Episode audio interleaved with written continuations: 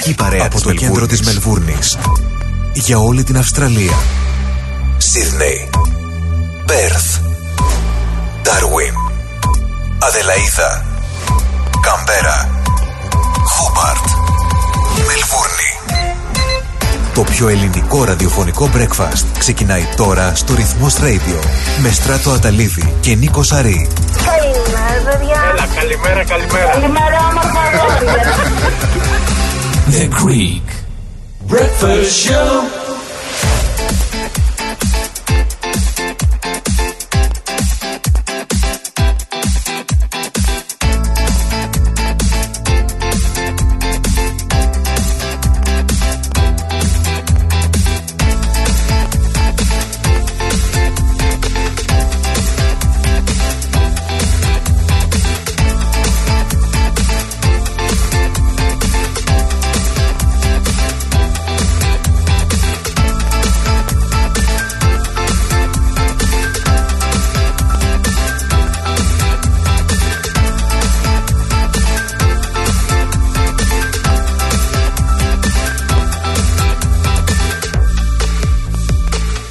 Καλημέρα, καλημέρα, καλημέρα σας.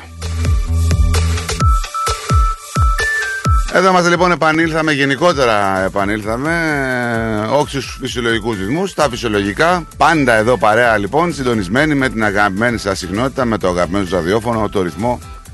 Ένα ραδιόφωνο που σας κρατάει στην τροφιά κάθε μέρα 24 ώρες το 24ωρο 14 Φεβρουαρίου σήμερα Αμέ Τι ημέρα είναι σήμερα για κάποιους; Για κάποιους λέω έτσι Υπάρχουν κάποιοι που δεν έτσι τη γιορτάζουν τη συγκεκριμένη γιορτή γιατί θεωρούν εμπορική. Εσείς πώς την θεωρείτε; Η μέρα των ερωτευμένων του Αγίου Βαλεντίνου κοινώ. Είναι αυτή η ταύτιση του εορτασμού της μνήμης του Αγίου Βαλεντίνου με την ημέρα των ερωτευμένων. Τώρα από πού ξεκίνησε, κάπου εκεί στο Μεσαίωνα, από την Αγγλία και μην νομίζετε, έχει παγανιστικές έτσι αναφορές και χριστιανικές, καθολικές φυσικά. Σε όλους λοιπόν τους ερωτευμένους σήμερα να γιορτάζετε τη μέρα και να είστε πάντα ευτυχισμένοι. Φυσικά μπορείτε να το γιορτάζετε και σε καθημερινή βάση αυτό. Δεν χρειάζεται να περιμένουμε του Αγίου Βαλεντίνου.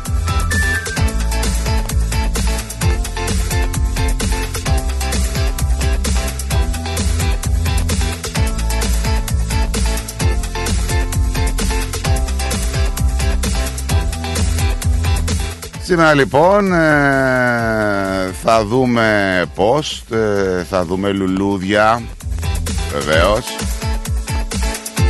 Θα δούμε πολλά. Φυσικά να ξέρετε ότι το ηρωνικό της όλης υπόθεσης είναι ότι εχθές είναι η γιορτή των ερωτευμένων ε, για μας που είμαστε ορθόδοξοι χριστιανοί, έτσι. Πολλοί το ξέρετε, πολλοί δεν το ξέρετε. Οι Αγίοι Απόστολοι λοιπόν Ακύλας και Πρίσκυλα εορτάζουν στις 13 Φεβρουαρίου κάθε χρόνο και είναι, γιορτάζουν την αγάπη, τον έρωτα, γενικά σαν ζευγάρι ένας για τον άλλον και οι δύο μαζί στον έναν και μοναδικό τριαδικό Θεό. Εμείς διαλέγουμε το καθολικό, έτσι, αντιπρόσωπο. Γιατί έτσι μας το έχουν περάσει κάποιοι.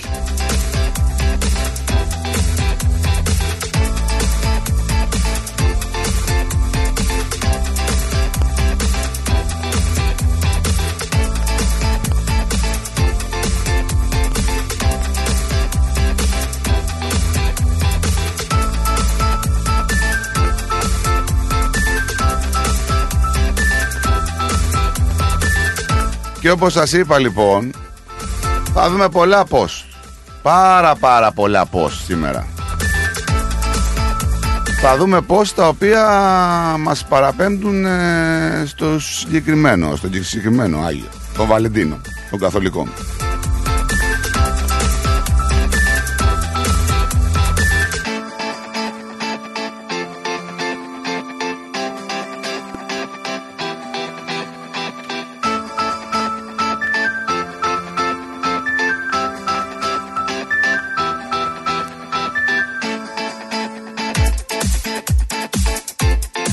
Αλλά εδώ θα βάλω πάλι ένα αλλά.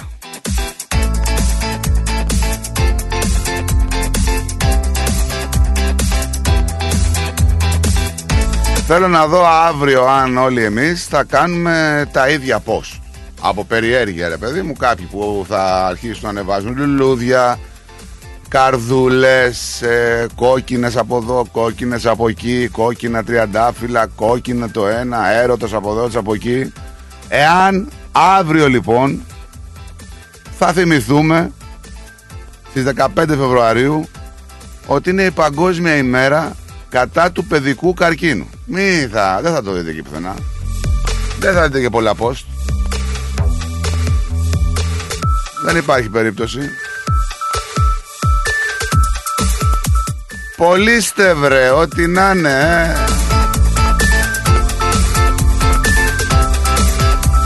ε. Εμείς θα εδώ θα είμαστε λοιπόν μέχρι τις 1 πίσω τα μικρόφωνα. Στράψου Ταλίδη και Νίκος Αρής. Θα πάμε παρείτσα, θα σχολιάσουμε ειδησιογραφία. Αλλά σήμερα που είναι και η μέρα του έτσι του Αγίου Βαλεντίνου, θα έχουμε και μια μεγάλη έκπληξη.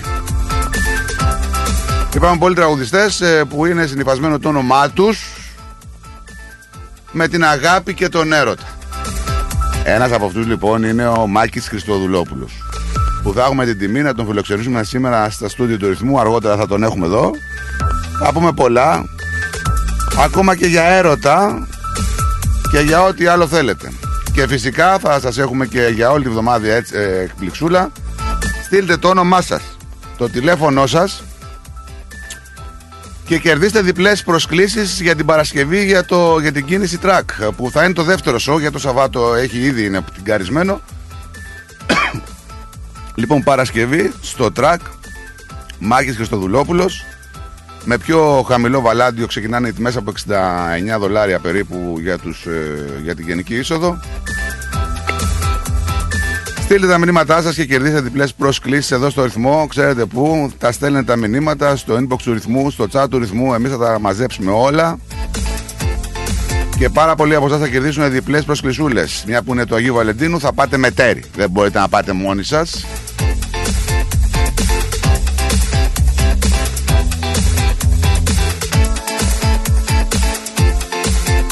Λοιπόν, πάμε να δούμε ποιοι γιορτάζουν. Είπαμε Βαλεντίνος, Βαλεντίνη.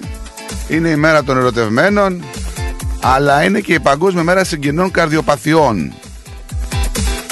Ό,τι έχει να κάνει με την καρδούλα μας. Που μερικές φορές επηρεάζεται και από αυτό τον άτιμο τον έρωτα.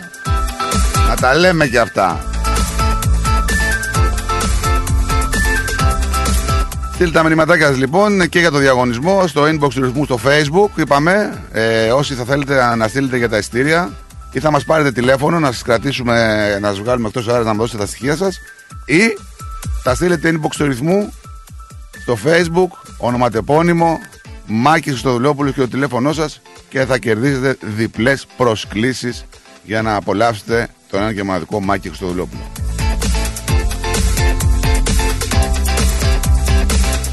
Ωραίο το Σίδνεϊ. Καλό έτσι. Αλλά σαν τη Μελμούρνη. Μελμπούρνη.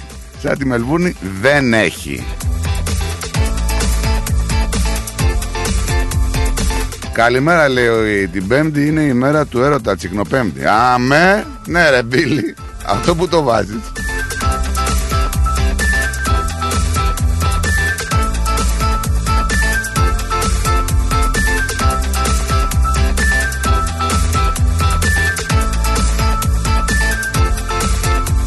Πάμε να ρίξουμε μια ματιά στο Σαν σήμερα να δούμε τι γίνεται και τι δεν γίνεται λοιπόν, τι έχει γίνει. Να ξεκινήσουμε το 1477 όπου η Μάργκερι Μπριούς στέλνει τον Τζον Πάστον στέλνει στον Τζον Πάστον το πρώτο ερωτικό γράμμα ανήμερα του Βαλεντίνου. Απευθύνεται στον αγαπημένο μου Βαλεντίνο, έτσι λέει. 1929 έχουμε τη σφαγή του Αγίου Βαλεντίνου στο Σικάγο. Επτά γκάγκστερ της συμμορίας Bugs Μοράν σκοτώνονται από μέλη της συμμορίας του Αλ Καπόνε που έχουν ντυθεί αστυνομικοί. Τους την πέσανε εκεί, τους στείλανε κανονικά. Κύριε αστυνομική, κύριε αστυνομική, πάρτε την ακυφία. 1973. Ο Πάοκ αποσπάει σοπαλία 1-1 σε φιλικό παιχνίδι από το μεγάλο Άγιαξ του Γιώκαν Χρόιφ. Τα γκολ πέτυχαν στο 38ο λεπτός αναμέτρησης ο Σαράφης, τεράστιος, και στο 88 ε, ο Χάν. 1989 ο ηγέτης του Ιράν για το Λάχ Χομεϊνή εκδίδει ΦΕΤΦΑ και προσφέρει 3 εκατομμύρια δολάρια σε όποιον του φέρει την κεφαλή του Σαλμάν Ρουστή επί πίνακι. Αιτία το βιβλίο που είχε γράψει Σατανική στίχη που ξεσήκωσε θύελα στο μουσουλμανικό κόσμο. 1993 κλιμακώνεται κρίση στη σχέση της κυβέρνησης Μητσοτάκη με τον ραδιοσταθμό Sky. Ρε πως αλλάζουν οι εποχές ρε. Τώρα το ίδιο κανάλι ξέρετε τι κάνει, δεν χρειάζεται να σας πω. Έχω άδικο, αυτό δεν κάνει. Κατέβασε μου και την οθόνη, σε παρακαλώ να βλέπω εδώ την ωραία σου τη μούρη που είσαι πολύ ωραίο μορφόπεδο. Παλικάρι μου καλό και γλυκό. Έτσι. Είναι ωραία αυτό, τα χαμογελάει, είναι πολύ όμορφος. Γελά, τι, τα μικρόφωνα, τα διαλύσεις ρε. Τι πρόβλημα έχεις με. Δεν σε ακούω, γιατί; ερωτευμένων; Ε; Τι πρόβλημα έχεις με τη γιορτή των ερωτευμένων; Ότι έχουμε και εμείς ε... Ποιοι είμαστε εμείς; Εμείς οι Ορθόδοξοι έχουμε ε, Τι σχέση έχουν οι ερωτευμένοι τώρα δηλαδή με χριστιανικές γιορτές για να καταλάβω δηλαδή; γιατί... Αυτό είναι ένα πανηγύρι. Πώς γιορτάζουν τα άλογα εδώ; Συγγνώμη, συγγνώμη. Ένα πανηγύρι. είναι. Του Βαλεντίνου λες. Ε, ναι, τι. Εγώ δεν μιλάω για του, για του Βαλεντίνου. Αλλά; Εγώ μιλάω για την ημέρα πραγματικά ποιοι είναι οι Άγιοι που γιορτάζουν στην Ορθοδοξία. έλα βρε τώρα βρε που. Ρε, Εδώ δεν το άλλος- ξέρει ο κόσμος. Βρε τον άλλο το λένε Νίκο να πούμε και του λένε Happy Name Day να πούμε. Τι νομίζεις ότι γιορτάζει τον Άγιο του; Βρε Ακύλα και Πρίσκυλα, στην Ορθόδοξη Εκκλησία. Βρε δεν υπάρχει βρε Νι- αυτό. Νίκο, βρε, τελείωσε. Συγγνώμη, εχθές έκανες εκπομπή. Έκανα ναι. 13 Φεβρουαρίου. Ναι. Σου είπε κανείς γιατί ότι είναι ερωτευμένο Ε, του. το είπα. του- της Ορθο- Ω, Σου είπε κανείς, το έχει αναφ- το έχεις δει πουθενά; Ε, όχι, γιατί να Ε, το πει γιατί τώρα, εντάξει. είναι, πάμε εμπορικά. Δεν πάμε με αυτό που πιστεύουμε. Μα εμπορικά, άμα θες να το δεις, το Αγίου Νικολάου είναι των ναυτικών. Τι λες, χρόνια πολλά στους ναυτικούς; Ε, δεν λες. Γιατί μεταξύ τους νομίζεις λένε; Δεν λες. Σιγά. Δεν λες. Λέμε χρόνια πολλά στον Ε, ναυτικό. εντάξει Λέμε, τώρα. εντάξει. Σε Αγία Βαρβάρας λες τα βλήματα; Ναι, Πώς; το έχουμε πει εμείς. Τα βλήματα γιορτάζουν εκείνη τη μέρα. Και είναι και πολλά. Τι έγινε, πώς ήταν η γενέτειρα; Δεν μ' άρεσε. Δεν έχει καμία σχέση με Ε, την. δεν είσαι άνθρωπος. Ρε Νίκο, να σου πω τη Δεν γνώμη μου. είσαι Δεν με, άνθρωπος. δεν με ρωτάς. Δεν είσαι άνθρωπος. Δεν έχει καμία σχέση το Σίδνεϊ με τη Μελβούρνη. Είσαι alien. Πρέπει να το δεις. Εάν οδηγήσεις 4-5 μέρες στο Σίδνεϊ, θα νομίζεις ότι είσαι στο χορτιάτι από θέμα δρόμων. Αλήθεια σου λέω. Τέτοια λακκούβα και κακό και κακή ποιότητα άσφαλτο και ζιγζά και δρομάκια και δεν. δεν μπορώ. εγώ αλλιώς την το πέσουν. Α, Δεν είπα εγώ κάτι. α, Δεν μ' άρεσε όπως είναι η Μελβούρνη. Αυτό είπα, ρε παιδιά. Δεν είπα κάτι κακό. Άρα. Άραγες που λένε και εκείνοι πάνω. Άραγες ακόμα με αγαπάς, λέει. και Όχι. ο- Άραγες. Ναι, Ο Ντάνιελ κάνει δουλειά. ναι, κάνει. Παιδιά, δόξα τον Ντάνιελ, αλλά ο Δήμος γενικά της Μελβούρνη και όλοι. τα οι- λέμε κι αυτά, μην τα περνάμε στο Κάποιοι μου είπαν τούκου. ότι επειδή είναι πιο παλιά πόλη το Σίδνεϊ, είναι παλιά πόλη, είναι έτσι. Είναι Έτσι, παλιά πόλη. έτσι, Παλιό ναι. πόλη, δηλαδή. Ήταν η δικαιολογία που άκουσα. Έλα, ρε, δηλαδή δεν σημαίνει ότι είναι παλιό, δηλαδή δεν συντηρείται. Ζέστη, ρε φίλε. Ε, Ζέστη. πού, Εδώ μέσα. Λοιπόν, συντονιστείτε γιατί 12 η ώρα έχω περιμένουμε το μάκαρο, ε. καλά που μου το πες. Περιμένουμε το μάκαρο 12 η ώρα. Τι άλλο, είπα γιορτές, Το είπα Messenger ημέρες. έγινε. Ποιο; Το Messenger. Τι μέσα. Εχθέ δεν μπορούσα να μπω στο Messenger. Το, δεν μπορούσες να πει στο Messenger; Ναι, Γιατί; δεν ξέρω. Α, και πάλι δεν. Α, όχι, εντάξει, τώρα δεν μπορώ. Επίτηδες το κάνουν. Εγώ δεν βρίσκω. Α, το βρήκα. Ναι, το βρήκες, θα δούμε, θα μπεις.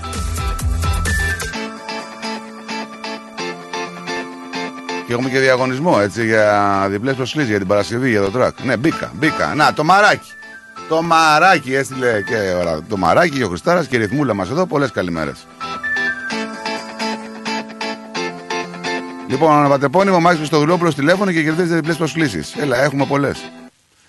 Λοιπόν, Καλημέρα στο Τζιμάρα, είπες. Δεν έχω πει σε κανένα. δεν είπες καλημέρες. Δεν έχω πει, μπορούμε να πούμε. Ποιος Νόμιζα μήπως ήταν ε, τα 15 δευτερόλεπτα αυτά, ξέρεις, που. Δημοσιότητα. Όχι, Χριστιανέ μου, που έκανα να. στο πάρκινγκ κάτω. Δεν πιάνει το ραδιόφωνο παντού. Ναι, το ξέρω. Διακόπτη, γιατί είναι μέσα στα έγκατα της γης. Ε, και λέω, μήπως εκεί το χάσα. Δεν, δεν μου λες; Τη Χουχού DG, την ξέρεις; Ποια είναι αυτό, πάνε. Μου στείλε έτοιμα φιλία. Χουχού GG. Α, η Χουχού είναι. Έλα, κάτι κρύβεται. Η Χουχού είναι. Call Call me private now, λέει. I'm a single hypersex. I need you. Contact me here. Πού τα έχεις στείλει αυτά; Εδώ σε μένα. Για ξαναπάμε. Για ξαναπάμε. Hi, λέει. I'm single. Hypersex. Πώς τη λένε; Χούχου. Γεια σου, ρε χούχου. Η χούχου είναι πολύ χούχου, να σου πω, έτσι. ναι. Είναι χούχου. Ε, τιν, τιν, τιν, τιν. Καλημέρα. Δεν ξέρω αν γιορτάζει το Βαλεντίνο αυτή τώρα. Αυτή γιορτάζει κάθε μέρα. Είναι ερωτευμένη πολύ. Δεν ξέρω. Άρε χούχου. Σατανά. Ε, Αυτό είναι που λένε χούρε.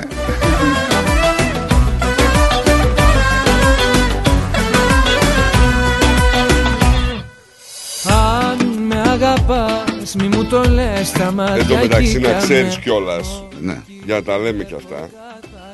Ε, εντάξει τώρα. Ερωτευμένοι. Δεν είναι ερωτευμένοι. Τι είναι; Ο έρωτας είναι τα πρώτα χρόνια όταν είσαι με έναν άνθρωπο ή εκτός τώρα κι αν γνωρίζεις τώρα έναν άνθρωπο. Μετά ο έρωτας φεύγει, μένει η αγάπη, αμοιβαία, τα, τα άλλα συναισθήματα. Δεν είναι ο έρωτας. Ο έρωτας είναι πάθος, είναι άλλα πράγματα.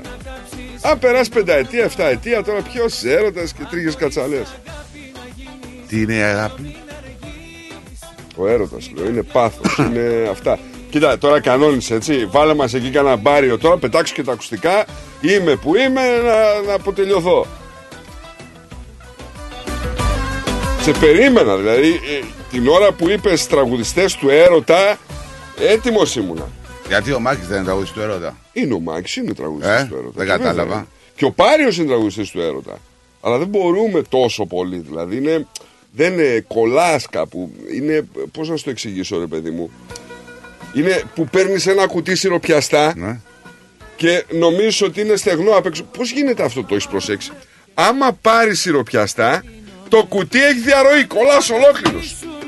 Το έχεις προσέξει; Ναι, και σου τη πάει λίγο πέρα αυτό ευχαριστώ. Πολύ, ρε, φίλε. Λες πάω τώρα να τα χτυπήσω. Ναι. Ε. Εγώ δεν τα τρώω αυτά, λέμε τώρα. τους Έτσι λέ- είναι ο Πάριος. Και ξαφνικά. Έτσι είναι ο Πάριος. Φτάνει ρε φίλε. Δηλαδή απ' έξω από το κουτί έχει βγει. Φτάνει. Δεν απαντάω. Και να μ' Δεν, δεν, δεν κάνω συζήτηση.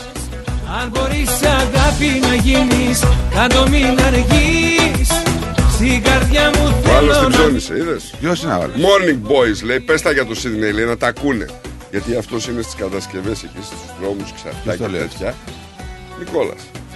και σου λέει κάτσε ρε φίλε, εμείς δίνουμε αίμα εδώ, δίνουμε... Νικόλα μου Αυτά. συμφωνώ 100%. Ναι, δεν μας είπες. Μας λέει τώρα εδώ για τους δρόμους το κουρασανάκι εδώ το βλέπω είναι το τιμή. Πολύ καλά το τιμάει. Αν μπορείς Η τα Χουχού είναι εξαδέρφια με την Μπουμπού από τα Αλγέρι, λέει. αστέρια μη ρωτάς Α, ναι. Με την, ξέρω, που- με ε. την που. να κάψεις Μπορεί να είναι και να με μ' την Τζουλή. Ένας φίλος έχει... Α, ναι, τσουλή. Αγάπη να γίνεις Κάντο μην αργείς Στην καρδιά μου θέλω να μείνεις Δεν μου λες, θέλω να σε ρωτήσω κάτι, θέλω να μου απαντήσεις ειλικρινά. Αναλόγως τι ερώτηση θα μου κάνει. Είχα καταιγισμό τηλεφωνημάτων εδώ. Καταιγισμό. Ναι. Έφυγε ο στράτος, λέει, και είδαμε ηλιοφάνεια. Έλα ρε φίλε τώρα. Αυτά είναι Λέω να αυτά, κάνεις- λέω, μην τα λέτε. λέω, ρε Διαφημίζεις τον παιδιά, εαυτό σου. Δεν τώρα. υπάρχει. Ε, Εμένα λέω, άλλα μου αυτό. λέγανε να μου στέλνει ένα μήνυμα. Λέω τι έγινε. Και μου λέει, δεν είδες, λέει, στο Σίδνεϊ τι καρεκλοπόδαρα ρίχνει; Thank you. Στο Σίδνεϊ, είδες μόλις έφυγα από εκεί. Βρέχει. Ένα- Όχι, μόλις πήγες άρχισε να Τι βρει. λέτε, είχα- ο- ο- πριν πάω έβρεχε. Όταν πήγαμε είχε πολύ 35 βαθμούς. Είχε πεθάνω. Με να 35 είχε, αφού, αφού με έπαιρνε ο παπατζή και μου λέει βρε. Δεν έβρεχε, σου λέω. Δεν είδα βροχή εγώ. Έβρεξε το βράδυ πριν φτάσω. Κατακλυσμό λέει όμως. Ε. Δεν ξέρω. Πάντως έτσι λένε οι κακές οι γλώσσες ότι έφυγες και ευτυχώς πήρες τον καιρό μαζί σου. Όχι, όχι. Εγώ Έτσι είχα λέγανε. ηλιο- Τώρα πες του, εγώ δεν- Το παπατζή είχα ηλιοφάνεια. Εγώ δεν. Γνώρισα και το φίλο μας εκεί το, από τον οδηγό από τον Brisbane Down που μας παίρνει τηλέφωνο. Είχε έρθει. Σοβαρά; Είχε έρθει, φοβερός. Παπατζή δεν ήρθε; Δεν ήρθε. Ε, ρε παπατζή, ρε Γιατί, ρε; παπατζή, ρε Ε, παπατζή, ρε. Δεν ήρθε. Να σε γνώρισε ήθελε ο άνθρωπος. Λοιπόν, ε, να πάμε σε ένα διαφημιστικό διαλυματάκι. Όχι, γιατί. τώρα Ε, να λέμε πάμε σε ένα φορά. διαφημιστικό διαλυματάκι και να γυρίσουμε. Έχουμε πολλά να πούμε. Ε, ο άχαρος ρόλο τη ενημέρωσης. Έτσι, σιγά σιγά. Πάμε. The Greek Breakfast Show. Το φεστιβάλ Αντίποδες επιστρέφει στις 25 και 26 Φεβρουαρίου. Ένα Σαββατοκύριακο γεμάτο μουσική, χορό, εκλεκτό ελληνικό φαγητό και δραστηριότητες για όλη την οικογένεια. Μαζί μας η Άλκης της Πρωτοψάλτη. Η διεθνούς φήμης ερμηνεύτρια θα ενώσει τη φωνή της με τους Έλληνες της Αυστραλίας σε μία βραδιά που θα σας μείνει αξέχαστη. Φεστιβάλ Αντίποδες 25 και 26 Φεβρουαρίου. Σας περιμένουμε. Γιαούρτι, αν θέλεις Κρεμόδες και απολαυστικό. Ρόγαν μόνο Είναι τετρεπτικό Έχει γεύση ελληνική Έχει για πάλι υφή. Όσο Το γιαούρτι προκάλ Do you want your child to love Greek school? At Pethia Greek School, we have award winning teachers who encourage children to reach their full potential whilst learning our beautiful language and culture. Our innovative and modern curriculum includes interactive Greek educational learning apps, excursions, incursions, student competitions, modern Greek dancing with Alkis Manassis, and various cultural activities in virtual reality, making Greek school fun and exciting. Enroll now. Call 03 90 28 20 88 or online at bethiagreekschool.org.au. Bethia Greek School, 88 Rosebank Avenue, Clayton South. Mention the Rithmos and you'll receive a 10% discount. Bethia Greek School. Learning Greek the fun way. Ακολούθησέ μας παντού. Σε Instagram, Facebook και YouTube. Ρυθμός Radio. Moss Property Consultants. Συμβουλευτική υπηρεσία διαχείρισης ακινήτων. Για να μην έχετε προβλήματα με την ενοικίαση και διαχείριση των ακινήτων σας, η πολυετής πείρα και ο επαγγελματισμός μας εξασφαλίζουν την αξιόπιστη και αποτελεσματική διαχείριση της ακίνητης περιουσίας σας. Αναλαμβάνουμε την επίβλεψη των ακινήτων σας, τη σύνταξη μισθωτικών συμβάσεων, την ίσπραξη των ενοικίων. Φροντίζουμε και διαφυλάσσουμε την ακίνητη περιουσία σας, διασφαλίζουμε τα συμφέροντά σας και διεκπεραιώνουμε με απόλυτη ασφάλεια τις συναλλαγές σας. Moss Property Consultants. Αναλαμβάνουμε εργοστάσια, γραφεία, καταστήματα, οικίες. Εξυπηρετούμε όλες τις περιοχές με υπευθυνότητα και επαγγελματισμό. Τηλέφωνο 9429 4800. 429 Bridge Road, Richmond. Moss Property Consultants. Αξιοπιστία Και ασφάλεια. Η ώρα είναι 10. Η ώρα στην Ελλάδα είναι μία τα ξημερώματα.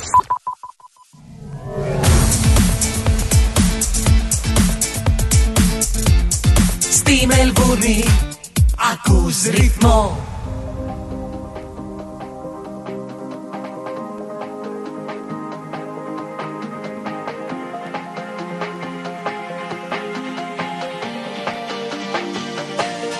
Θα σ' ονειρευτώ όπως κάθε βράδυ. Ψάχνω για να βρω ένα σου σημαδί Άραγε σου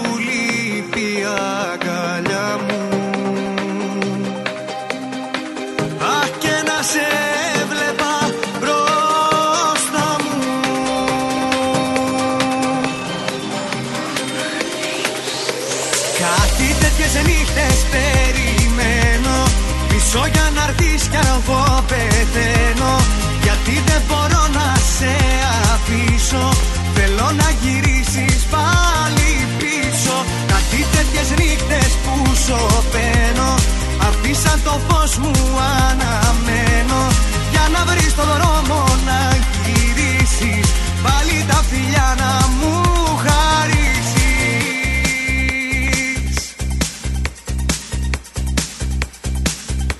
Θα σ' ονειρευτώ μες στα δάχτυλά μου όπως τότε που ήσουν κοντά μου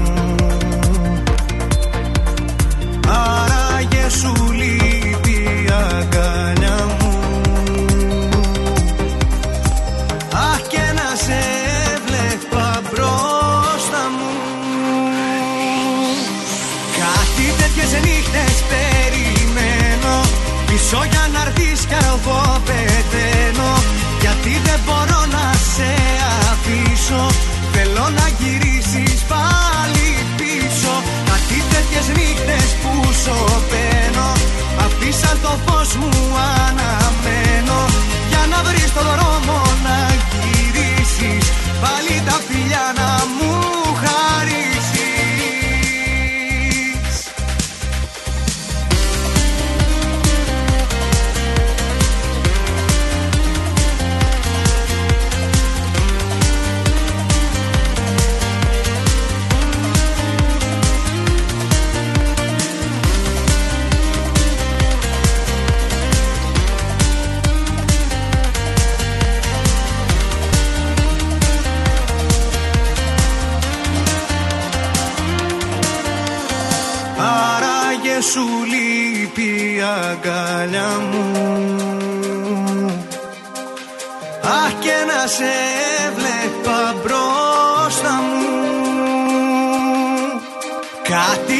Νύχτες περιμένω.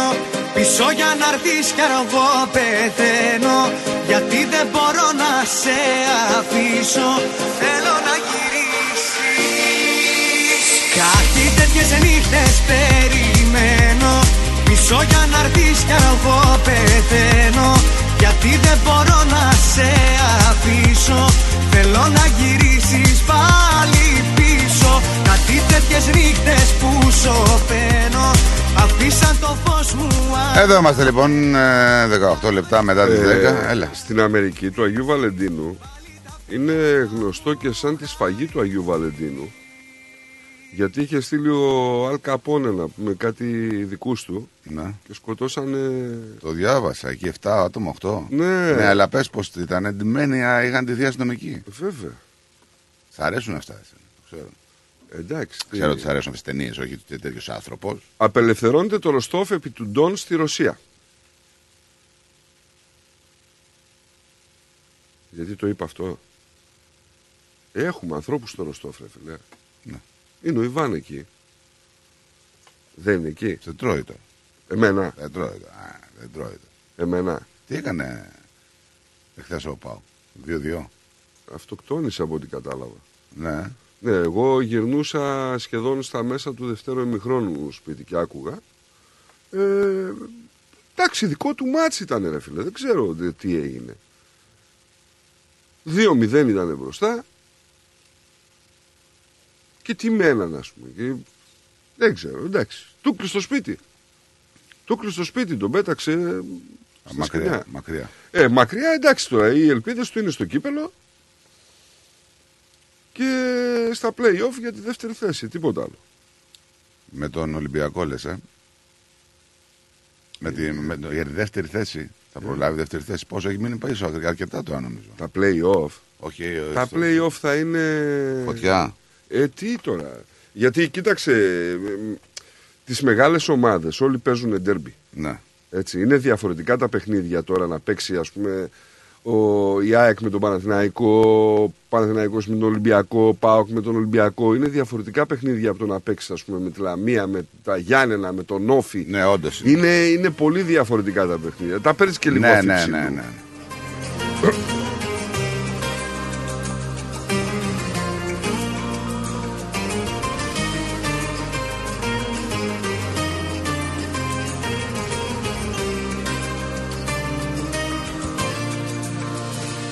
Εγώ εδώ Απόψε βγήκα είχα ανάγκη να ξεσκάσω. Μετά από καιρό και εσύ εκεί Μου στέλνεις ό,τι υποφέρεις και ό,τι θέλεις να με βρεις. Μου λες πως με νοιάζεσαι, πως με χρειάζεσαι και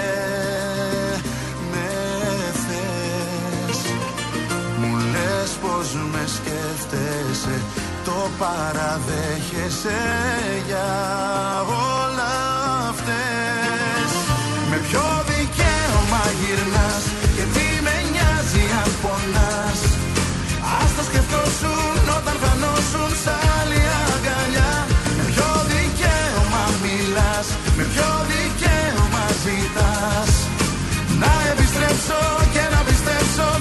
Να σου πω τώρα την αλήθεια που, το, που κοιτάω. Ε, μ, βαθμολογία, κοίταξε. Απομακρύνθηκε από τη δεύτερη θέση. Ε, είναι στους 6-7 βαθμούς από την κορυφή αυτή τη στιγμή. Δεν είναι πολύ. Έχει δεν δηλαδή. σου είπα, γι' αυτό σου είπα ότι τα play-off παίζουν. Ναι. Μην ξεχνάς ότι έχει ντέρμπι τώρα, έτσι. Ναι, φυσικά να πούμε ότι η βαθμολογία αυτή τη στιγμή 51-50 ο Πα- η ΑΕΚ, 51 ο Παναθηναϊκός, 50 η ΑΕΚ και έχει και το παιχνίδι, το, η ΑΕΚ έχει και το παιχνίδι που εκκρεμεί. Έτσι. Δηλαδή, άμα το πάει, έχει, θα και πάει το στις 53. παιχνίδι, έχει και το παιχνίδι που εκκρεμεί, έχει και ντέρμπι μπροστά, έχει πολλά πράγματα. Πώς το βλέπεις το τέρμι με τον Πάο; Για τον Δεν Πάο ξέρω, και είναι πάντως- ζωή θανάτου, θέλει να, πλη- να μην φύγει να μην Ε, πλησιάσει. άκουγα από ένα κανάλι αθηναϊκό την αναμετάδοση της ΑΕΚ Ναι. Στο πρώτο ημίχρονο ήσασταν στην αρχή δηλαδή δεν ε, κάνατε τίποτα. Δηλαδή, Αφού έβαλε γκολ νωρίτερα, το τρίτο λεπτό. Στο δεύτερο. ναι, μετά, μετά από Εντάξει, αυτό μετά το κάνεις δεν διαχείριση. ήταν Κύπελο κάτι. είναι, δεν μπορεί να ξανοιχθεί. Ε, τώρα τι διαχείριση, δεν έπαιζες και με. Ε, ναι, αλλά έμπαιξαν ότι παίζαμε δεύτερη ομάδα, έτσι όλοι. 9 παίκτες έξω. Όλοι ήταν στον πάγκο. Τους έκανε rotation ε, με τον Ολυμπιακό η ΑΕΚ. Ε, περίμενα να μπει επιθετικά ρε παιδί μου, Ναι, ένα αλλά- 2-0 ας πούμε και μετά να αρχίσει να, Κοίταξε. Ε, να κάθεται η ομάδα. Ναι, αλλά ξε- ο Αλμέιδα έκανε μια, ένα φοβερό πράγμα που δεν το έχω ξαναδεί εγώ σε ένα δύο παιχνίδι. Να βγάλεις όλους τους βασικούς έξω. Άμυνα, κέντρο και να αφήσεις μόνο τον Γκαρσία, κανέναν άλλον. Όλη η- η ομάδα της ΑΕΚ ήταν, ήταν αλλαγμένη. Όλοι ήταν στον πάγκο. Άρα, όχο, Πινέδα, όλοι οι Αγκατσίνοβιτ. Καλό ήταν αυτό, δεν ήταν. Ναι, αλλά όχι με τον Ολυμπιακό, γιατί βγα- βγήκαν οι προπονητές του πληκτρολογίου κατευθείαν να, να Α, κρίνουν. καλά, έλα μου τώρα, εντάξει. Δεν είναι. Έτσι. Εδώ δεν είναι τώρα. Ε, διώξαμε τον Άλαν Πάρντιου να πούμε και πήγε ο Πάρντιου πίσω στην πατρίδα στο, στην Αγγλία και τον είχε υποδοχή η Μάντσεστερ και τον να παίρνει με του δώσε τίτλο, ας πούμε. Ελληνικό ποδόσφαιρο. Ρε φίλε, εντάξει τώρα, δεν... Όταν φτάνεις να αμφισβητείς δηλαδή τα, τα αδιαφυσβήτητα, γιατί ένας προπονητής στο εξωτερικό έχει ένα μπάτζετ, έχει τα, στα χέρια του πράγματα να κάνει, έχει υποδομές, έχει πάρα πολλά πράγματα. Ο Παναθηναϊκός, γιατί δεν τα πάμε, έκανε, έδειξε ότι έκανε μια νίκη πρωταθλητισμού, δηλαδή μέσα στο Χαριλάου. Δεν ξέρω το παιχνίδι, δεν το είδα. Ήταν τυχερό το γκολ. Φυσικά το δεύτερο το γκολ ήταν πολύ τυχερό, το είδα. δεν Ήταν ξέρω. και χέρι έτσι από την αρχή της φάσης, αλλά δεν έχει σημασία. ε, έπαιξε καλύτερα. Ή έτσι δεν πήρε το είχε, ματσάκι. ήταν ένα το μοιρασμένο κλέψε. παιχνίδι. Α. Ήταν μοιρασμένο παιχνίδι. Δηλαδή η φάση του δευτέρου γκολ ξεκινάει και από τέτοιο έτσι, και από χέρι. Ναι. Δεν, ε, Αλλά δεν κέρδισε. Δεν, δεν μπορείς να αμφισβητήσεις την νίκη. Στο κάτω-κάτω τα γκολ μετράνε. Δεν μετράει ούτε η προσπάθεια ούτε. Λοιπόν, τι γίνεται, ρε φίλε, στην Τουρκία; Πραγματικά τι γίνεται στην Τουρκία; Στη Συρία ξέρει κανένας να μου πει τι γίνεται. Όχι. Δεν θέλω να μιλήσω άλλο για την Τουρκία. Ε, δεν γίνεται όμως. Είναι πολύ Έχουν μεγάλο. περάσει Είναι- πάρα πολλές ώρες. Πλέον ε, ε, αυτός που θα σωθεί ή που θα τον διασώσουν ε, τον άνθρωπο, μακάρι να διασώσουν περισσότερους, αλλά θα είναι σαν να έχει πιάσει τον Τζόκερ. Ε, Ε, δεν νομίζω να υπάρχει δύσκολο τώρα. Δεν είναι δύσκολο να. ναι, σου λέω, αν διασωθεί κάποιος δηλαδή μετά από τόσες ώρες κάτω τα συντρίμμια, θα πρέπει να έχει πιάσει τον Τζόκερ ο άνθρωπος. Ε, Πόσου Δυστυχώς. πόσους νεκρού έχουμε φτάσει, έχουν ξεπεράσει τους 25.000. κοίταξε, η... αυτό που λένε οι περισσότεροι είναι ότι θα ξεπεράσουν τι 50.000.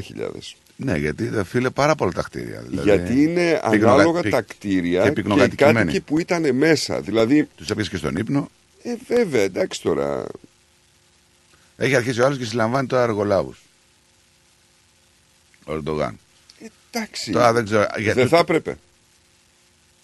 Ήταν πολύ μεγάλος σεισμό όμως, έτσι.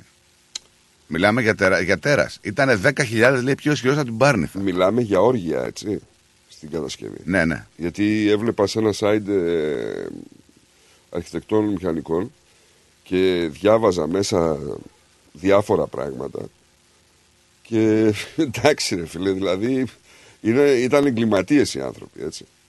Δηλαδή, ο άλλος δεν έκανε πελματόδεση καθόλου. Δεν είχε καθόλου θεμελίωση. Έγειρε οικοδομή και από κάτω δεν είχε θεμελία. Πώς γίνεται αυτό; ρε φίλε; Και πού την είχε βγει. Καθότανε. Επάνω στο. Δηλαδή, πού την είχε βάλει; Τις Έγειρε, κολόνες. ναι, ήταν, ξέρω εγώ, ένα μέτρο κάτω. Δεν ήταν. Όλα τα κτίρια στο συγκεκριμένο μέρος. Όλα είναι μια περιοχή που Ε, έχει, έχει διαλυθεί τελείως. Το Ήταν τόξο μια, του σεισμού που λένε. περιοχή, ήταν μια περιοχή η οποία είχε μια υπερβολικά μεγάλη ανοικοδόμηση Πολύ μεγάλη, ναι. Ε, και οργιάσαν οι εργολάβοι τύπου ας πούμε αντιπαροχής. Τέλο πάντων, ρε παιδί μου, είναι πολύ πόνος. Πάλι παλεύει τους ανθρώπους τώρα πολύ πόνος. Και... Και το ότι έχουν ελερωμένη τη φωλιά τους οι εργολάβοι ας πούμε Ναι. και κάποιοι φαίνεται ότι τους λαμβάνουν στα αεροδρόμια, την κοπανάνε. Ναι, ναι, ναι. Ε, Βλέπεις τι γίνεται με τους Τούρκους πολίτες. Τις εκδηλώσεις δηλαδή προς το πρόσωπο των Ελλήνων και αυτά τις τελευταίες μέρες. Δηλαδή είδαμε τη Χουριέτα χθες έβγαλε ε, πρωτοσέλιδο Ευχαριστούμε γείτονα που πριν ξέρω εγώ λίγο καιρό ήμασταν στα σύρματα. Κοίταξε, είναι γραμμή πολιτική. Ναι, που αλλά θα ο- γράψει η εφημερίδα, όχι, έτσι. όχι, όχι. Ε, είδα και ρεπορτάζ με τον κόσμο στο δρόμο δίπλα στα ερήπια που ήταν Έλληνες δημοσιογράφοι και τους αγκαλιάζαν και τους λέγανε: Ξέρω εγώ, σα αγαπάμε και ευχαριστούμε Εννοείται, πάρα ρε, πολύ. εσύ, εννοείται. Δηλαδή, ρε παιδί μου, ας, ας βγει και κάτι καλό μέσα από αυτή τη δυστυχία. Δηλαδή, ξέρω εγώ, τι να πω. Ήταν και ο Δένδιας που βγήκε εκεί, ε. Δεν υπάρχει τέτοια περίπτωση. και ο Δένδιας, ο- Έκανα Ο, πάντως ο Τσαβούσογλου έκανε μια ψηλό κολοτούμπα έτσι. Το δύο γύρισε με έξι μήνες. στο μπιφτεκάκι. Ναι, Δύο εντάξει, με ναι, έξι συμφωνώ, μήνες. συμφωνώ, συμφωνώ. Συμφωνώ. Ε, Δεν αλλάζει είναι και η επικοινωνιακά. Δεν μπορείς τώρα να σε βοηθάνε άλλοι και να λες. Ε, να, να Άσε που άκουγα εχθές σε, σε μιλάς και να ειδησιογραφικά- εκφράζεσαι κατά τους. Στα ειδησιογραφικά άκουγα εχθές ότι ετοιμάζεται το κόλπο γκρόσο το οποίο από ό,τι φαίνεται θα είναι τσαβούσογλου διάδοχος του Ερντογάν. Τσαβούσογλου. Μμμ. Και καλά και άλλος ήταν από πίσω. Μα κοίταξε δεν χρειάζεται να είναι από πίσω. Δεν νομίζω ότι το θέλει άλλο. Μπορεί να κουράσει και άλλο. Αυτό το παιδί είναι μεγάλο τώρα. σε Μα ηλικία. δεν νομίζω ότι το θέλει άλλο ο Ερντογάν. Έτσι. Αλλά ποιος δεν θα τον πειράξει; Ποιος είναι ένα πρόσωπο λίγο πιο λαϊκής αποδοχής; Κατάλαβες; Τώρα, φίλε, έβλεπα ότι για να γίνει αυτή η ανοικοδόμηση οικονομικά δεν υπάρχει ούτε μία στο εκατομμύριο να γίνει τα επόμενα 10 χρόνια. Από ό,τι λένε. Γιατί αυτός βγήκε και είπε ότι θα, σε δύο χρόνια θα είναι τα ίδια. Δεν υπάρχει περίπτωση, του παραμυθιάζει. Έτσι. Η Τουρκία, να πούμε ότι τα τελευταία τρία χρόνια τουλάχιστον είναι σε μια έτσι πολύ δυσμενέστερη, δυσμενέτατη, δυσμενέστατη οικονομική κατάσταση. Με τον πληθωρισμό πάνω από το 80% λένε αυτοί είναι στο 200 και ήρθε και αυτό το τρομακτικό γεγονός να ρίξει στην Τουρκία μια πραγματικά ανυπολόγιστη ανθρωπιστική και η- οικονομική συνεπώς πολιτική περιπέτεια. Μπορούμε έτσι να το πούμε δηλαδή. Σχεδόν το 15% των Τούρκων πιθανόν να παραμένουν άστιγοι και άνεργοι για μήνες. Πού να κάτσουν αυτοί οι άνθρωποι, τόσο κρύο, τόσο, τόσο, τόσο, δεν ξέρω. Ε, πραγματικά είναι δύσκολο. τα πράγματα. Κοίταξε. Αυτό που λες για την ανοικοδόμηση, εγώ πιστεύω ότι θα γίνει η ανοικοδόμηση. Μπορεί να μην είναι δύο χρόνια, να είναι τρία, τέσσερα. Αλλά θα Διάβαζα γίνει η κάπου ότι ανοικοδόμηση. σχεδόν δε- το 15% των Τούρκων πιθανόν να παραμείνουν άστιγοι και άνεργοι για μήνες. Πρόσεξε να δεις. Η Τουρκία έχει ένα πρόσωπο εκβιαστή. Να είσαι πολύ σίγουρος ότι με κάποια ανταλλάγματα θα βάλει μέσα ξένα κράτη τα οποία θα προχωρήσουν Ναι, στην ναι, ναι. ανοικοδόμηση Ναι, ναι, να, πα- θα πάρει κάτι. σε γρήγορους ρυθμούς, θα πάρει πράγματα και όλα μια χαρά. Θα το δεις. Πάντως αυτό το χρονικό διάστημα που είπες εσύ με τρεις με έξι μήνες, πιστεύω ότι φαντάζομαι ότι οι Τούρκοι ε, δεν θα έχουν αυτό το κλίμα του τσαμπουκά που είχαν τις προηγούμενες μήνες στο Αιγαίο για αρκετό καιρό. Πιστεύω ότι θα είναι πάνω από έξι μήνες, για αρκετό καιρό ακόμα. Έτσι. Ίσως και για πάνω από ένα-δύο χρόνια. Δεν νομίζω, έχουν φάει μεγάλη σφαλιά. Δεν μπορούν αυτή τη στιγμή. Ναι, να- έχουν φάει σφαλιάρα, συμφωνώ, αλλά μην ξεχνάμε ότι η Τουρκία πάντα είναι η Τουρκία και είναι μια χώρα που έχει ποινικό μητρώο. Δεν υπάρχει περίπτωση να σε αφήσει.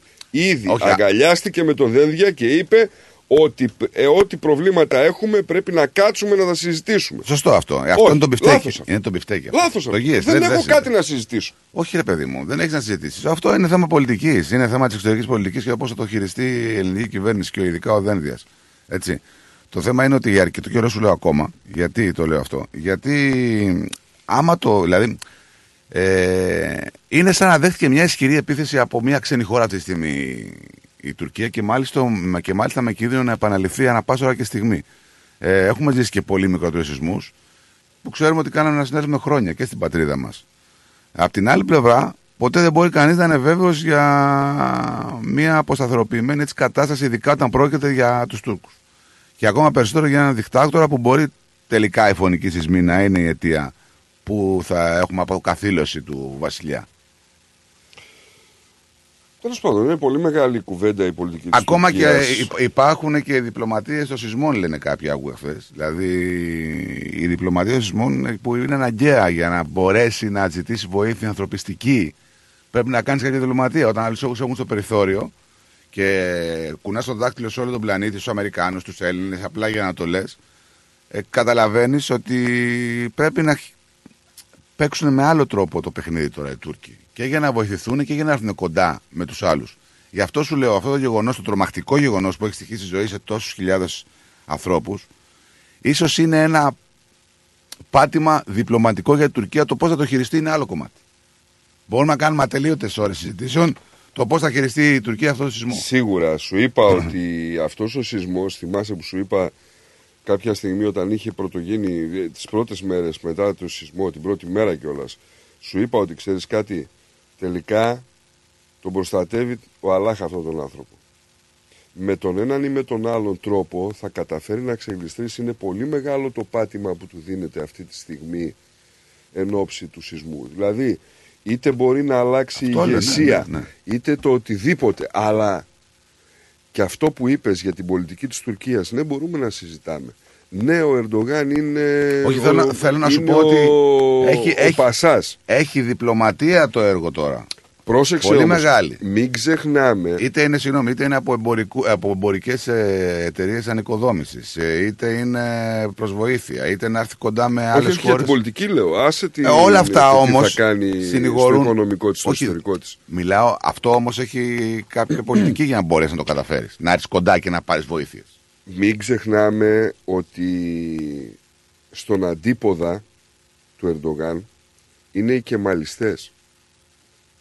Και οι κεμαλιστές είναι 15 φορές χειρότεροι από τον Ερντογάν. Πιστεύεις ότι η ελληνική κυβέρνηση μπορεί σε εισαγωγικά να εκμεταλλευτεί αυτή την κατάσταση που διαμορφώνεται στην ε, Τουρκία; Ε, όχι ιδιαίτερα, μια ανάπαυλα, είναι ένα διάλειμμα, ένα break. και Δεν με είναι- βάση αυτές τις συντεταγμένες αρχές και όρους που ορίζονται από το διεθνές δίκαιο να διαμορφώσει την επόμενη μέρα στις ελληνοτουρκικές σχέσεις; Μπα. Ε; Όχι. Θα το Για- δούμε. όχι γιατί δεν θα ήθελε η Ελλάδα, γιατί δεν θέλει η Τουρκία. Ε, Αυτός είναι ο λόγος. Με λίγα λόγια κα- κα- να καταλήξουμε στο ότι είναι μ- μία έτσι ε, εποχή που υπό κατάλληλες ε, συνθήκες ε, μπορεί να ξεκινάει μια έτσι πολύ ενδιαφέρουσα περίοδος για να ανοίξει ένας πιο ειλικρινής και ισορροπημένος διάλογος με τους Τούρκους. Όχι. Είναι μία περίοδος ανάπαυλας. Φυσικά μετά τις εκλογές ε, και αν γίνουν και αυτές έτσι. Αν γίνουν και αυτές. Ε, Ε, άκουγα ότι δεν υπάρχει στο καταστατικό, στη Βουλή, στο Σύνταγμά τους για φυσικές καταστροφές. Μόνο σε περίπτωση πολέμου. Δεν ξέρω. Έλα και ηλία μου, είναι περίοδος ε, όμως ε, παρόμοια με πολέμου αυτή. Είναι έκτακτης ανάγκης. Ε, είναι, είναι. Για, Σου καλημέρα λέω, κύριε Ηλία. Το ε, λέγανε κάποιοι συνταγματολόγοι, δεν το λέω εγώ. Καλημέρα. Κύριε Ηλία, Γεια στράτο μου. άκουμε, από το τηλέφωνο άκουμε. Καλημέρα, όχι από το ράδιο. Τι έγινε, τι έγινε στράτο μου; Καλά κύριε Ηλία μου, εσύ τι κάνεις, πώς Καλά, είσαι; πώς, πώς πέρασε το Σίδνεϊ; Ωραία, πέρασα, κουραστήκαμε λίγο γιατί τρέχαμε, αλλά ωραία, ωραία. Να είστε καλά, να έχετε καλό πρόγραμμα και εσύ και ο Νίκος. Και εσύ επίσης. Πάντα σας αγαπάω, σας θυμάμαι, δεν σας ξεχνάω.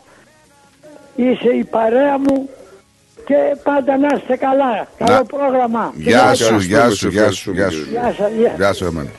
για σένα νιώθω Πάμε με Νίκο Κονομόπουλο στο διαφημιστικό διάλειμμα και γυρνάμε. εμένα να ακούς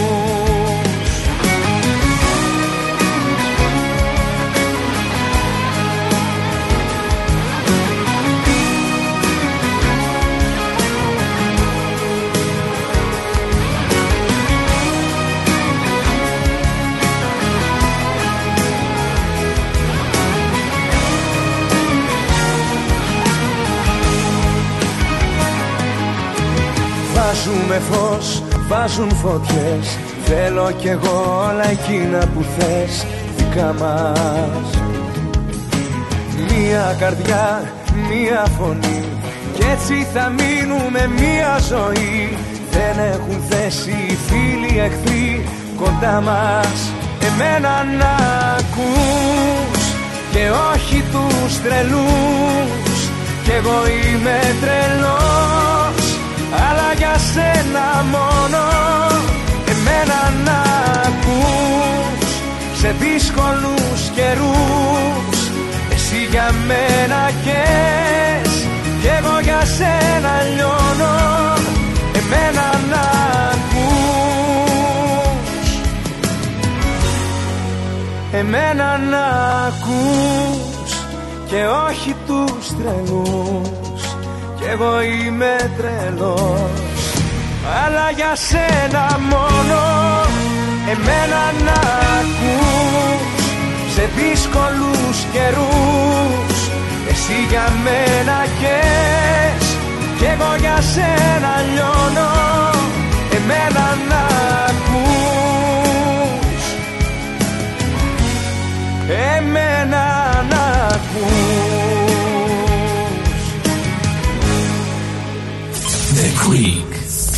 Breakfast Show. Μερικές στιγμές στη ζωή μας μένουν για πάντα αποτυπωμένες. Όπως η στιγμή που αισθάνθηκες πρωταγωνιστής ενός μεσαιωνικού παραμυθιού με φόντο πέτρινα πυργόσπιτα και λιθόστρωτα σοκάκια στη Μονεβασιά.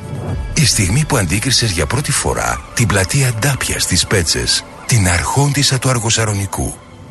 Μια μοναδική ταξιδιωτική εμπειρία στο μυθικό νότο της Ελλάδας σε περιμένει. Κλείστε τώρα τη θέση σας για 21 ημέρες περιήγησης σε μοναδικούς προορισμούς, μαγευτικές παραλίες και αξιοθέατα της Πελοποννήσου. Σε υπερπολιτελή ξενοδοχεία με διατροφή όλα σε ένα μοναδικό πακέτο. Επισκεφτείτε το φύλλο pavlaxenia.com.au για να μάθετε περισσότερες πληροφορίες ή καλέστε στο 0411 729 404. Αναφέρετε το ρυθμός radio και κερδίστε έκπτωση. Η προσφορά ισχύει μέχρι 25 Μαρτίου 2023. Φίλο pavlaxenia.com.au Ταξιδεύουμε την Ελλάδα. Δημιουργούμε συναρπαστικές στιγμές. Ρε φίλε, τι τυρί είναι αυτό που ψήνεις και μας έχει σπάσει τη μύτη; Είναι το Ταλαγάνι Ήπειρος, το ελληνικό παραδοσιακό τυρί χάρας από 100% εγωπρόβιο γάλα και φρέσκο δυόσμο. Δοκίμασε. Πόρε φίλε, απίστευτο.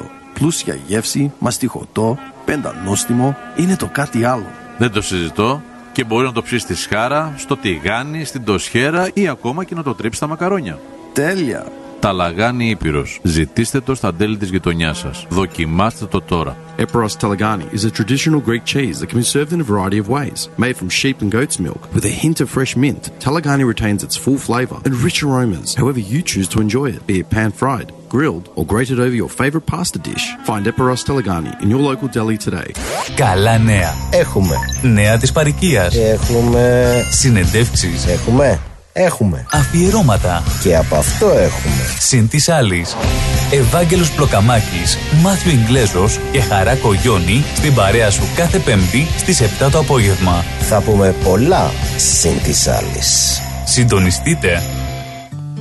Η φροντίδα των ανθρώπων σας είναι σημαντική για εσάς. Για εμάς, η φροντίδα των ανθρώπων σας είναι προτεραιότητα. Grace of Mary and St. Andrews Aged Care. Όλοι οι χώροι μας συνθέτουν ένα εξαιρετικά ευχάριστο περιβάλλον, κατάλληλα διαμορφωμένο, ώστε οι αγαπημένοι σας να αισθάνονται σαν στο σπίτι τους. Το έμπειρο προσωπικό μας ασχολείται καθημερινά και υπεύθυνα με την καθημερινή φροντίδα των ενίκων σε ατομικές ανάγκες, ιατρική περίθαλψη, όσο και την φροντίδα των προσωπικών τους χώρων. Φροντίζουμε να γινόμαστε καλύτεροι μέσα από την καθημερινή μας επαφή με τους αγαπημένους σας, μέσα σε ένα ζεστό και οικογενειακό περιβάλλον, διατηρώντας παράλληλα την ελληνική κουλτούρα και παράδοση. Grace of Mary and St. Andrews Aged Care. Για περισσότερες πληροφορίες επισκεφτείτε το northerncypriotagedcare.com.au ή καλέστε μας στο 9408 8169.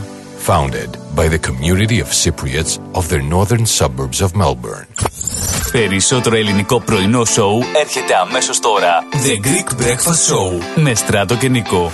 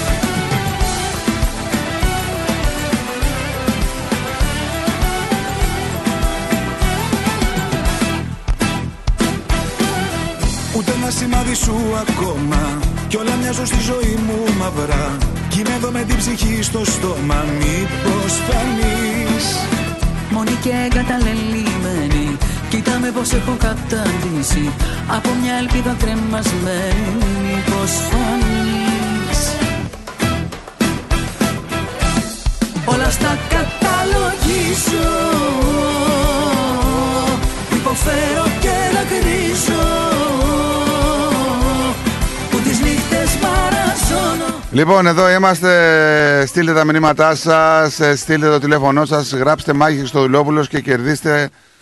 Έχουμε αρκετές διπλές προσκλήσεις για το τρακ για την Παρασκευή. Που υποφέρω και δακρύζω Που τις νύχτες μαραζώνω Είχαμε νέο πρόεδρο της Κυπριακής Δημοκρατίας, τον Νίκο Χρυστοδουλίδη.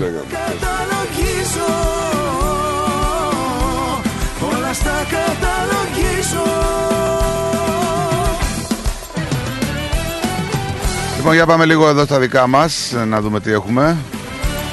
Εδώ το αστυνομικό δελτίο οργιάζει, έτσι. Ναι, είχαμε γυναίκα με χειροποίητο όπλο που της επιτέθηκαν να έκανε τζόκινγκ εκεί στο. Στη, πού, πού ακριβώς έγινε αυτό, στο. Ε, Στον Μπάλαρατ. Πάκενα. Στον Μπάλαρατ, Πάκενα, ναι. Στο Πάκενα, όχι στον Μπάλαρατ. Κοντά στον Μπάλαρατ διαβάζω εγώ τέλος πάντων. Α, μήπως είναι άλλο. Μια γυναίκα χτυπήθηκε από έναν άντρα χρησιμοποιώντα λέει ένα χειροποίητο όπλο. Όχι, όχι. Ενώ για άλλο έκανε μιλάω. τζόκινγκ στον Μπάλαρατ. Η Σίση ω την 29 ετών έτρεχε κοντά εκεί στην περιοχή στις, πε- στο Λατ Λατ το απόγευμα του Σαββάτου όταν την πλησίασε ένα άντρα μεταξύ 4 και 5.30 τη χτύπησε στο κεφάλι με ένα αντικείμενο που δεν ξέρουμε ακριβώς τι ακριβώς είναι. Η γυναίκα μάλιστα φωτογραφία. ε, φοβερό πράγμα. Να τρέχει τώρα για να σου έρθει ο άλλος και να σε χτυπήσει. Δεν μπορώ να καταλάβω. Ναι, εγώ μιλάω για άλλη επίθεση που έγινε στο Πάκεναμ. Ε, Μια 18χρονη έκανε βόλτα γύρω από μια λίμνη εκεί στο Eastern Reserve στο Πάκεναμ το βράδυ της Παρασκευής όταν της επιτέθηκε ένας άγνωστος. Ένας 21 ετών άνδρας φαίνεται να καθήλωσε την νεαρή γυναίκα από το λαιμό και της έβγαλε τα εσώρουχα. Άμα ναι. Ο Νικ Κένον βρισκόταν στην περιοχή εκείνη τη στιγμή και είπε ότι μπορούσε να ακούσει την νεαρή κοπέλα να ουρλιάζει από την άλλη πλευρά του δρόμου. Παρατηρήσαμε μερικά νεαρά κορίτσια να παίζουν στο πάρκο και κάτι που πιστεύαμε ήταν υπέροχο και μετά άρχισαν να συμπεριφέρονται περίεργα και σκέφτηκα ότι κάτι γινόταν. Ναι. Από ένστικτο λέει άρχισα να τρέχω. Είδα τι εκτιλισότανε και έπρεπε να του σταματήσω. Ο Κένον τράβηξε τον άνδρα από την κοπέλα επάνω και τον ακινητοποίησε πριν φτάσει η αστυνομία στο σημείο. Ο δράστης προσπαθούσε να ξεφύγει και ήθελα να βεβαιωθώ ότι δεν το έκανε. Ήθελα να λογοδοτήσει για τις πράξεις του. Είμαι πατέρας έξι παιδιών. Ο Κένον λέει ότι είμαι ακόμη συγκλονισμένος από το περιστατικό. Είχε τον κραυγόν ακόμη, δεν μπορώ να τους βγάλω από το μυαλό μου. Οπότε είμαι πολύ χαρούμενος για αυτό που έκανα. Παναγία μου. Ε, δεν τραυματίστηκε σωματικά η κοπέλα, αλλά ψυχικά σίγουρα της έμεινε. Ε, τι λες τώρα, αυτό φεύγει; Αυτό το σοκ. Είναι δυνατόν; Μεγάλο σοκ. Έχουμε, έχουμε σεξουαλικές επιθέσεις, έχουμε αρκετές. Όπως και μαχαίρι πολύ, έτσι. Ναι, ναι. Πραγματικά. Πραγματικά. Είχαμε και μια περίεργη έτσι υπόθεση ενός ε, παιδιού που έχασε τη ζωή του στα, στο Φίτζι. Ναι, το Ένα 8χρονο. Ένα 8χρονο. Τώρα, από ό,τι λένε οι πληροφορίες, ήταν εκεί με την οικογένειά του, έκαναν, κάνανε διακοπές οι άνθρωποι. Ε, σε ένα θέρετρο εκεί, δεν ξέρω πώς λέγεται. Η αστυνομία των, Φ- του Φίτζη εκεί λέει ότι το παιδί μπορεί να έπαθε λιτοπληξία στις εγκαταστάσεις όπου βρέθηκε να μην ανταποκρίνεται κάπου στους κήπους εκεί του θέρετρου. Καλά και άλλοι το είχαν αφήσει το παιδί 8 χρονών μόνο του. Ρε παιδί. Θα μου πεις τώρα μπορεί να ήταν και δίπλα και άλλη μισό ότι να, είναι. να είχε πάει και κάπου να παίξει και να έπαθε. Ηλεκτροπληξία λέει προφανώς. Είχαμε και έναν άντρα ηλικιωμένο, ο οποίος ήταν σε ένα καρότσι αναπηρικό, σε αυτά τα σκούτερ, ξέρεις, τα... Ναι. Δέχτηκε επίθεση από ένα μαντρόσκυλο και κυριολεκτικά τον ε, έφαγε. Ο ιδιοκτήτης του σκυλιού τράπηκε σε φυγή. Γιατί είναι υπεύθυνος. Όπως καταλαβαίνεις. Είναι υπεύθυνος.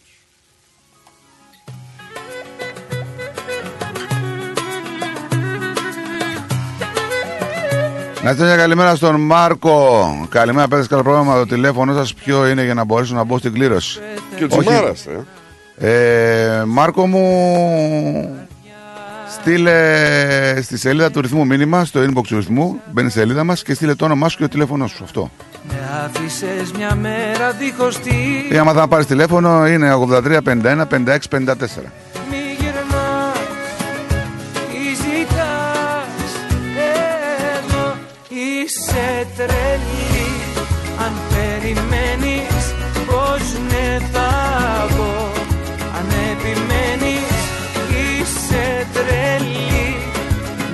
για μένα Ψέματα λες Μπροστά μάλλον μη κλαις γιατί σε άφησα στο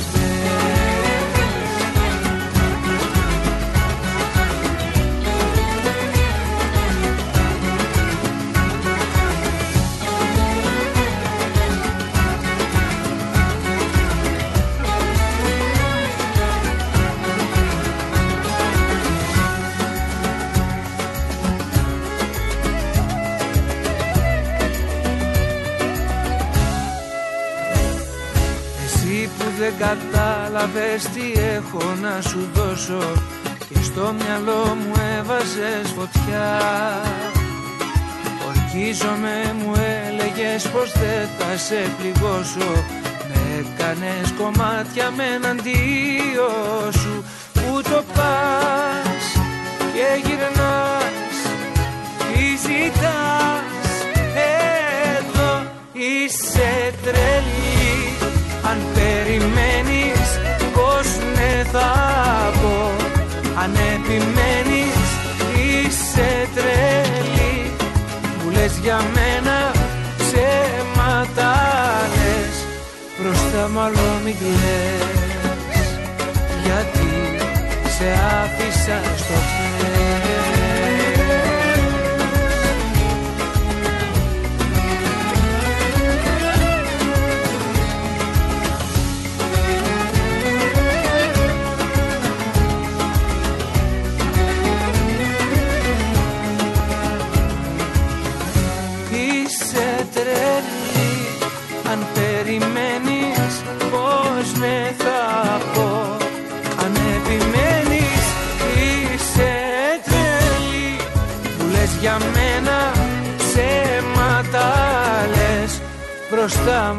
μάλλον μη κλαις Γιατί σε άφησα στο χθες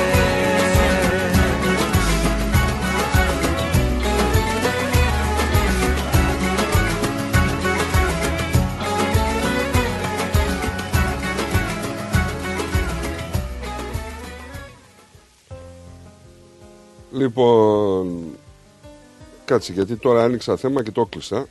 Γιατί το κλείσες; Ε, είχαμε χθες ε, δημοσκοπήσεις, τώρα δεν μπορώ να το βρω, θα το πούμε απ' έξω. Είχαμε δημοσκοπήσεις, δημοσκοπήσεις, είχαμε μια σφιγμομέτρηση γενικά πόσος κόσμος υποφέρει από τα δάνεια και πόσο έχουν αυξηθεί. Στις 600.000 πλέον του δανείου έχει φτάσει το χιλιάρικο το επιπλέον μηνιαίος. Στις; Στις 600.000 δανειοδότησης με τα επιτόκια που έχουν τρέξει έχει πάει στο χιλιάρικο επιπλέον. Και πάρα πολλοί άνθρωποι, το 14 με 16% από τους ερωτηθέντες έχουν παραλείψει ήδη μία δόση από τότε που ξεκίνησε Πόσο; η ιστορία. Το; 14 με 16%. Δεν είναι λίγο αυτό. Μπορεί να ακούγεται λίγο Όχι, στα αυτιά δεν κάποιον, είναι αλλά λίγο, για, δεν είναι λίγο. για την Αυστραλία Έχει είναι πολύ. παραλείψει τουλάχιστον μία δόση, Για έτσι. την Αυστραλία είναι πολύ. Τουλάχιστον μία δόση. Σε σχέση με αυτά που ξέραμε, έτσι. Ο πρόεδρος της Reserve Bank μάλλον δεν θα συνεχίσει την επταετία, είχε ζητήσει παράταση τριών ετών, μάλλον δεν θα το συνεχίσει. Ε, πάντως περιμένουν και άλλη αύξηση. Ακόμα κι άλλοι. Ε, πού θα πάει ρε παιδιά τώρα, εντάξει. Ήμαρτον δηλαδή, αφού βλέπετε ότι δεν γίνεται. Δεν ξέρω, θα περάσουμε δύο χρόνια, τρία ακόμα, πιστεύω έτσι βασανιστικά στο οικονομικό κομμάτι και στα, των οικοκυριών. Εχθές να σου πω την αλήθεια, αρκετοί ακροατές το παρομοιάζαν ε, με, την, ε, με το ελληνικό. Ε, δηλαδή είχαμε μια κουβέντα και με ανθρώπους εδώ πέρα και λέγανε ότι ξέρεις κάπως έτσι δεν ξεκίνησε και στην Ελλάδα. Δηλαδή αν θυμάσαι Α. στην Ελλάδα είχαμε τα δάνεια, όταν κοπήκαν τα δάνεια προς τις κατοικίες βέβαια εκεί μεσολάβησε ένα άλλο φαινόμενο και άμα θα σου το πω θα το θυμηθείς. Δεν ξέρω αν είναι μπορεί να συγκρίνεις τα. Δεν είναι ίδιε καταστάσει. Όχι, όχι, αλλά πρόσεξε να δεις, ήταν οι κατοικίες, οι τράπεζες, πρωταγωνιστές και η αδυναμία πληρωμών. Κοίταξε, Πρόσεξε. Όλο, ο- άκου- άκου, όλο το οικονομικό σύστημα μιας χώρας βασίζεται πάνω στις τράπεζες και στις κατοικίες. Άκου λίγο, άκου λίγο. Είναι λογικό αυτό να Άκου λίγο. συμβαίνει Στην παντού. Ελλάδα η σημαντική διαφορά που είχαμε ήταν ότι η αντικειμενική αξία ξεπερνιόταν γιατί πήγαινε στην τράπεζα και έλεγες Ξέρεις τι, εγώ έχω ένα σπίτι αυτό. η είναι- τράπεζα νομ- στο αναγνώριζε. Ναι, ωραία. Δεν νομίζω όμως ότι ισχύει. Δεν μπορεί να κάνει. Δεν είναι συγκρίσιμα. Η τράπεζα στο αναγνώριζε, έστω σου αναγνώριζε και τα ημιυπαίθρια. Δηλαδή, στο αναγνώριζε σαν ένα τριάρι. Όταν αυτό εσύ έπαιρνες ένα δάνειο 300.000 ευρώ Ναι, σε- και έπεφτε η αντικειμενική στα Για να 100, μην λέμε ρε παιδί μου πολλά, εγώ άλλο θα να σου πω. Για ποιο λόγο να παρομοιάσουμε και να συγκρίνουμε δηλαδή τη μία κατάσταση με την άλλη; Γιατί υπάρχουν κοινοί πρωταγωνιστές, όχι για κάποιον άλλο. Αυτό, λόγο. κοίτα, η αύξηση των επιτοκίων δεν σημαίνει μόνο στην Αυστραλία. Ναι, αλλά εδώ ζούμε τώρα. Είναι, αυτό είναι λέμε, γι' παγκόσμιο αυτό φαινόμενο λέμε, αυτή τη εντάξει. στιγμή. Για Οκ. εδώ λέμε τώρα. Το ότι έχουμε μια αύξηση των επιτοκίων βεβαίως και είναι πολύ άσχημο, αλλά επειδή έχουμε, έχουμε υψηλά τον πληθωρισμό που και αυτό είναι πα- παγκοσμίο, παγκόσμιο φαινόμενο. Δεν έχουμε όμως τον άλλο να, να έρθει ξαφνικά να σου πει: Ξέρεις κάτι, τελειώσατε αυτά που ξέρατε, κύριε Αυστραλή, τελειώσατε, χρωστάτε αυτά τα λεφτά, όλα κομμένα αυτά που ξέρατε από εδώ και πέρα, κάνουμε κομμάτι εμείς. Δεν είναι το ίδιο. Δεν μπορεί να το συγκρίνεις. Μα η κεφαλοποίηση Ποσοτικά. το, το- δεν είναι συγκρίσιμο, σου λέω. Είναι Όχι, κοινοί επειδή είπες- πρωταγωνιστές. Ναι. Είναι κοινοί πρωταγωνιστές. Δηλαδή, ε, ήταν η αγορά των κατοικιών, η αδυναμία πληρωμών, η κεφαλοποίηση Ναι, των τραπεζών. αλλά εκεί δεν συνέβαινε- είναι τα ίδια, σίγουρα. Ε, εκεί συνέβαινε το αντίθετο όμως. Ότι πήγαινε κάποιος να πάρει σπίτι χωρίς να έχει ένα σέντ. Και του δίνει ένα δάνειο και μπαίνει μέσα στο σπίτι. Κατάλαβες; Με αυτό πήγα να σου πω προηγουμένως. Εδώ υπάρχουν και κάποιες εγγυήσεις. Κοίταξε, η παρομοίωση ξέρεις που είναι και ήταν πολύ εύστοχο αυτό το πράγμα. Η παρομοίωση ήταν ότι ναι, μεν στην Ελλάδα έπαιρνε ο άλλος 300 χιλιάρικα δάνειο, αλλά έπεσε η αντικειμενική του αξία και πήγε στα 150, οπότε η τράπεζα ξαφνικά βρέθηκε εκτεθειμένη και χρειαζόταν κεφαλοποίηση. Ενώ εδώ, πρόσεξε να δεις τι έγινε. Σε πολύ μικρό χρονικό διάστημα, ένα σπίτι που το αγόρασε 350.000 δολάρια, ας πούμε, και έπαιρνε στο δάνειό σου, σήμερα, σε λίγα χρόνια μετά, η τιμή του διπλασιάστηκε. Αλλά πού είσαι, Η- ο διπλασιασμός των τιμών δεν σημαίνει ότι ο ίδιος άνθρωπος μπορεί σήμερα να πάρει αυτό το διπλάσιο δάνειο γιατί δεν Όχι, έχει αλλά τα δεν- κριτήρια. Αυτό που το πήρε όμως δεν έχασε. Κατάλαβες να σου πω; Θα το δούμε στο Δηλαδή, αν, χειροκρότημα αν, αυτό. αν ένας άνθρωπος αγόρασε ένα σπίτι, μια οικογένεια αγόρασε ένα σπίτι και ε, εκτοξεύτηκε η τιμή του, ξέρω εγώ, 30-40% Ναι. ε, από αυτή τη- την αξία που πήρε, οκ, θα χάσει κάποια από την ε, αξία που πήρε, αλλά δεν θα χάσει από αυτά που έδωσε. Κατάλαβες να σου πω. Δεν το πλήρωσε όμως. Όχι, σε καμία Το χρωστάει. Ναι, ναι, ναι. Ένα. Και ένα δεύτερο, ότι αυτός ο άνθρωπος, γιατί είπε κάποιος, νομίζω ο Λάκης το είπε, ότι θα πουλήσει το σπίτι αυτό που έχει και θα πάρει ένα άλλο δάνειο. Μα τα κριτήρια του εξανεμίζονται και το είπε ο πρόεδρος της ε, Reserve Bank και είπε προσοχή, μην παραλείπετε δόσεις, συνεννοηθείτε με την τράπεζα γιατί πέφτει η πιστοτική σας υπόλοιψη. Βέβαια, βέβαια, βέβαια. Καλημέρα στον Τάκη. Καλημέρα, καλημέρα. Εγώ πήρα να διαφανίσω μαζί σας. Θα που λέτε. Να σα ακούσουμε εδώ, είμαστε για να. Σαφώς και. Καλημέρα. Συμφωνώ με τον Νίκο, γεια σου Νίκο. Συμφωνώ με τον Νίκο ότι η Αυστραλία αυτή τη στιγμή εδώ και ένα χρόνο βαδίζει στα φάρια της Ελλάδας. Εμένα μου θυμίζει το 2007 στην Ελλάδα. Ε, όχι, εντάξει. Ξεκινήσατε επιλογή. Εγώ αυτό θυμάμαι μπορώ να διαφωνούμε. Δεν υπάρχει να παρεξηγήσει διαφωνία, είναι λογικό. Το έχουμε ξαναπεί αυτό. Αλλά αυτό το πράγμα συμβαίνει. Και μην το βλέπεις μονόπλευρα. Δες το ότι ένας άνθρωπος αγόρασε ένα σπίτι σήμερα, χτες πριν ένα μήνα εδώ, με δεδομένο ότι παίρνει 2.000 την εβδομάδα αυτό και δύο γυναίκα του 4, άρα σημαίνει 16 το μήνα, χιλιάρικα. Άρα λέει, θέλουμε τόσο για έξοδα, μας περισσεύουν και 3 χιλιάρικα, 4 το μήνα να βάζουμε να πάρουμε ένα σπίτι. Σωστά μέχρι εδώ. Ωραία. Όταν οι τράπεζες εδώ και ένα χρόνο, 6 μήνες, έχουν αυξήσει 6 φορές επιτόκιο. Και άλλες 2-3 θα τα αυξήσουν. Κάτσε λίγο, περίμενε, περίμενε. Μιλά και πελάτη, μα που και πελάτη θα βγει. Να, Έλληνα. Όταν λοιπόν η τράπεζα 6-7 φορές ανεβάζει τα επιτόκια και τα 4 χιλιάρικα που εσύ υπολόγισε και ένα σου μείνει ακόμα καβάτζα να γίνει και ένα backup, σου τρώνε και το backup και δεν, και δεν φτάνουν, τι θα γίνει; Εγώ, θα- Εγώ εγώ, έδωσα εγώ θα το συμφωνήσω δηλαδή. στο γεγονός ότι αυτή τη στιγμή με την άδεια των επιτοκίων και του πληθωρισμού έχουν σφίξει λίγο τα ζωνάρια. Έτσι, σε καμία περίπτωση δεν είναι όπως ήταν για τα νοικοκυριά. Αλλά δεν Μην μπορώ, να, βάζετε μόνο το επιτόκιο, δεν, παιδιά. δεν μπορώ να πω δηλαδή ότι μπο- είναι συγκρίσιμα. Όχι, όχι. Μην Επειδή βάζουμε λέει μου θυμίζει μόνο- το 2007. Ε, δηλαδή, εντάξει. Περίμενε λίγο, Νίκο, περίμενε. Μια στιγμή. Δεν ξέρω άμα είναι το Νίκο, 2007. Περίμενε, λίγο, περίμενε, περίμενε. Για να ολοκληρώσω. Μετά ας φύγουμε από τις τράπεζες και τα επιτόκια. Να φτάσουμε στα καθημερινά έξοδα. Αυτό Αυτά πήγα θέλει η να πω, οικογένεια ναι. ζήσει. Που σημαίνει ρεύμα, φαγητό, τηλέφωνο και γκάζι. Πόσο, πόσα χρήματα από τον οικογενειακό κορβανά επιπλέον έφυγαν για να καλυφθούν τα δοβάνια αυξήσεις συν τα έξοδα της καθημερινής διαβίωσης; Ξέρετε πόσα; Τα ξέρετε. Αρκετά. Τα ξέρουμε όλοι Ναι. μας. Τα ξέρουμε όλοι μας. Πόσο θα βγει αυτό; Με προ- την προοπτική κι άλλων αυξήσεων αντιστοιχείων που διαφωνούν κάθετα σε αυτό. Και δεν είναι δικαιολογία ότι όλες οι τράπεζες αναβάζουν. Δεν με ενδιαφέρει τι κάνουν. Να προστατεύσει, να, το, το, το, το κράτος οφείλει να προστατεύσει τον πολίτη. Εγώ φίλε με σένα έκανα συμφωνητικό μου δώσει 500 χιλιάρικα και θες τόσα το μήνα. Δεν μπορείτε να βάζετε και εσύ να μου λες αύριο θέλω παραπάνω. Κάτσε ρε, τι- τι- πού πού είμαστε, πού βρήκαμε. Τι είναι αυτό; Ναι, αλλά είπαμε από την αρχή ότι ξέρεις, τα συμβόλαια δεν έχουν ελεγχθεί. Οι τράπεζες είναι γεννημένες για να πουλάνε το προϊόν τους και το προϊόν τους είναι χρήμα. Τα έχουμε πει αυτά. Ε, Ρε, φίλε, το υπάρχουν πούλησε, πάρα το πολλά πούλησε. πράγματα από πίσω Η έτσι. τραπέζα μου το πούλησε πέρσι και εγώ το αγόρασα τόσο. Με ποιο δικαίωμα τώρα μου λέει το τόσο κάτω παραπάνω; Δεν το καταλαβαίνω αυτό το πράγμα. Γιατί είναι κλέφτος.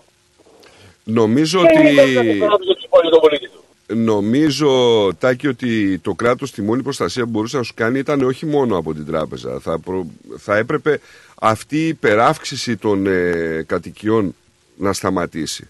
Δηλαδή κάπου να υπάρχει ένα πλαφόν, να υπάρχει ένα μέτρο. Θα μου πεις ναι, μα ακριβένα τα υλικά. Ναι, μα αυτό, εκείνο. Ε, φίλε, ναι, αλλά ξέρεις κάτι, θα έπρεπε να μπει ένα πλαφόν. Να και αυτό πει λίγο μου. μισό λεπτάκι, ρε παιδιά. Φυσικά και, αυτή, εντάξει. και, και η αύξηση των κατοικιών δεν ήταν λογική αυτή που υπήρχε. Έτσι. Α, ακριβώς αυτό λέω. Αυτό λέω. Εκεί έπρεπε να Ένα επέμβει σπίτι το. κάποιου Που αγόρασε 200 χιλιάρικα πριν από 30 χρόνια, 20, το πουλάει 10 εκατομμύρια και χαίρεται. Δεν καταλαβαίνει όμως τα παιδιά του μεθαύριο, δεν θα έχουν λεφτά να πάρουν σπίτι. Επειδή ο κάθε Κινέζος το έχει πάρει σταθερό το σπίτι. Υπάρχουν τα βοηθητικά συστήματα εδώ, ε, Αυστραλία. Καταλαβαίνετε. Δεν τις κάνετε. Εντάξει τώρα, ρε παιδιά, αυτά είναι. Αυτή η πολιτική επιλέχτηκε. Για πέρα δεν το έχω. Κοίταξε, η, Δεν είναι δημοκρατία αυτά. η- κοιτάξτε, η- δεν η μας- αλήθεια είναι Αν ότι. δεν διαμαρτυρηθεί ο κόσμος, έτσι θα κάνει συνέχεια. Κοίταξε, η αλήθεια είναι ότι ο κόσμος δεν διαμαρτύρεται. Γιατί, Όχι καλά εδώ ο κόσμος. γιατί δείχνει εμπιστοσύνη στο οικονομικό σύστημα της χώρας και ειδικά αυτοί που είναι πιο παλιά και ζήσαν και από χθε 89-90 που είχαμε εκεί το μπαμ το καλό. Ε, ήταν διαφορετικά και μπόρεσε το κράτος και ανταπεξήλθε μέσα σε, σε δύο χρόνια. Τρία. Με το 89-90 οι τράπεζε δεν ήταν αυτό που είναι σήμερα. Και σήμερα οι τράπεζες διοικούν τον κόσμο. Πέντε τραπεζίτες διοικούν τον κόσμο. Ε, εντάξει, Και πάντα το το κάνω διοικούν. Ο ξέρω. συντελεστής της παγκοσμιοποίησης, της να πεις. Έτσι, έτσι, μπράβο. Γιατί- Το αφεντικός παγκοσμιοποίησης. Γιατί εχθές είχα μια διαφωνία, διαφωνία εν μέρη με, με το Λάκη που μου λέει εντάξει, και άμα δεν βγαίνει, λέει αυτός ο άνθρωπος, ας πούμε, που μπορεί να κερδίζει 4 χιλιάρικα την εβδομάδα, να πιάσει και δεύτερη δουλειά. Ναι. Και εγώ πολύ συμφωνώ μαζί του. Θα πιάσει και μια Αλλά, τρίτη μετά, πες, λέει. αλλά ξέρεις κάτι, μιλούσαμε παλιότερα για τον κοινωνικό ιστό. Δεν σπάει ο κοινωνικός ιστός. Όταν ένα ζευγάρι δηλαδή δουλεύει 8 ώρες, 10 εγώ σου λέω, και αφιερώνει και τον υπόλοιπο στην οικογένειά του, που πρέπει να γαλουχίσει τα παιδιά του, να τα μεγαλώσει. Όταν αυτός ο άνθρωπος θα φτάσει 14 και 16 ώρες, δεν υπάρχει οικογένεια, υπάρχει μόνο δουλειά, ύπνο. Τώρα, ε, Ύπνος, κοίταξε, δουλειά. ε, ε, μια κατάσταση η οποία είναι οικονομικά σαθρή για ένα χρονικό διάστημα έχει συνέπειες ε, και σε άλλους ε, τομείς του κοινωνικού εστού. Έτσι. Δεν, Ποιο δεν ρυθμίζει στράτο αν η οικονομία φαίνεται σαφρή. Ποιος το ρυθμίζει αυτό; Δεν, ε, δεν πίστευα ότι η οικονομία της Αυστραλίας ήταν σαθρή. Δεν νομίζω. Ίσα ίσα νόμιζα ότι ήταν στιβαρή. Και τώρα εγώ πιστεύω ότι είναι στιβαρή. Δεν Ναι, πιστεύω ποιος ότι είναι ρυθμίζει σαθρή. την οικονομία όμως. Αυτό είναι το ερώτημα δικό μου. Οι τράπεζες; Οι τράπεζες που πήραν τώρα από σοβαρή και από, και από δυνατή πήραν να είναι ψηλοσαθροί. Οι τράπεζες μεθαύριο θα θελήσουν ότι κάνουν σαθροί. Αλλά μεθαύριο θα θελήσουν ότι κάνουν. Όταν Μακάρι βγαίνει, να εγώ, μην γίνει ε, ποτέ. εγώ να ρωτήσω κάτι, όταν βγαίνει ο, ο, τάδε πολιτικός, ο τάδε υπουργός εξωτερικών και σου λέει, ξέρω εγώ, ε, γιατί βλέπουμε ότι βγαίνουν οι πολιτικοί Και δεν υπόσχονται και δεν σου λένε εδώ σε σχέση ξέρω, με την πατρίδα, ξέρετε κάτι, όλα είναι καλά. Σου λέει δύσκολα θα είναι, δύσκολα ο επόμενος χρόνος δύο χρόνια. Δεν ξέρουμε πού θα πάει ο πληθωρισμός, αν θα ανέβει κι άλλο. Υπάρχει πρόβλημα. Χτυπάνε καμπανάκια να μαζευτείς. Καταλαβαίνεις τι λέω, έτσι. Το, το έχουμε δει αυτό σε καθημερινή βάση. Ε, Το έχουμε δει και το έχουμε δει εδώ και 15 χρόνια. Δεν βγαίνουν και μας λένε, ξέρω εγώ, ότι όλα είναι καλά, είναι όλα ρόδινα και η οικονομία ανεβαίνει, όπως μας κάνουν και μας παραμυθιάζουν σε άλλες χώρες. Τέλος πάντων, ας ελπίσουμε αυτό να κρατήσει λίγο και να αρχίσουν κάποια στιγμή να πέφτουν τα επιτόκια ώστε ο κόσμος να δει αυτά τα λεφτά τα έξτρα που λένε σε τόκου στις τσέπες του. Και θα ελπίσουμε ο κόσμος να αρχίσει να, να μιλάει, να αντιδρά. Και εδώ δεν αντιδρώνει. Όσο, υπάρχει, όσο κυκλοφορεί χρήμα, δεν θα, δεν θα αντιδρούν. Όσο υπάρχει πρόβλημα, θα αρχίσουν οι αντιδράσεις. Λίπος. Ε, ναι, σαν τις καμίλε. Καλή συνέχεια. Γεια σου, γεια σου Τάκη, γεια σου. Γεια σου Τάκη. Είδες ε, τι γίνεται. Μπήκε στο κατάλληλο timing μέσα στο στούντιο. Να, για να ξέρεις. Α, έτσι γίνεται.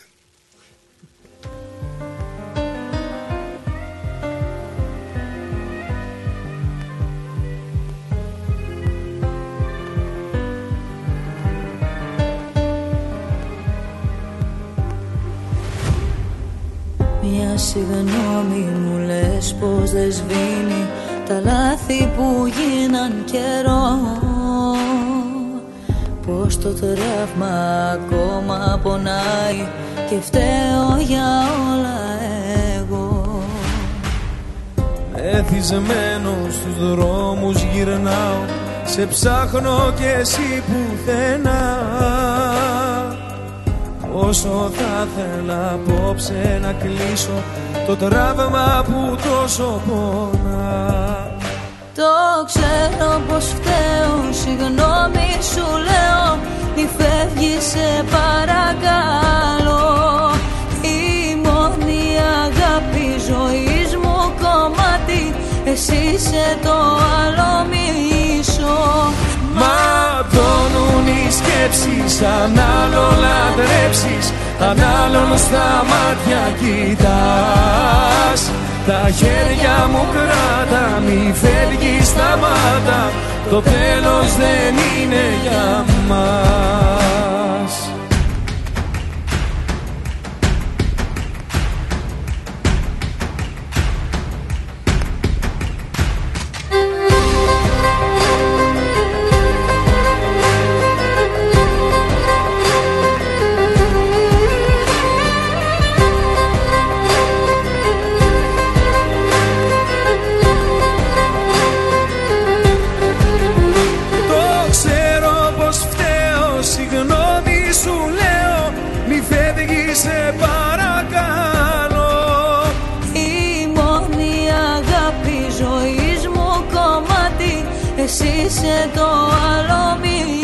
Λοιπόν, θα πάμε σε διαφημιστικό διάλειμμα. Θα γυρίσουμε με... γιατί είπα για το timing. Γιατί μπήκε μέσα ο, ο Σταύρος Αμπατζίδης από το Brian Real Estate. Θα τον ε, δούμε εδώ πάνω τι θα μας πει για την όλη Ναι, είναι κατάσταση. αρκετές ερωτήσεις. Βέβαια είναι και χρηματοοικονομικού ενδιαφέροντος. Τώρα Ναι, εντάξει, έχει να κάνει όμως ε, με τις κατοικίες, έτσι, σε πρώτη φάση. Και το τι συμβαίνει γενικά στην Αυστραλία. Ε, θα τα πούμε όλα συνέχεια, μείνετε συντονισμένοι. Να θυμίσω φυσικά ότι τρέχει ο διαγωνισμός. Στέλνετε μήνυμα. Ε, Μάκης Στοδουλόπουλο, ονοματεπώνυμο και τηλέφωνο και κερδίζετε διπλές προσκλήσεις για το τρακ για την Παρασκευή. Εμείς θα πάμε σε διαφημιστικό διάλειμμα και γυρνάμε πολύ γρήγορα. Μην φύγετε. The Greek Breakfast Show.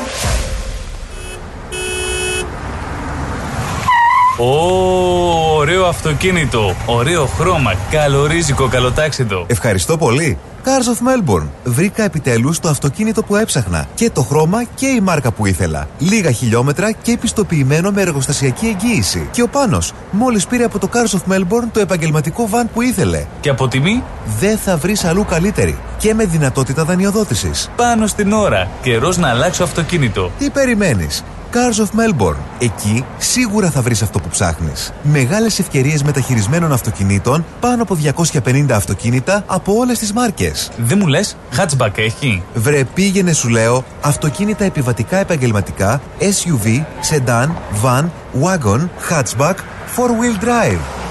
Cars of Melbourne. Ο Πίτερ και ο Σπύρος Χριστόπουλος πρόθυμοι να σας εξυπηρετήσουν. 1109 Sydney Road, Coburg North. Τηλέφωνο 9354 8828 ή στο 0412 335996. carsofmelbourne.com.au Το επόμενο σου αυτοκίνητο είναι εδώ. Cars of Melbourne. Έλα Μαρία, τι κάνεις, σου έχω νέα. Α, για πες. Η Κατερίνα από δίπλα θα στείλει και αυτή τον Νικολάκη της στο παιδεία Greek School. Να σου πω την αλήθεια, σκέφτομαι και εγώ να στείλω την Ανούλα, αλλά δεν ξέρω και πολλά πράγματα. Θα σου πω εγώ που ξέρω, μιας και τα τρία τελευταία χρόνια στέλνουν το Σπύρο εκεί. Έχουν μικρά τμήματα, Έλληνες δασκάλους με διακρίσεις, χρησιμοποιούν ελληνικές εκπαιδευτικές εφαρμογές και virtual reality που τρελαίνονται τα πιτσιρίκια. Κάνουν και εκδρομές συχνά. Α, τι καλά. Και επειδή ξέρω ότι στην Ανούλα σου αρέσουν και οι χοροί, κάνουν και μαθήματα ελληνικών παραδοσιακών χωρών. Καλά. Τώρα με έπεισες. Όχι, τώρα θα σε πείσω. Επειδή ακούς ρυθμό, έχεις και 10% έκπτωση. Δεν το πιστεύω. Πού μπορώ να κάνω εγγραφή; Στο 03 90 28 2088 ή online στο pediagreekschool.org.au Παιδεία Greek School Clayton South. Μαθαίνουμε ελληνικά διασκεδάζοντα. Παιδεία Greek School. Οι εγγραφές ξεκίνησαν. Τώρα στο Παιδεία Greek School μαθαίνουμε και μοντέρνο χορό με το θρηλυκό Άλκη Μάναση από το Dance with Alkis. Ρυθμός DAB+. Ήρθε η ώρα να αγοράσεις το σπίτι των ονείρων σου. Ψάχνεις για νέο επαγγελματικό χώρο; Ενδιαφέρεσαι να πουλήσεις το σπίτι σου χωρίς να βγεις χαμένος. Όποιες και αν είναι οι κτηματομεσητικές σας ανάγκες, η επιλογή είναι μία. O'Brien Real Estate. Τα μεσητικά γραφεία της O'Brien Real Estate βρίσκονται σε 32 τοποθεσίες σε Μελβούρνη και Phillip Island, παρέχοντας κτηματομεσητικές υπηρεσίες σε ιδιώτες και επαγγελματίες για την άμεση έβρεση κατοικίας, επαγγελματικής στέγης, οικοπαίδων, καθώς και για πώληση ακινήτων. Η δυναμική ομάδα της O'Brien Real Estate, με πολύ καλή γνώση της κτηματαγοράς, αναλύει τις ανάγκες του μισθωτή ή επενδυτή. Βρίσκεται δίπλα του με συνέπεια, υπευθυνότητα, φιλική εξυπηρέτηση και επιδιώκει το καλύτερο αποτέλεσμα. Στην O'Brien Real Estate μιλάμε ελληνικά. Για περισσότερες πληροφορίες επισκεφτείτε το o'brienrealestate.com.au ή καλέστε στο 0409 708 000. O'Brien Real Estate. Ένα βήμα πιο κοντά στο όνειρο. Και πάλι μέρη μου να τα εκατοστήσεις. Το πάρτι ήταν τέλειο. Και ο Μπουβές Καλετέλειος. Είχε και του πολιού το γάλα. Μμμ, μμμ. Τα λέμε. Ε; Είδες μπάμπι μου μπουφέ; Και σαλάτες και γύρο Και σουβλάκια και λουκάνικα. Και χταποδάκι και γαρίδες. Και όλα στα κάρβουνα Μπάμπι μου Τα είδα γυναίκα, πήρα κάρτα. Barbecue Brothers Catering. Θα τους φωνάξω για το πάρτι στο εργοστάσιο. Αμάν ρε μπάμπι με το εργοστάσιο Καλέ να μας κανονίσουν το catering για τους αραβώνες της Τζενούλας Και μην ξεχνάς θέλουμε και για τη βάπτιση της μπουμπούς Για catering που γίνεται θέμα συζήτησης, Barbecue Brothers Catering αναλαμβάνουμε κάθε είδους εκδήλωσης. Με πλούσιο μενού, ανάλογα με τις προτιμήσεις σας. Και επειδή η ζωή έχει και δύσκολες στιγμές Αναλαμβάνουμε το φαγητό για κηδείες και μνημόσυνα στο χώρο επιλογής σας Barbecue Brothers Catering. Δείτε τα πακέτα προσφορών και τις τιμές στο site μας www.barbecuebrothers.com.au ή τηλεφωνήστε στον Ανδρέα στο 0412 445 929.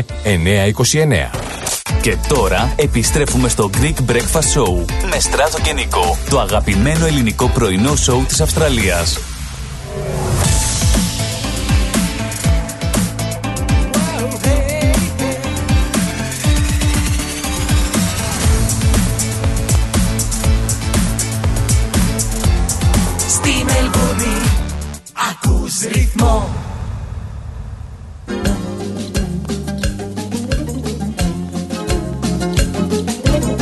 Έλα καλημέρα, καλημέρα να λέμε. 11 και 11 η ώρα πρώτα λεπτά. Να, να θυμίσω σήμερα ότι είναι η μέρα των ερωτευμένων Έτσι, εγώ δεν τη γιορτάζω. Ο Νίκος τη γιορτάζει που είναι ερωτευμένος. Όχι πλάκα κάνω. Εγώ γιορτάζω τους δικούς μας κάνεις Άγιους. Όχι, δεν γιορτάζω την μέρα λέω ρε παιδί μου των ε, καθολικών. Το είπα και στην αρχή της Όχι, εκπομπής. νόμιζα έτσι όπως το είπες για τον Νίκο ότι... Όχι, έτσι φαίνεται από τη μούρη. Σου Πάλι πίσω ταξιτζή. Παρακαλώ. Λοιπόν, Μάκαρος, έτσι εδώ θα πάμε μέχρι τις μία πίσω τα μικρόφωνα να θυμίσω Στράτο Σταλίδης και Νίκο Σάρης. Έχετε και ο μεγάλος Μάκης Τοδουλόπουλο εδώ στο Ο στούντιο ένας του και ρυθμού. μοναδικός Ένας, Νίκος ένας. Άρης, Μια έτσι. κατηγορία μόνος του. Α, για μένα το. Όχι, εγώ λέω το Χρυστοδουλόπουλο, όχι εσένα. Άλλη κατηγορία εκεί. Αυτός είναι μια κατηγορία μόνος του. Champions League. Και να της πω, και να της πω Λυπείς με, σε αγαπώ Και να της πω, και να της πω Λοιπόν, ετοιμάστε ερωτησούλες. Αν θέλετε, στείλτε τα μηνύματά σας στη σελίδα μας www.rhythmos.com.au. Μπαίνετε, ενημερώνεστε, ακούτε, βλέπετε ραδιόφωνο μέσα από το Ρυθμός TV και φυσικά συμμετέχετε μέσω του live chat ε, στην παρέα μας. Ε, πάρα πολύ εύκολο το login με τα social media ή με το email σας. Είναι σαν guest με ένα ονοματεπώνυμο. Μόνο που βάλετε το όνομά σας για να ξέρουμε σε ποιον στέλνουμε και σε ποιον λέμε καλημέρα, έτσι. Να καλημέζουμε στο στούντιο και το Σταύρο Μπατζίδη που προαναφέρα πριν το διαφημιστικό διάλειμμα. Γεια σας, Happy Valentine's Day σε όλους και στη γυναίκα μου προπάντως. Εσύ ξέρεις ότι 14 του μηνός είναι ο Βαλεντίνο, 13 του μηνός γιορτάζει η Ορθοδοξία τους δικούς της Άγιου του Έρωτα. Το ξέρεις αυτό; Αυτό δεν το ήξερα. Ε, κανείς δεν το ξέρει. Ε, ξέρεις δηλαδή ότι 15 Φεβρουαρίου. Χριστιανέ μου. Συγγνώμη, ρε, Στο άσε με ρε, να ξαναλέω. πω ρε. Ξέρεις ότι 15 Φεβρουαρίου έχουμε τη, είναι η μέρα του παιδικού καρκίνου και δεν βλέπουμε ούτε ένα post πουθενά. Ενώ 14 Φεβρουαρίου βλέπουμε λουλούδια, καρδούλες, γλυκά, σοκολάτες. Το ξέρεις; Το ξέρω. Βλέπεις ότι κανείς δεν κάνει Και, post. και εγώ το διαφημίζω και το κάνω post αυτό γιατί έχουμε φάρμα με λουλούδια. Ναι, ναι, ε, άλλα. να τα λέω. Θα τον δω και τον άλλο. Να σου πω ότι ο παιδικός καρκίνος, παράδοξο αλλά έτσι είναι, έγινε φίρμα από το Βαλεντίνο. Γιατί ξέρω. όλοι λένε αυτό το πράγμα. Ναι, δεν το ότι ξέρει δίνεται κανείς. σημασία στο Βαλεντίνο, αλλά η επόμενη μέρα είναι αυτή. Αυτό τώρα έχει το γίνει, έχουμε ναι. συνυφασμένο αυτό το πράγμα πλέον. Από κάτι post στο facebook κρα- που κράζανε. Ε, έτσι, φυσικά. ναι. Ε, μα κοίταξε, η ενημέρωση πλέον δεν είναι ούτε το βήμα ούτε η ελευθεροτυπία. Λοιπόν, κάτσε γιατί εδώ έχουμε. Ελά, Παουλίνα, γρήγορα γιατί έχω τον Σταύρο και πρέπει να φύγει. Να μας πει τι γίνεται εδώ μετά. Έλα, καλημέρα να σας πω μόνο. Καλημέρα, καλημέρα. Καλημέρα, καλημέρα. Καλημέρα Νίκο και Γεια σου, Στράτο. Παύλα. Πώς τα πέρασες Στράτο. Καλά τα πέρα, μια χαρά. Με το μάκι δίπλα είναι δυνατόν να με το περάσει καλά. Ε, βέβαια, ναι, ναι, ναι. Πολύ καλός τραγουδιστής, μ' αρέσει και εμένα. Ε, αυτό έπρεπε να μην σ' αρέσει. Άμα δεν σ' άρεσε, θα στο κλείνα. Ωραίο και αυτό. όχι, όχι. Για Είναι, το είναι ο Χριστουγεννιάτικο άνθρωπος θα μου και το δεν έδινε. είναι. Επειδή έτυχε να τον ζήσω κιόλας και αυτές τις μέρες έτσι πιο κοντά, μιλάμε για μ, φοβερό άνθρωπο, για μεγάλη ψυχή. Τέλος πάντων. Τι λες τώρα; Πολύ καλή φωνή και καλός άνθρωπος. Εγώ τον έχω συναντήσει τα ελληνικά εκεί τα κλαπ όλα. Και... Είναι λίγα τα λόγια να περιγράψει το Μάκη, είναι μύθος. Βέβαια, βέβαια. Πήγες για βέβαια. ψώνια, περπάτησες, τι έκανες; Βγήκες, μπήκες, έφυγες, έφαγες, τι έγινε, όλα καλά; Όχι, κάτσε, τρίτη είναι ακόμα. Τι, την τρίτη δεν πάει Εγώ πουθενά. πήγα, περπάτησα και ήρθα. Αυτό, that's it. Δεν πήγε να ψωνίσει η γυναίκα. Και Τι τώρα- κάθε μέρα στα Όχι, ψώνια. Σήμερα Τώρα- δεν είναι ημέρα, τρίτη. Τώρα, τώρα τι θα κάνεις; Πολίνα, ε, Παολίνα, Έλα. 2,54 το πακέτο τα μακαρόνια. Στο λέω, το ξέρεις. Με την, τρί- με, την, τρί- Δάκρυσα. με την τρύπα ή χωρίς; Δάκρυσα όταν τα είδα. 2,54 ρε φίλε. Γεια σου, Παολίνα. Τσαου, Μπέλα. Bye Ένα bye. πακέτο, για ένα Ναι. πακέτο. Ναι, ένα πακέτο, τι, δύο θέσεις; Θεός φυλάξει. Ποιος θα φάει δύο πακέτα; Μόνος. Εγώ τι λέω. Πήρα μακαρόνια πολλά. Με την τρούπα να Αν παίρνεις ήταν όμως. ένα δολάριο, yeah, πήρα. Γεια σου, Παολίνα, να είσαι καλά. Σε ευχαριστούμε. Bye Α, bye. θέλω να πω τις καλησμέρες μου. Άντε, πες τις, Στην πες τις. Αδριάννα, Ναι. στη Δώρα, σε όλες τις κυρίες και σε όλους τους κύριους. Και να είσαστε πάντα καλά. Και εσύ ακόμα Γεια καλύτερα. σου, Γεια σου, Παολίνα. Παολίνα. Γεια σας, Bye γεια bye. Έλα, Σταύρο, καλησπέρα. Καλημέρα μου. Γεια σας. Τι έγινε, Καλά. καλά. Καλά. Ανάψανε οι μηχανές του real estate εδώ στη Βικτόρια. Δεν ξέρω αν είδατε. Τι εννοείς, Η πιο μεγάλη εβδομάδα του χρόνου είχαμε αυτή την εβδομάδα. Αλήθεια; Ναι, Είναι σε πωλήσεις. σε πωλήσεις. Δεν θα μας τρελάνουνε. Δηλαδή όλοι γυρίσαν από τις διακοπές, ανεβήκαν οι τόκοι. Δηλαδή, πόσα σπίτια πουληθήκαν φέτος σε, σε αυτή τη εβδομάδα Σε στην αυτή την Αυστραλία; εβδομάδα 1278. Στη Βικτόρια; Στη Βικτόρια μόνο. Σίδνεϊ; Σίδνey εντάξει είχαμε 1804. Πάρα πολλά. Ντάρουιν, Μπρίσμπεν Το από εκεί; Brisbane έπεσε 1000. Α, έπεσε. Έπεσε. Τι, αυτοί τι κάνουν, πάνε διακοπές, αγοράζουν και μετά όταν Κάπως- σταματάνε διακοπές δεν αγοράζουν. Κά, Κάπως έτσι γίνεται. Δηλαδή, κάτσε, ήρθα διακοπές να αγοράσω ένα σπίτι και ανεβαίνουν οι πωλήσεις. Πώς γίνεται δηλαδή. Καλά, εγώ βλέπω τη γυναίκα μου όπου, όπου πάει θέλω να αγοράσει σπίτι. Αυτό γίνεται. Είναι γεγονός αυτό. Δεν είναι καλό πέσει αυτό. Έχει Όχι, ακριβά δεν- γούστα. Πάντως, εγώ όταν ε, πάω κάπου, όπου πάω, ας πούμε, θέλω να πάρω μαγνητάκι. Είναι κακό αυτό. Δεν ξέρω, δηλαδή, η γυναίκα σάμα που πάει, παίρνει σπίτι, εντάξει. Εγώ ένα μαγνητάκι φτάνει. Δεν... Αυτό θα της το πω. Όχι, πέστε ε, στο, αλλά- είχαμε 1278 πουλήσεις στη Βικτόρια, δηλαδή η πιο μεγάλη εβδομάδα. Και αγορές, και αγορές. Ε, και Όπου αγορές, θες, ναι, λες. όπου- όπου- Ναι. όπως το θες. Αλλά πολλοί μου λένε, ξέρεις, ε, αν Αυτό κοιτάξουμε... ξέρεις, είναι διφορούμενο. Ναι. Δηλαδή λες, πωλήσει θα πει ή αγορές. αγορές. Γιατί βγαίνουν άλλα συμπεράσματα. Έτσι, Κατάλαβε από αυτό. κατάλαβες. Όπω, όπως θες να Για το βλέπεις. Εσένα δεν σε ενδιαφέρει. Τι πωλήσει, τι αγορές είναι το ίδιο για σένα. Εμείς το ίδιο είμαστε. Και βλέπουμε τώρα, παιδιά, εντάξει, αν κοιτάξουμε τον ίδιο χρο- ε, τον καιρό πέρσι, εντάξει, είμαστε κάτω. Είμαστε κάτω, το είπα την περασμένη εβδομάδα, 30%. Ναι. Ε, αλλά η, η αλήθεια είναι, είμαστε εντάξει, 25% με 30% κάτω από πέρσι. Αλλά αν κοιτάξουμε το 19 και το 20, είμαστε σε normal αγορά. Δηλαδή είμαστε στα ίδια που ήταν το 19 και το 20. Ε, Ναι, σε αγορές. Σε αγορές, όχι σε τι- πωλήσεις. όχι σε τιμές. Έχουμε φτάσει πλέον τι εποχές τι κάνουμε προ-COVID και μετά Συγγνώμη. COVID. Αυτό ναι, είναι ναι, το- εντάξει, να δούμε μέχρι πότε θα το λέμε αυτό έτσι. Ναι. Ε, οι τιμές ελαφρώς πιο κάτω ή αισθητά Από πιο κάτω; Τότε. Ε, το, το τελευταίο διάστημα, ρε παιδί μου, με την άποψη των Εντάξει, από επιτοκίων. πέρσι, αν κοιτάξουμε από πέρσι, ναι, έχουν πέσει γύρω στα 8%. Έχουν πέσει από πέρσι. Από πέρσι 8%. Αυτό είναι καλό για την Αλλά από αγορά. το 19 Είναι κακό για την αγορά. Είναι καλό, κακό για τους δανειολήπτες που έχουν πάρει ένα σπίτι και έχει, ε, περιμέναν να ανέβει η αξία. Εντάξει. αυ- αυτό που έχει πέσει 8% είναι 8% αν δεν πουλάς, είναι μόνο στα χαρτιά που έχει πέσει. Δεν είναι πως. Εντάξει, α- αφού δεν πουλάω φέτος. Μπορώ να το κρατήσω στο σπίτι για άλλα 10 χρόνια. Αυτό επηρεάζει μόνο αυτούς που πουλάνε, αν έχει πέσει. Συμβουλευτικές έτσι ερωτήσεις έχεις από πελάτες; Ναι, Τι να πο- κάνω, πολύ- θέλω να, να άκου. πουλήσω, να μην πουλήσω, να αγοράσω, να μην αγοράσω. Θα ανέβουν, δεν θα ανέβουν. Πολλοί με ρωτάνε ακριβώς αυτό που ρώτησες και εσύ και με ρωτάνε και γιατί ανεβαίνουν και οι τόκοι. Και θα το συζητήσουμε και, και, και, και τα δύο.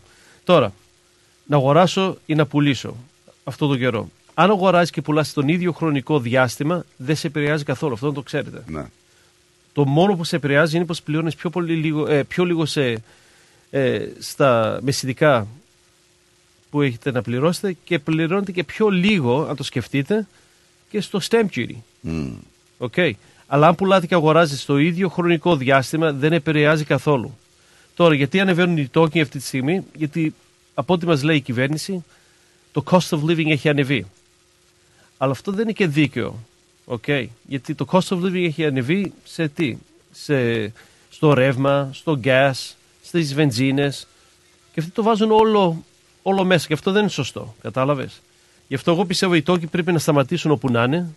Ε, μπορεί να έχουμε ένα ακόμα άλλα δύο το πολύ, αλλά εγώ πιστεύω θα δείτε μια μεγάλη αλλαγή στους επόμενους τρει-τέσσερι μήνες. Τα πράγματα θα αρχίσουν να, να, μην, να, να σταματήσουν οι τόκοι να ανεβαίνουν και να γίνει μια στα, να σταθεροποιηθεί η, η Κατάσταση. αγορά. Η κατάσταση. Ε, αυτό ελπίζουμε όλοι ε, να σταθεροποιεί η κατάσταση και όχι μόνο στο real estate, γενικά Σε όλα. με τον πληθωρισμό, γιατί βλέπουμε ότι ανεβαίνουν τα πραγματάκια αρκετά. Μπορεί ακόμα να αντέχει τσέπη των Αυστραλών, να τα αγοράζει και να μην διαμαρτύρεται. Να μην φτάσουμε στο σημείο να μην αντέχει τσέπη και να έχουμε δηλαδή κατάσταση. Καταλαβαίνουμε ότι είναι μια κατάσταση μετά COVID όπως είπε ο Νίκος. Ναι. Υπάρχει εποχή προ και μετά COVID εποχή. Αλλά δεν ξέρω πού θα πάει αυτό το έργο όλο. Είναι λίγο περίεργο. Είναι περίεργο. Και αυ, αυ, ε, το, οι τόκοι που ανεβήκαν την περασμένη εβδομάδα έχει περάσει πάρα πολύ κόσμο. Για πρώτη φορά το είδα πως επήρεασε πάρα πολύ κόσμο. Γιατί, εντάξει, εννέα φορές στη σειρά είναι δύσκολο. Σίγουρα. Okay. Αλλά ακόμα πουλούνται σπίτια, παιδιά. Και πουλούνται για καλές τιμές. Αν το σπίτι είναι συντηρημένο, έχει καλή άποψη, είναι σε καλή περιοχή, είναι μεγάλο το οικόπεδο, δηλαδή παίζουν πολλά ρόλο. Δεν είναι μόνο, ξέρεις, ε, λίγα... Πολλοί μου λένε τα apartments, τα... ανά- όλα παίζουν ρόλο. Αυτό που κάνουμε πάρα πολύ αυτή τη στιγμή είναι το styling. Ναι, ναι, Το καταλαβαίνω. styling είναι σημαντικό. Okay. Όλοι νομίζουν πως έχουν ένα style, αλλά καλά είναι να φέρνεις ένα style μέσα και να στο ετοιμάζει. Με τα δικά σου έπιπλα ε, φέρνει και επιπλέον πράγματα και το κάνει πολύ όμορφο. Επειδή ξέρω ότι έχεις να πας και είναι περιορισμένο ο χρόνος σου, Ναι. να πούμε κάποια πράγματα. Ναι. Γιατί ξέρω ότι έχεις, ε, πρέπει να φύγεις σε 2-3 λεπτά. Πρέπει Μμμ. να ανέβεις επάνω, έχεις να κάνεις podcast. Μμμ. Ε, Στα αγγλικά. Εντάξει, δεν έχεις πρόβλημα τώρα εσύ, Σταύρο, άσε. να πούμε δύο-τρία πράγματα που θες να τονίσουμε και Ναι. να σε αποδεσμεύσουμε. Εκτός από τις πωλήσεις, τι άλλο έχουμε για αυτή την εβδομάδα που πρέπει να πούμε στον κόσμο; Αυτή την εβδομάδα, παιδιά, περιμένουμε τώρα να ακούσουμε νέα και από τις κυβερνήσεις όλες ε, τι θα γίνει στο New South Wales πρώτον για το stamp duty. Αν το stamp duty στο New South Wales πάει και γίνεται, ε, το αλλάξουν, δηλαδή αυτή τη στιγμή πληρώνεις 5% μπραφ. Ναι. Λένε να το αλλάξουν, να πληρώνουμε ένα μικρό ποσό, Ναι. όπως είναι ένα membership, να Ναι. το πούμε έτσι, ή land tax, να το πληρώνουμε πιο λίγο να είναι, αλλά να το πληρώνουμε κάθε χρόνο. Αντί για 50.000 δολάρια stamp duty, να πληρώνει η οικογένεια πες οχ- 800 δολάρια το χρόνο. Okay. Αν αυτό γίνει στο New South Wales, εμείς περιμένουμε να δούμε τώρα με τις εκλογές που έχουν εκεί, ε, πιστεύω θα έρθει και εδώ. Παιδιά. Οκ, αναμένουμε λοιπόν ε, να δούμε. Είναι καλό αυτό. Είναι ο πολύ κύριος καλό. Θεοφόρος. Εντάξει, αναμένουμε γιατί θα ελαφρυνθεί λίγο η κατάσταση για Πάρα τους πολύ. ε, αγοραστές. Γιατί όσοι έχουν αγοράσει αυτή την, ε, αυτό τον καιρό θα σου πούνε, ξέρεις τι είναι 50.000 Ναι, είναι για το αρκετό. τίποτα. 50.000. 50.000 μιλάμε, Ναι. είναι αρκετό. Το νούμερο είναι μεγάλο. Anyway, Σταύρο μου. Α, ε, Αυτό είναι το, το πρώτο. Το δεύτερο είναι θα έχουμε πάρα πολλά auctions αυτή την εβδομάδα Α, και ωραία. πιστεύω Έχεις να μας προτείνεις κάτι; αυτή την εβδομάδα έχω ένα στο Bentley East, Ναι, ε, ωραία το περιοχή. 66 Bellevue Road. Είναι Ναι. τέσσερα υπνοδωμάτια, ε, δύο, δύο αυτοκίνητα χωράει, είναι καινούριο και παιδιά αυτό μου αρέσει πάρα πολύ. Από πού γιατί είναι ξεκινάει; 1,3 με 1,4. 1,4 εκατομμύρια. 1,3 με 1,4 είναι το range. Εκεί θα φτάσει ή, ή θα πάει παραπάνω. Το- πιστεύεις; το- το- αυτός αυτό ζητάει. τόσο ζητάει. Το Εσύ σαν reserve- εμπειρία βλέπεις να πηγαίνει παραπάνω; Μπορεί να πάει λίγο παραπάνω από το να, 1,4. πέ- να πάει 1,5 δηλαδή. Ένα 1,5 το βλέπω λίγο δύσκολο. Ναι. Ε, ναι, όχι Γιάννης για να έχεις ένα 400, ένα 500 έχει κορίτσι. Κατάλαβες Παιδιά- λοιπόν ότι το 10% δεν έχει καμία Αλλά να σας σημασία. πω κάτι. Ναι, ναι. Το Bentley East, για αυτό το ακίνητο που είναι 66 Bellevue Road, είναι πολύ ωραίο. Πότε είναι το auction? Αυτό το Σάββατο. Είναι ανοιχτό, μπορεί να έρθει ο κόσμος; Μπορεί, ναι. Να ξαναδώσουμε τη διεύθυνση; 66 Bellevue Road, Bentley East. Α, εγώ δεν πάω εκεί. Όχι. Και άμα θέλετε να πάτε εκεί, να Το ξέρετε. ξέρω ότι- το δρόμο. Το ξέρεις; Ναι. Από το South Road, από το κουρίο εκεί, από τη γωνία, από το Ιταλικό το φούρνο, ευθεία πάνω. Γιατί τι έχει, τι έχει, αρκούδες, Κατάλαβα. έχει αρκούδες και δεν πάει; Όχι, εκεί μένει ένας άνθρωπος. Και αυτό το auction είναι το O'Brien Real Estate του Oakley. Όχι το δικό μου γραφείο, αλλά το Εντάξει. O'Brien Real Estate Oakley. Γι' αυτό τα παιδιά έχουν πάρα πολλά auctions αυτή την εβδομάδα. Μια χαρά. Σταύρο μου, σε ευχαριστούμε πάρα πολύ. Εγώ ευχαριστώ. Να είσαι θα καλά. τα πούμε την άλλη Τετάρτη τώρα, ήρθα νωρίς φέτος. Έτσι. Αυτή την εβδομάδα. Ναι, δεν πειράζει. Και θα σε δω το Σάββατο. Το Σάββατο στο Μάκαρο. Και είπαμε Άγιος Βαλεντίνος, είπαμε για αύριο 15 του μηνός. Αλλά παιδιά θέλω να πω και happy birthday στην κόρη μου. Α, να τη χαίρεσαι, ρε ρε, φίλε. φίλε, έτσι να τη ξεκινάμε. χαίρεσαι, ρε φίλε, να τη χαίρεσαι. Πάντα γερό 27 το κοριτσάκι. χρονών, Γερό η να είναι. κορούλα μου. Κούκλα Και όπως κιόλας. έλεγε και ο πατέρας μου, δεν πειράζει πόσο χρόνο είναι τα παιδιά σου, πάντα παι- ε, μωρά σου είναι. Ε, ναι. να τη χαίρεσαι και να είσαι και πάντα ερωτευμένος. Γιατί τι είσαι. ευχαριστώ πολύ. Σε ευχαριστώ. Άσε μας εσύ κατευθείαν. ε.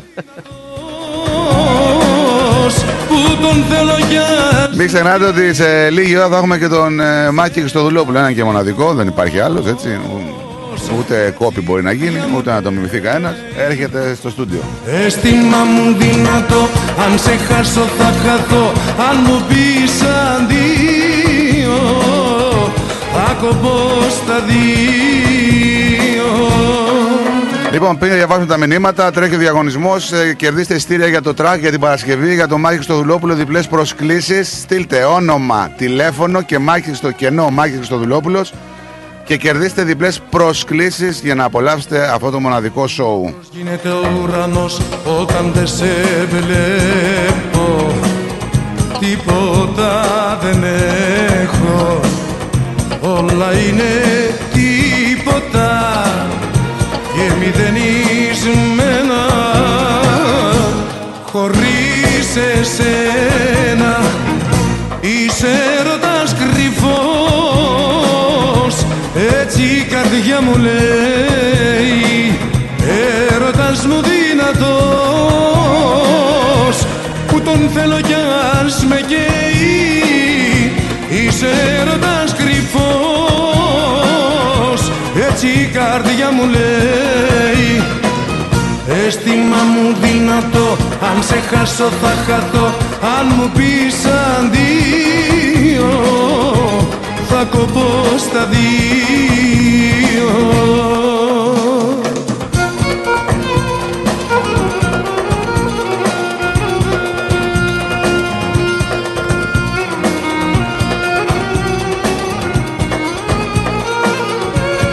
Λοιπόν, μηνυματάκια που δεν έχουμε διαβάσει, να διαβάσουμε μερικά. Να ξεκινήσουμε με την Μερούλα από το αεροδρόμιο. Καλώ όρισε στράτο. Καλημέρα, καλημέρα, αγόρια. Καλό πρόγραμμα. Καλημέρα, καλή εκπομπή. Μας στέλνει ο Αλέκος από την Κεφαλονιά. Σταθερός εδώ ο φίλος. Αν και Παναθηναϊκός τον αγαπάω. Η Έλλη μας. Καλημέρα, καλημέρα, Στράτο. Καλέ, πώς περάσατε, λέει. Χρόνια πολλά σε εορτάζονται σε εορτευμένου. Σήμερα θα πέσουν πολλά λεφτά. Γιατί, τι είναι. Ε, Για τη γιορτή, ρε παιδί μου. Πρωτοχρονιά. Ξο- Ξοδεύονται, ρε. Α. Καλά. Εμπορική γιορτή. Νόμιζα θα παίξουν χαρτιά. Καλημέρα, καλημέρα, γαλλικάρια. Καλώς μας ήρθες, στράτο μου. Χρόνια πολλά σε όλους τους ερωτευμένου και σε αυτούς που δεν είναι. Ναι, γιατί τους ξεχνάμε και αυτούς αυτή τη μέρα. Είναι ε, και αυτοί. Όλα έρχονται με τη σειρά τους, αρκεί να υπάρχει υγεία και αγάπη. Καλό πρόγραμμα, μας λέει η Βίκη. Αν σε χάσω θα χαθώ Λοιπόν, η Μερούρα συμφωνεί ότι η Μελβούρν είναι πιο ωραία από το Σίδνεϊ. Καλημέρα στον Παναγιώτη Νεσονίδη που λέει Καλημέρα, παιδε, καλημέρα, δημοπαρέα. Welcome back, στράτο. Στήμα μου δυνατό Αν σε χάσω Εγώ να στείλω καλημέρα σε όλο το παρεάκι εκεί, το group, ε, σε όλα τα παιδιά. Απίστευτοι τύποι. Έτσι. θα δει Άνθρωποι μας.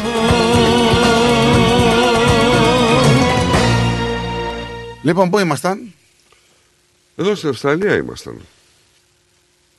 Να συνεχίσουμε με Ε, να το συνεχίσουμε αθλητικό. λίγο, Δεν γιατί- θέλω πια το αθλητικό. ρε όχι, παιδί. όχι, δεν μιλάω. Ε, Πού να... Το, το αστυνομικό, αστυνομικό το και πολιτικό. Πάμε που θες, δεν έχω πρόβλημα. Γιατί ούτως ή άλλως σε λίγο θα έρθει ο Μάκης και θα σταματήσουν τα πάντα.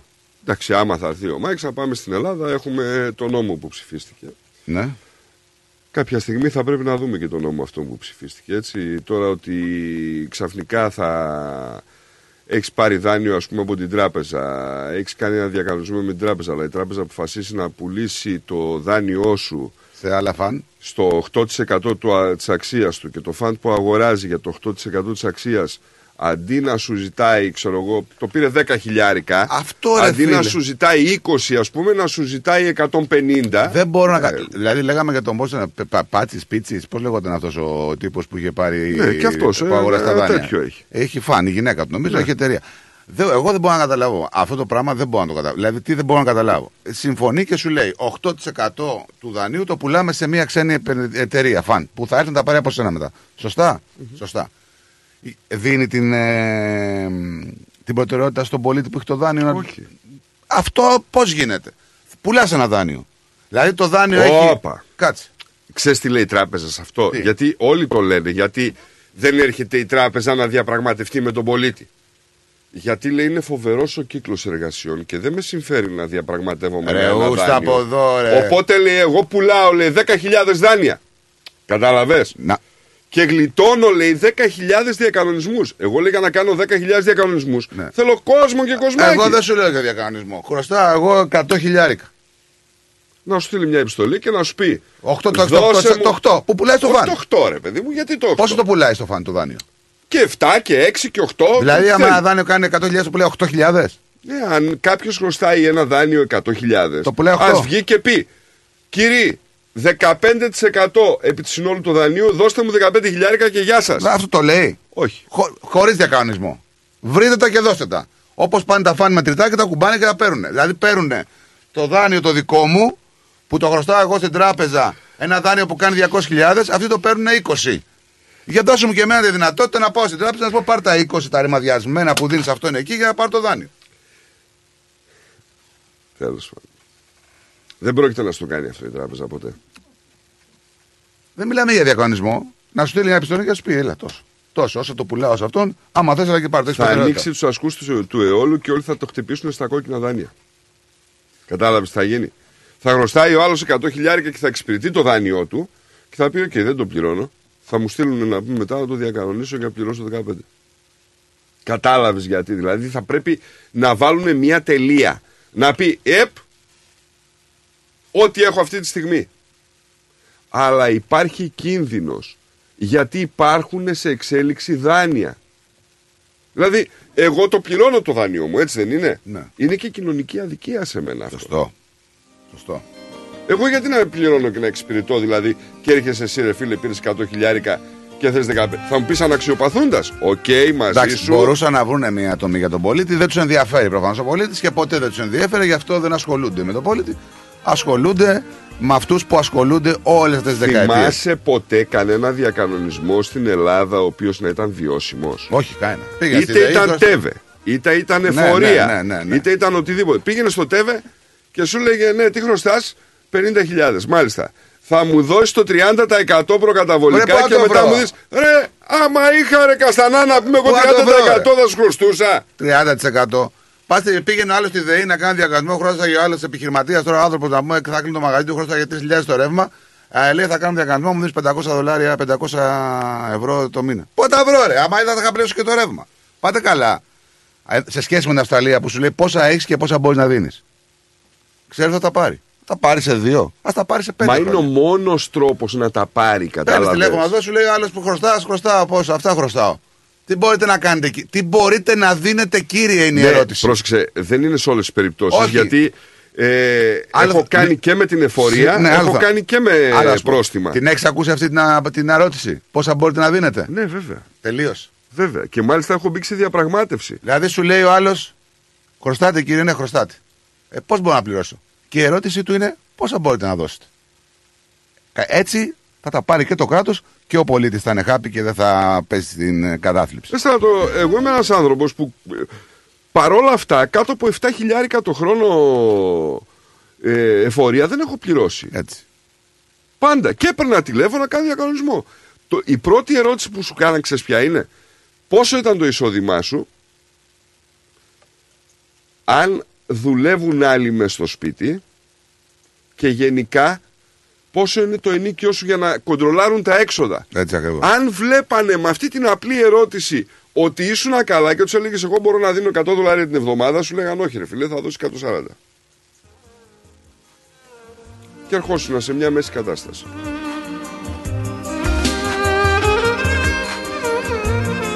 Λοιπόν, μείνετε συντονισμένοι, θα πάμε σε διαμιστικό διάλειμμα και θα γυρίσουμε πάντα υπό το, τα ακούσματα του Μάκη στο Δουλόπουλο.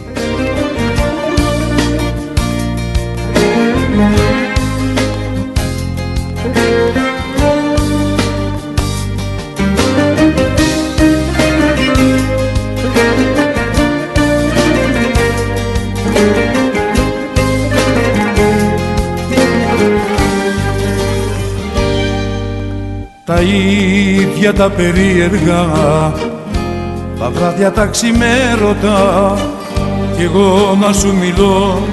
Για εκείνα τα φανέρωτα Που τόσο με πληγώνουνε Και μένουν σιωπηλά. Παράπονα μεγάλα που τα έχω μυστικά. Α, πώς να σου μιλήσω Πώς να σου εξηγήσω. Τα λόγια μου τα πνιγούν Οι λιγμοί Μα πώς να σου μιλήσω Το δάκρυ μου θα αφήσω. Στα χέρια σου να γίνει προσευχή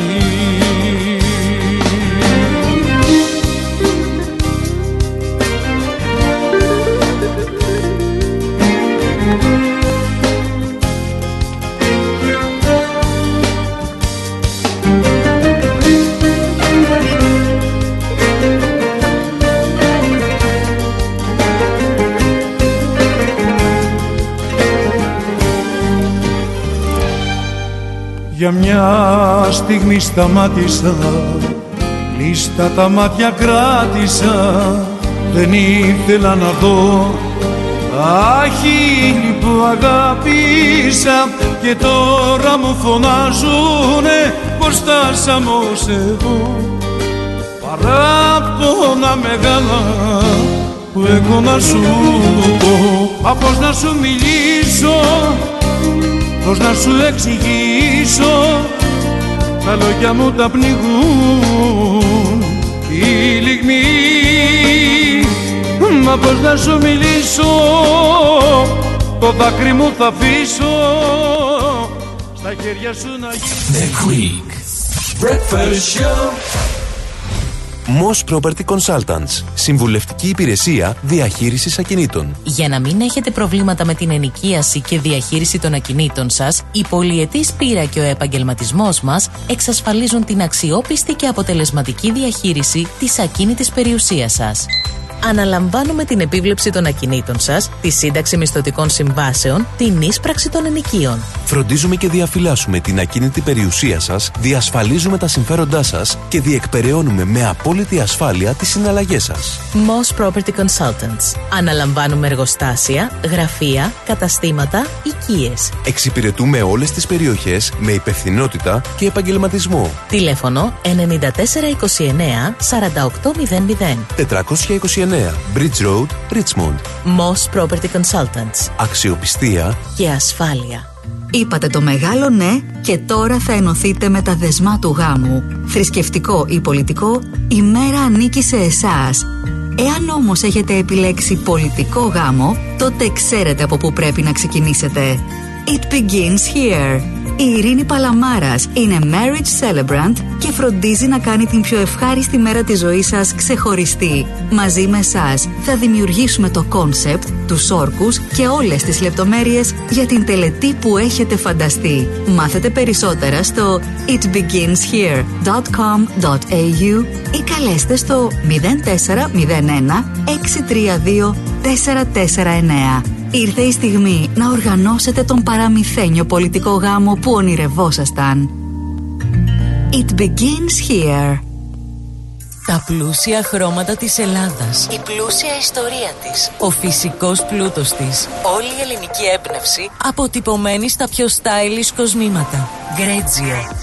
Η ελληνική μάρκα ρολογιών και κοσμημάτων Γκρέτζιο που ξεχωρίζει στην ελληνική αλλά και τη διεθνή αγορά ήρθε τώρα και στην Αυστραλία με σχέδια κοσμημάτων από χρυσό, ασίμι καθώς και ρολόγια εξαιρετικής κατασκευής από ανοξίδωτο ατσάλι.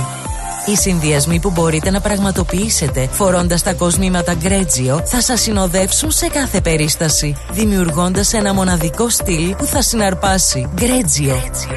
51 Portman Street, Oakley. Τηλέφωνο 03 95 63 33 08. Instagram Γκρέτζιο Australia. Ανακαλύψτε φέτος τα πιο stylish γυναικεία κοσμήματα της σεζόν από την Γκρέτζιο. Για τις πιο δύσκολες ώρες σας, είμαστε κοντά σας. Με κατανόηση, συνέπεια και επαγγελματισμό. Όπως απαιτούν οι περιστάσεις. Παναγιώτης Τζιότσης. Orthodox Funeral Services. Τηλέφωνο 03 95 68 58 58. Θέλεις να ξαναακούσεις μια εκπομπή; Άκουσέ τη σε podcast. Μπες στο ρυθμός.com.au ή στο ρυθμός app ή γίνεις συνδρομητής στα podcast του ρυθμός radio εντελώς δωρεάν σε Google Podcast, Apple Podcast και Spotify. Περισσότερο ελληνικό πρωινό σοου έρχεται αμέσως τώρα. The Greek Breakfast Show με Στράτο και Νικό. Δώσ' μου το χέρι σου Εδώ είμαστε κυρίες και κύριοι. Απλά λίγο ετοιμαζόμαστε γιατί μ, καλωδιώνουμε. Λίγο τα πάνω κάτω και όλα θα έρθουν ίσια. Καλωδιώνουμε λοιπόν εγώ να πάρουν τις θέσεις ο Μάκης και ο εγγονός, ο Μάκης ο Τζούνιορ. Μάκης and Μάκης. Και τι πρόβλημα είχα; Όχι. Από τα ειστήρια, Έλεγες τα Μάκης και διαβατήρια. γυρνούσανε δύο. Όχι, όλα είναι Μάκης, ε, μάλλον Ασημάκης Χριστοδουλόπουλο. Και ε, συνέχεια ποιος είναι ο ένας και ο άλλος. Οπότε τους έγραφα Τζούνιορ το ένα και τέλος και άλλη είναι υπόθεση. Λοιπόν, ε, δώστε μας λίγο χρόνο. Εδώ εσένα σε γράψανε Ρόντνεϊ, ρε φίλε. Ναι. Δώστε μας λίγο χρόνο. Πες το όνομά του, έτσι. Ένας έρωτας Ένας έρωτας λοιπόν, γιατί σήμερα μην ξεχνάτε ότι είναι η μέρα του Αγίου Βαλεντίνου. Και σήμερα γιορτάζουν πολλοί. Ξυπνήσανε με καλό mood. Έτσι όπως ο Νίκος εδώ, ο συμπαραγωγός μου, που είναι ερωτευμένο το παιδί. Δεν ξύπνησε ακόμα, αλλά θα ξυπνήσει όπου να είναι. Λοιπόν, ήδη έχουμε αρχίσει και καταφτάνουν τα μηνυματάκια. Έρωτας είναι τα φεγγάρια σου Τα ξημερώματα Στα μαξιλάρια σου Έρωτας είναι τα μάτια σου Τα ξημερώματα Στα σκαλοπάτια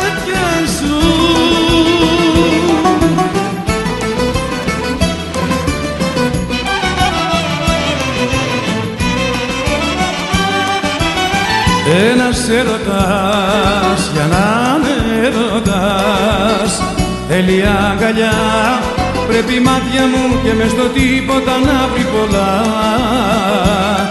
Τη βραδιά να μπορεί να την κάνει πρωί έτσι απλά. Έρωτας είναι τα φεγγάρια σου τα ξημερώματα στα μαξιλάρια σου. Έρωτας είναι τα μάτια σου τα ξημερώματα στα σκαλοπάτια σου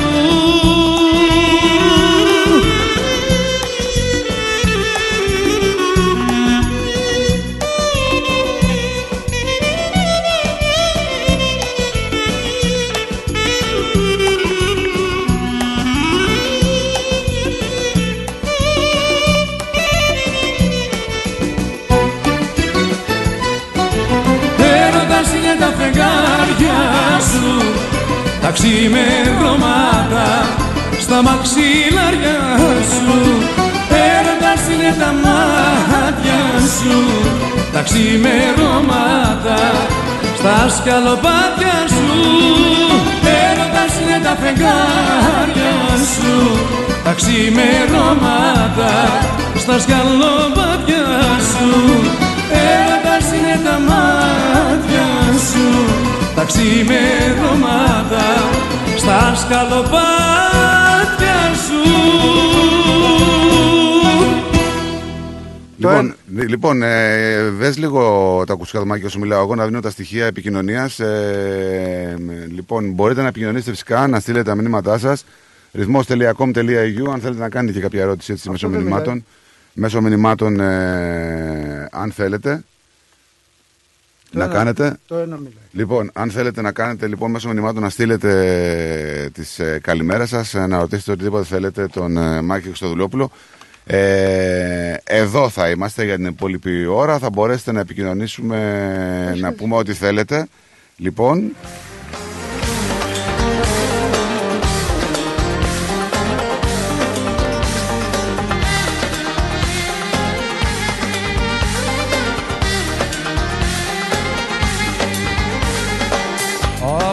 φίλε μου χωρίζω Βάλε μου δυνατό πιωτό Τα ψέματα της να ξεχάσω Που μου πετύχουν σ' αγαπώ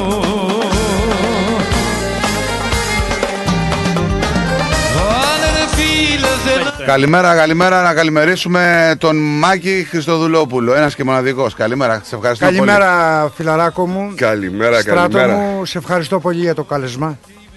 Ε, εσύ με ευχαριστείς, εμείς ευχαριστούμε. Είναι τιμή μας που έρχεσαι εδώ να σε γνωρίσουν και οι άνθρωποι μέσω του ραδιοφώνου, όσοι δεν ξέρουν. Όχι, εγώ είμαι δικός σας άνθρωπος. Αγαπάω πάρα πολύ τους ανθρώπους που ζουν στην ξενιτιά, γιατί ξέρω τι πάει να πει ξενιτιά. Έχω και εγώ ανθρώπους στην Αμερική, στη Γερμανία και δεν προλάβαμε να τους δούμε χρόνια πολλά.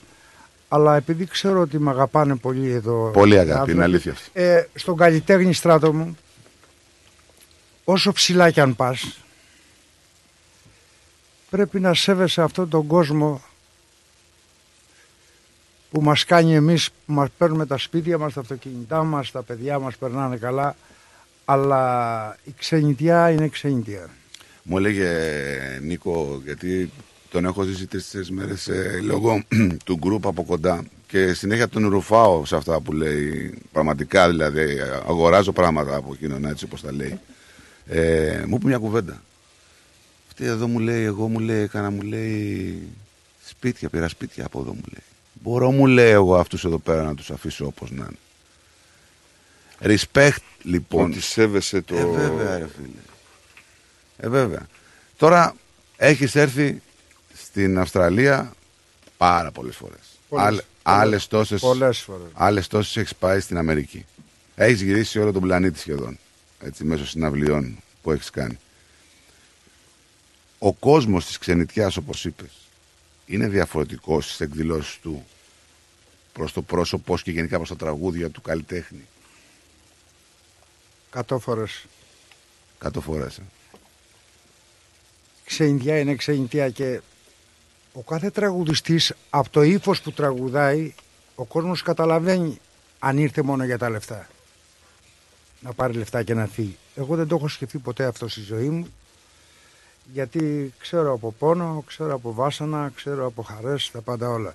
Τώρα όμως ξεκουράζουμε πολλές φορές γιατί έχω φέρει και τον εγγονό. Το ναι, Μάκη. βέβαια, να καλημερίσουμε και εντάξει. το Μάκη. Έτσι, Καλημέρα και από μένα. Καλημέρα. Καλώς το να, καλώς το να. Καλώς είναι ήρθε. φανταστικός τραγουδιστής.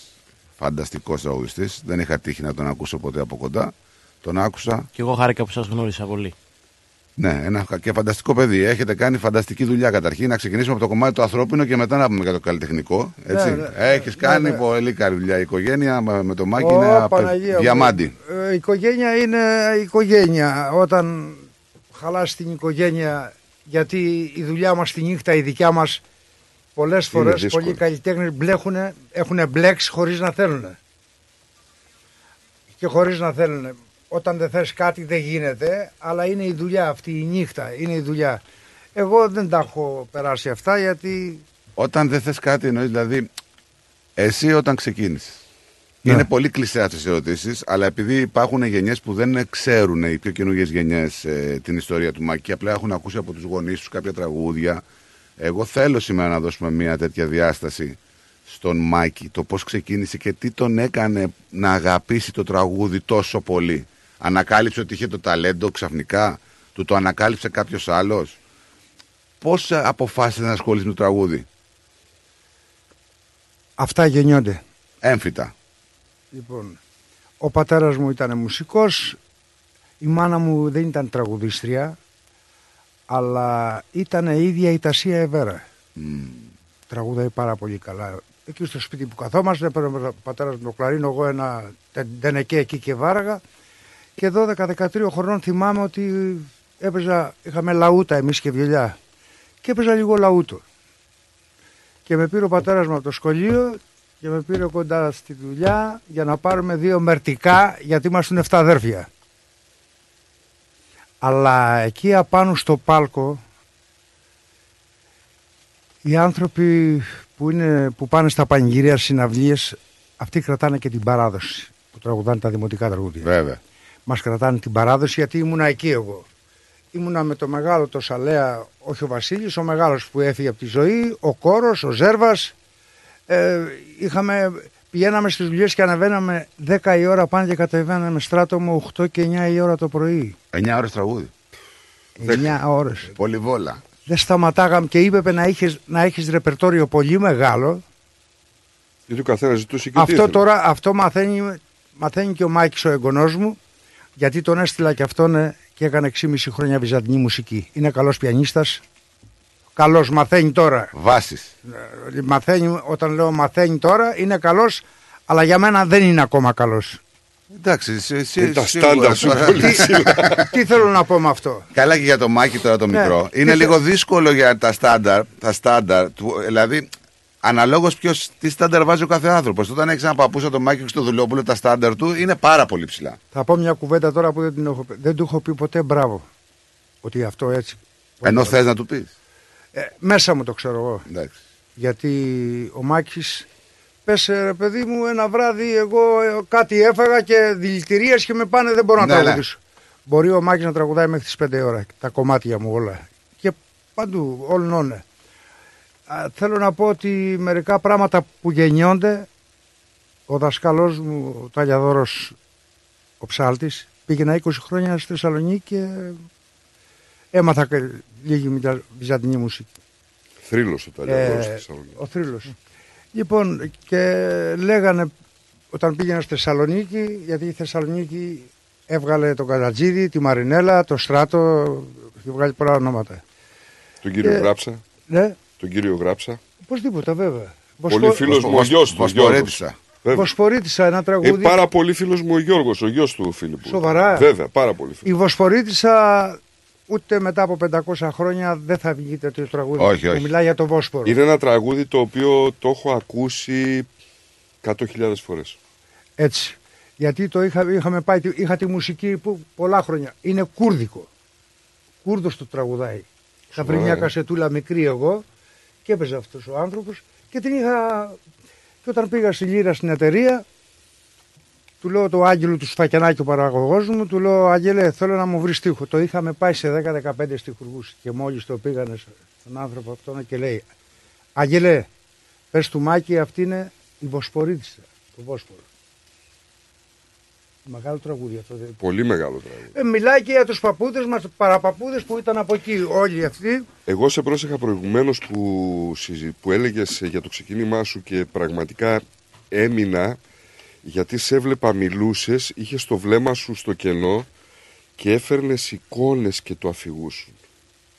Τι φέρνει όμως; Είναι πολύ σημαντικό αυτό το πράγμα. Δηλαδή, εμένα με συγκίνησε αυτό το πράγμα. Σε, για δευτερόλεπτα σταμάτησα να παρακολουθώ αυτό που λες, παρακολουθούσα εσένα που το βλέμμα σου ήταν καρφωμένο στο παρελθόν και έλεγες ανέβηκα στο πάλκο για να πάρω το μερτικό με τον πατέρα μου και είχαμε μαζευτεί στο σπίτι και εγώ έπαιζα Δεν αυτό είχαμε και- μεροκάματα Πω, τότε, πω, δεν πω, υπήρχαν πω, πω, μεροκάματα. Ναι, ήταν μερτικά. Εγώ άκουσα τη μεγαλύτερη κουβέντα στράτα από έναν άνθρωπο στην Κυψιά. Περπάταγα με το μαγούλι, ήταν 6 χρόνων ο Μάκης. Μου λέει, μπορώ να σου μιλήσω Μάκη. Λέω πολύ ευχαρίστως. Με κοίτα, του λέω τι με κοιτάς. Τη μύτη σου κοιτάω μου λέει. Του λέω γιατί κοιτάω τη μύτη. μύτη». Όπως γεννήθηκες μου λέει, είναι έτσι η μύτη σου, δεν τη σηκώσεις πάνω. Ακούς; Του λέω ή εσείς ή ο αδερφός ή ο ξαδερφός σου ή ο φίλος εσείς πήρατε τα, τα, τα τραγούδια που εγώ έχω αυτοκίνητο τώρα. Καλό αυτοκίνητο γιατί δεν λέω ψέματα έτσι. Και καλό σπίτι. Εσείς το πήρατε τα τραγούδια μου αλλά εμείς του λέω επειδή ήμασταν ε, επάνω στο πάλκο ανέβηκα 12 χρονών 13 χρονών ξέρουμε τι εστί αυτή η δουλειά. Αλλά εμείς έχουμε θέλουμε να κρατάμε και την παράδοση. Η παράδοση είναι το μεγαλύτερο πράγμα για τη χώρα μας Σίγουρα είναι και οι συνεχιστές είναι η μεγαλύτερη κληρονόμη αυτής της κατάστασης. Γι' αυτό εγώ ζηλεύω που δίνει στον εγγονό όλα αυτά τα στοιχεία που πρέπει να έχει και χαίρομαι ιδιαίτερα που ξεκινάει από βυζαντινή μουσική, Εγώ, έτσι. εγώ, εγώ θέλω να κάνω και μια ερώτηση, επειδή έχουμε, να, να παγώσουμε λίγο το κομμάτι. Ε, έχουμε μείνει στη Θεσσαλονίκη ε, όταν ανέβηκες να κάνεις ε, 20 χρόνια με τον ε, θρύλο, όπως είπαμε. Ταλιαδόρο. Ταλιαδόρο, ναι. Βυζαντινή μουσική. Το παγώνω λίγο αυτό για να ρωτήσω το μικρό τώρα το Μάκη. έτσι, έτσι. Να τον ρωτήσω κάτι. Ε, μεγαλώνοντας λοιπόν με έναν παππού επειδή έχω ε, έτσι λίγο περίπου την ίδια κατάσταση με σένα, μεγαλώνοντας έναν παππού ο οποίος είναι ουσιαστικά στα όρια του μύθου, αν όχι μύθος και όπως έλεγα μια κατηγορία μόνος του. Σε προέτρεψε κανείς να ασχοληθεί με το τραγούδι; Σου άρεσε εσένα που έβλεπες τον παππού να τραγουδάς; Τι ήταν αυτό που σε έκανε και τι στάνταρ μπορεί να έχεις όταν έχεις έναν τέτοιο τραγουδιστή; Παππού. Μέσα από την οικογένεια και ο πατέρας μου τραγούδαγε και, και ο...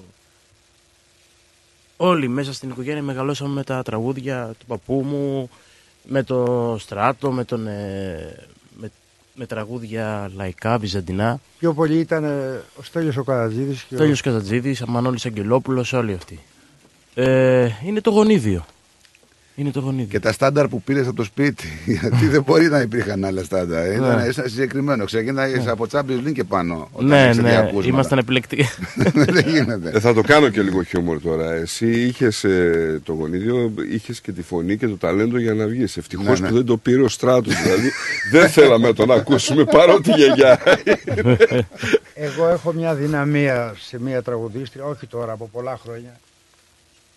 Ποια είναι αυτή Τη η γιαγιά, αγάπη. τη γιαγιά τη Λίδια λέει. Πέρναγε τραγούδια με μεγάλους συνθέτες και συγχρούς. Μετά, θα, με Όχι, συγχωρείτε όχι, που όχι, σας κάνω, διακόπτω. όχι, όχι, κάνω νόημα. Εσύ μην ασχολείσαι, κάνω νόημα πίσω. Εμείς μαζί μιλάμε, άστον Ναι, αυτό. ε, Πέρναγε τραγούδια με στιχουργούς μεγάλους. και ήθελες όταν υπήρχε ένα χορευτικό τραγούδι ή ρούμπα ή απ' το άλλο ήθελε το καλύτερο κλαρίνο να παίζει μέσα. Είναι έτσι δεν είναι; Έτσι. Λοιπόν, ο Μάκης τον έστειλα και αυτόν ε, 6,5 χρόνια σε ένα ψάλτη στην Αθήνα και του έδωσε καλά πράγματα.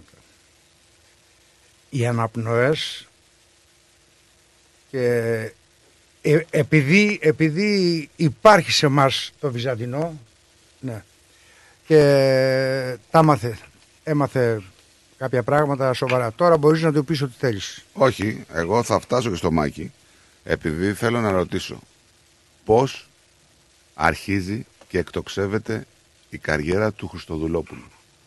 Ποιο είναι το σημείο 0 που αρχίζεις και εκτοξεύεσαι. Μετά από τον κόσμο που σε ήξερε, ε, οι τοπικές κοινωνίες, τα πανηγύρια για αυτά. Τι γίνεται και εκτοξεύεται η καριέρα σου. Τι είναι αυτό που, σε, που κάνει την καριέρα σου τόσο μεγάλη ξαφνικά; Ε, εγώ δουλεύω σκληρά στράτο. Ναι. Άμα ανέβω εκεί δεν έχει αστεία. Έπειτα εγώ που τραγούδαγα με την ορχήστρα που ήμουνα με τον Γιώργο τον Γκόρο, με τον Σαλέα, με τον Βασιλόπουλο όλους αυτούς τους ανθρώπους είχαμε και μια θυμάμαι κάποτε στη Βοσκοπούλα, ήξερες που ήταν στην Βοσκοπούλα το κέντρο στην πλατεία Βάθης παραπάνω. Το έχω ακούσει, δεν ε, ξέρω. Ναι, ήμασταν με το συγχωρεμένο το μεγάλο το Βασίλη το Σαλέα, με είχε πάρει κοντά του. Μ' άκουσε που τραγούδισα και με πήρε κοντά του. Μου πα... Αλλά το κλαρίνο δεν το έχω πετάξει ποτέ στη ζωή μου και παίζω και καλύτερα ακόμα, γιατί είναι η ζωή μου αυτό. Το παρατήρησα, το έχουμε παρατηρήσει. Και εγώ δεν, είχα... δεν ήξερα ότι μπορώ να πάω στα λαϊκά να τραγουδήσω λαϊκά. Δεν σου πήγαινε το μυαλό σου, ε, θεωρείς τον Ναι, εαυτό σου δεν- δημοτικό τραγουδιστή Ναι, δηλαδή. Δεν, δεν τα τραγουδάγαμε. Σε έσπρωξε κάποιος ή μόνος του. Α, α, χόρευε μια παρέα μια φορά. Γιατί τότε εμείς στην Ελλάδα είχαμε το νούμερο 1 χορεύει. Το νούμερο 2, το νούμερο 3. Ναι. Σηκώνεται μια Ναι, παρέα. ναι. και μια κυρία ήταν 30 χρονών, θυμάμαι 35. Λέει θέλω ένα ζεμπέτικο κυρία Σαλέα. Λέει δεν παίζουμε κορίτσι μου ζεμπέτικα. Πει, Το μεμέτι. Και λέω Παραβασίλη το ξέρω εγώ. Ποιο ξέρεις μου λέει. Το μεμέτι. Μεμέτι μου, μεμέτι μου Ντάλκα μου και σερέτι μου ρε που πας με μέτη και μαριό και τέλος ναι. πάντων. Του λέω το ξέρεις το κιθαρίστο. Μου λέει ο κιθαρίστας το ξέρω. Από εκεί μου λέει αυτός ο άνθρωπος ο Σαλέας μου λέει Μάκη το πρωί είσαι καλός τραγουδιστής, θα γίνεις καλός τραγουδιστής. ε, Η δουλειά σου είναι να πας στα λαϊκά. Και εμένα μου μπήκε μυαλό. Το στο μυαλό. Και είχα αρχίσει να βρω του καραντίδι τα τραγούδια. Υπάρχουν και καλά παιδιά, Ναι. ε, αυτά τα τραγούδια όλα. Και έτσι πήγα και στα λαϊκά γιατί τα λαϊκά αδερφούλη όταν γίνεις και πας στα μαγαζιά όπως ήμουν στη Σαμπάρα, στη Φαντασία, στην Αράιδα, στα Δειλινά μας δώσανε λεφτά. Δουλεύαμε έξι μήνες με έξι μέρες την εβδομάδα. Γεμάτη. Γεμάτη. Και δεν είχα άλλη φίρμα εγώ μόνος μου. Μόνο έπαιρνε το ζέρβα, μόνο τέτοις. Η μάνα της, ε, πώς τη λένε, Μπέγκιτζίνας, Η... Ναι, την είχαμε και εδώ στο Σίδνη. Θεσσαλονίκη. ναι, πολύ κυρία. Ναι. Πολύ Και καλή κυρία. τραγουδίστη. Πες τώρα στον εγγονό μου κάποια πράγματα. Θα πάμε σε διαφημιστικό διαλυματάκι. Ναι, ναι. Ε, δελτίο ειδήσεων να κάνουμε και μία. Εμείς είναι η Φούμα. ώρα μας που κάνουμε τη φούμα μας και Μάλιστα. επανερχόμαστε Μπράβο. για περισσότερα. Εντάξει. Μην φύγετε λοιπόν, ερχόμαστε με περισσότερο Μάκη Εξοδουλόπο και Μάκη Τζούνιορ. Που τους μπέρδευα συνέχεια στα διαβατήρια και στα εισιτήρια. Λοιπόν, μετά θέλω να μου πεις ποιος του βάλε του Μάκη το Τζούνιο. Γιατί δεν το ήθελε ο Μάκης με καμία κυβέρνηση. Όπως δεν ήθελε ο Καφάσης να τον λένε Καφάση. Τελάρο έμελε, έλεγε. Ε, Ναι, του ναι. λέει, αυτό είναι. λοιπόν, ε, Πάμε. πάμε. Πάμε, και γυρνάμε. Πάμε. Μην φύγετε. Ερχόμαστε. The Greek Breakfast Show. Έχασες την αγαπημένη σου live εκπομπή. Άκουσέ την σε podcast.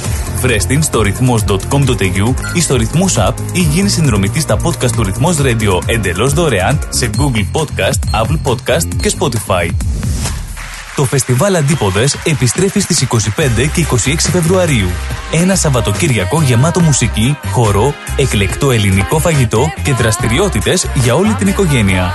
Μαζί μας η Άλκης της Πρωτοψάλτη. Η διεθνούς φήμης ερμηνεύτρια θα ενώσει τη φωνή της με τους Έλληνες της Αυστραλίας σε μία βραδιά που θα σας μείνει αξέχαστη. Δυνατά σιωπηλά Φεστιβάλ Αντίποδες 25 και 26 Φεβρουαρίου. Μα πες αγαπώ Σας περιμένουμε. Η Big Stage Entertainment ήρθε για να ντύσει τις νύχτες της Αυστραλίας με τα πιο αξέχαστα ελληνικά live events. Να χάνει καρδιές σαν Μάκης Χριστοδουλόπουλος, Australia Tour 2023. Ο άρχοντας του λαϊκού τραγουδιού έρχεται στην Αυστραλία με την ορχήστρα του, τον εγγονό του Μάκη Τζούνιορ και τον Παναγιώτη Πλακιά στο κλαρίνο. Σάββατο 11 Φεβρουαρίου, Σίδνεϊ, στο Φεγγάρια. 325 Bergwood Road, στο Belmore. Σάββατο 18 Φεβρουαρίου, Μελβούρνη, στο Navpactus House, Ross Street, στο Heatherton. Μάκης Χριστοδουλόπουλος, Australia Tour 2023.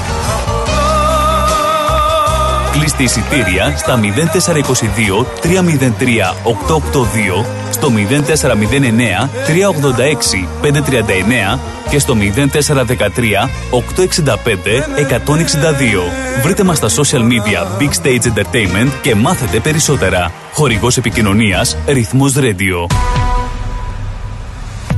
Καλησπέρα σας. Είναι το σύντομο δελτίο ειδήσεων στις 12 στο ρυθμό.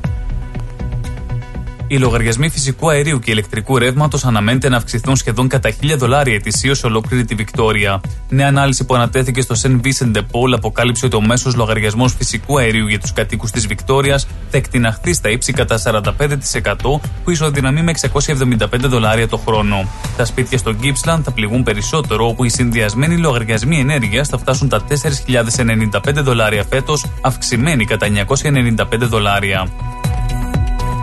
Ένας 29χρονο άνδρας μαζί με τον νεκρό του σκύλο ταυτοποιήθηκε ως ένας από τους δύο που βρέθηκαν νεκροί μετά από πυροβολισμό στη δυτική Μελβούρνη. Η αστυνομία λέει ότι οι δύο νεαροί πυροβολήθηκαν στο σπίτι στο Carmichael Drive στο Windham Vale τις πρώτες πρωινές ώρες του Σαββάτου μετά από μια σύγκρουση που έγινε μέσα στο σπίτι. Υπήρξε μια σύγκρουση και οι δύο άντρε σκοτώθηκαν από πυροβολισμούς, είπε ο επιθεωρητής Chris Murray και οι δύο άντρες πιστεύετε ότι πέθαναν μέσα στο σπίτι. Ένας τρίτος άντρας που η αστυνομία πιστεύει ότι είναι γύρω στα 20 πυροβολήθηκε επίσης. Μεταφέρθηκε στο νοσοκομείο σε σοβαρή αλλά σταθερή κατάσταση. Η σχέση μεταξύ των θυμάτων και των δραστών δεν έχει ακόμη επιβεβαιωθεί από την αστυνομία, αλλά ο Μάρι είπε ότι δεν πιστεύει ότι ήταν μια τυχαία επίθεση. Φεύγουμε από την Αυστραλία και πάμε στην Ελλάδα, όπου σήμερα θα ανακοινωθούν τα μέτρα για την ανακούφιση όσων συνταξιούχων αδικούνται από την προσωπική διαφορά. Αυτό ανακοίνωσε ο Κυριάκος Μητσοτάκης κατά την ομιλία του στην αίθουσα τέχνης του Διπεθέ στην Κοζάνη, αφού το επιτρέπει ο δημοσιονομικός χώρος. Θα ανακοινωθεί αύριο ανακούφιση όσων αδικούνται ακόμα από την προσωπική διαφορά Κατρούγκαλου, είπε ο Πρωθυπουργός και πρόσθεσε ότι όσοι αναμένουν επικουρική σύνταξη θα λαμβάνουν 100 ευρώ για κάθε μήνα καθυστέρησης. Παράλληλα, ο Πρωθυπουργός εξέφρασε την πεποίθησή του ότι η Νέα Δημοκρατία θα κερδίσει τις εκλογές. Η κυρία Τσαπανίδου κατηγόρησε την κυβέρνηση ότι ο πτωχευτικός κώδικας που έφερε άνοιξε τον δρόμο για ασίδωτους πληστηριασμούς εκ μέρους των φαντ, υπογραμμίζοντας ότι ο κύριος Μητσοτάκης ψήφισε το πτωχευτικό και αυτό σήμερα θέλει να ρίξει την ευθύνη στους δικαστές και στην προηγούμενη κυβέρνηση. Όμως προσθέτει, τη χώρα δεν την κυβερνάει πια ο ΣΥΡΙΖΑ και φυσικά ούτε οι δικαστές του Αρίου Πάγου. Η εκπρόσωπο του ΣΥΡΙΖΑ αναφέρει ότι χιλιάδες συμπολίτες μας ζουν σε αναμένα κάρβουνα και κινδυνεύουν να χάσουν τα σπίτια τους από τους πάτσεδε της κυβέρνησης, ενώ καλεί τον Πρωθυπουργό να αναστείλει άμεσα με πράξη νομοθετικού περιεχομένου όλους τους πληστηριασμούς και να αφήσει τα ψεύδη για την προστασία της πρώτης κατοικίας. Μεγάλες διαστάσεις έχει πάρει το φαινόμενο των εικονικών συμφώνων συμβίωσης, τα οποία έχουν υπογράψει περισσότεροι από 100 νέοι συνοριοφύλακες που προσελήφθησαν για να ενισχύσουν τις δυνάμεις των Εύρο. Η επιθυμία των νέων συνοριοφυλάκων να υπηρετήσουν όσο το δυνατό πιο κοντά στον τόπο μόνιμης κατοικίας τους οδήγησε δεκάδες από αυτούς στη συγκεκριμένη απόφαση της απελπισίας, έτσι ώστε να εξασφαλίσουν τα απαραίτητα μόρια. Έτσι, ένας νεαρός συνοριοφύλακας υπέγραψε σύμφωνο συμβίωσης με μια 75χρονη γυναίκα και άλλοι δύο υπέγραψαν σύμφωνο συμβίωσης μεταξύ τους. Από τους 250 νέους σεναριοφύλακες που έχουν προσληφθεί για να ενισχύσουν τις δυνάμεις των Εύρο, πάνω από 100 έχουν υπογράψει εικονικά σύμφωνα συμβίωσης, προκειμένου να εξασφαλίσουν τα 5 έως 7 μόρια που προβλέπεται ότι μπορεί να πάρει κάποιος και έτσι να τοποθετηθεί στην αστυνομική διεύθυνση Αλεξανδρούπολης. Συνέντευξη τύπου παραχώρησε ο Λευκός Οίκος για να δώσει στοιχεία σχετικά με τα υποτιθέμενα που κατέριψε ο στρατός των Ηνωμένων Πολιτειών Αμερικής. Η εκπρόσωπος του Λευκού Οίκου, Καρίν Ζαμπιέρ, είπε ότι δεν υπάρχει ένδειξη για εξωγήινη δραστηριότητα σχετικά με την κατάρριψη των ιπτάμενων αντικειμένων. Λατρεύω την ταινία E.T. ο εξωγήινος, αλλά μείνουμε εκεί, σημείωσε αστειευόμενη. Ο εκπρόσωπος του Συμβουλίου Εθνικής Ασφαλείας των Ηνωμένων Πολιτειών Αμερικής, Τζον Κίρμπι, συνέχισε το αστείο λέγοντας στην Καρίν Ζαμπιέρ: Ευχαριστώ που το ξεκαθάρισες, κάνεις τη δουλειά μου ευκολότερη.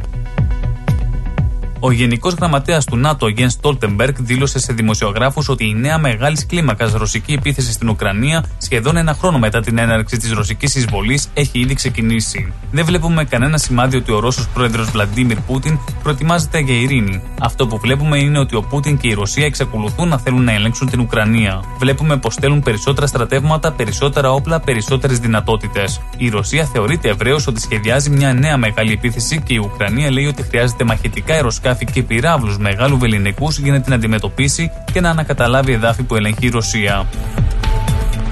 Να πάμε και στον καιρό της Μελβούρνης, όπου σήμερα προβλέπεται ηλιοφάνεια με κατατόπους νεφώσεις, με το θερμόμετρο να φτάνει τους 23 βαθμούς Κελσίου.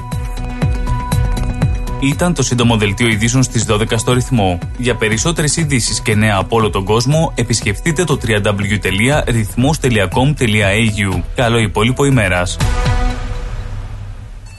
Αν θέλετε να γευτείτε εξαιρετική μεσογειακή κουζίνα, τέλειο καφέ και γλυκά από τα χέρια Έλληνα ζαχαροπλάστη, τότε η επιλογή είναι Olive Lane. Στο φιλόξενο χώρο μας απολαύστε με την παρέα σας breakfast και lunch με μεσογειακή φιλοσοφία. Olive Lane, 69 Doncaster Road, Ballway North. Και φυσικά στο καφέ ζαχαροπλαστείο του Olive Lane θα βρείτε τα καλύτερα γλυκά, πάστες και τούρτες για τις ξεχωριστές στιγμές της ζωής σας. Ο χώρος διατίθεται και για τις κοινωνικές σας εκδηλώσεις. Επίσης, αναλαμβάνουμε το catering της εκδήλωσής σας και τροφοδοτούμε καταστήματα, εστιατόρια και deli. Μάθετε περισσότερα στο 9859 5029 και στο olivelane.com.au. Olive Lane. Τα έχει όλα. Καφέ, γλυκό, φαγητό. Επειδή μια νύχτα με Μάκη Χριστοδουλόπουλο δεν είναι αρκετή και επειδή εσείς το ζητήσατε, η Big Stage Entertainment ανακοινώνει και δεύτερο σοου στη Μελβούρνη. Μάκης Χριστοδουλόπουλος Live, 17 Φεβρουαρίου στο Track Lounge Bar. Καλέστε στο 0422 30 3882 ή στο 0409 38 65 39. Τα εισιτήρια εξαντλούνται γρήγορα. If you want the best for your loved ones and want them to enjoy their lives within a culturally safe environment, then our home is their home. At Grace of Mary and St. Andrew's Aged Care, we take pride in the genuine care we provide and strive to make your loved ones feel warm, comfortable, and safe, just as they would if they were home. Our home style care is centered around Greek culture and tradition, nurturing an atmosphere of relaxed social interaction and stimulating conversation. Our skilled team of nurses and care staff are committed to ensuring your loved ones are provided with competent and consistent care that focuses on their unique clinical, emotional, and social needs. Grace of Mary and St. Andrew's Aged Care Homes. For inquiries and more details of our services, please visit northerncypriotagedcare.com.au or simply call 9408 8169. We are always happy to chat about how we can help you to ensure quality and enjoyment of life for your most cherished loved ones. A place your loved ones can call home. Founded by the community of Cypriots of the northern suburbs of Melbourne. Η ώρα είναι 12. Η ώρα στην Ελλάδα είναι 3 τα ξημερώματα.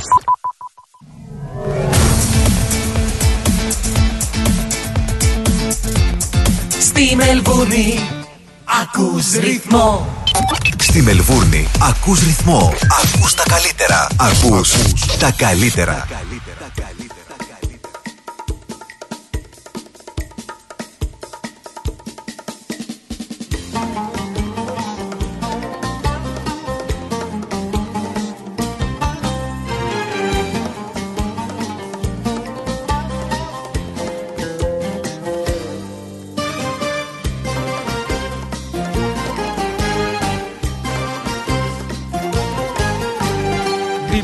τηλέφωνο της στείνεις Λάθος απαντάς και κυλίνεις Ύστερα σωπαίνεις κι ούτε λέξη 10 λεπτά μετά τις 12, πάντα συντονισμένοι εδώ στην αγαπημένη σας παρέα στο ρυθμό. Την παρέα που ακούτε 7 μέρες την εβδομάδα, 24 ώρες, 24 ώρο. Να θυμίσουμε ότι εδώ στα στούντιο του ρυθμού έχουμε την τιμή να έχουμε τον μεγάλο Μάκη Χριστοδουλόπουλο. Μετά λοιπόν το διαμιστικό διάλειμμα και το δελτίο ειδήσεων να διαβάσουμε και κάποια μηνυματάκια από τον κόσμο. Λοιπόν, ε, ο Δημήτρης, Άρχοντα Μάκης, σε άκουσα πρώτη φορά το 1978 στο κέντρο στην πλατεία Αμερικής. Από τότε, άρρωστος για πάρτι σου, μας λέει ο Δημήτρης. Ο φίλος μας ο Λάκης λέει: Στράτο, δώσε χαιρετισμού στον κύριο Μάκη από έναν φίλο, τον Ανδρέα τον Κουβελογιάννη. Ξέρει ο Μάκης. Κουβελογιάννης. Ναι, ευχαριστώ πολύ, παιδιά. Λοιπόν, Άρχοντα Μάκη μας λέει: Δήμητρα, δεν υπάρχεις, είσαι μοναδικός. Γεια σου, Δήμητρα, καλημέρα.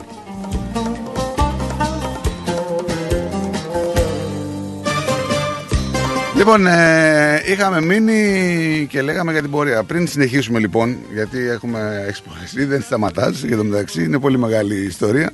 Να μείνουμε λίγο στον Μάκη, το μικρό. Ασχολήθηκες με το τραγουδι Για να ασχοληθείς, προφανώς αρέσει πολύ.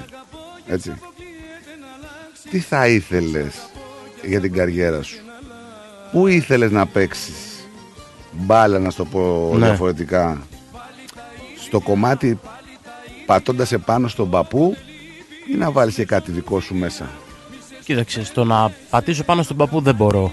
Αλλά το να Μπράβο, πάρω, μπράβος το σου. να πάρω μπορώ και από άλλους τραγουδιστές και να το κάνεις δικό σου. Το να μιμηθείς ε, δεν μπορώ. Δεν πιστεύω ότι σίγουρα δεν, έχουμε αυτή, δεν έχω τη δυνατότητα αυτή. Αλλά και να το έκανα θα ήταν, ε, μ, θα ήταν κάτι που δεν θα ήταν σωστό για μένα. Με επιτρέπεις ένα λεπτό; Αντιγραφή προσωπικότητας. Εάν δεν είμαι εγώ εκεί, με μιμείται ο Μάκης. Αν δεν είμαι εγώ εκεί στο πάλκο επάνω. Αυτό. ναι, δεν γίνεται, Εντάξει. δεν γίνεται. Ναι, αλλά είναι ωραία να παίρνεις πράγματα όπως από τον παππού μου. Ε, Είσαι και τυχερός εδώ που τα λέμε, ρε παιδί μου τώρα. Είναι δηλαδή όποιος κάποιος ξεκινάει να γίνει τραγουδιστής. Ναι.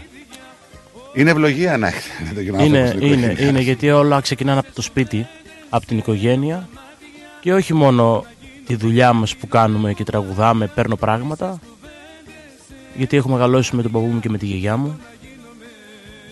Δεν θα τον Ε, άφηνα, στράτο μου, συγγνώμη Μακούλη, δεν θα τον άφηνα ποτέ εγώ να γίνει τραγουδιστής.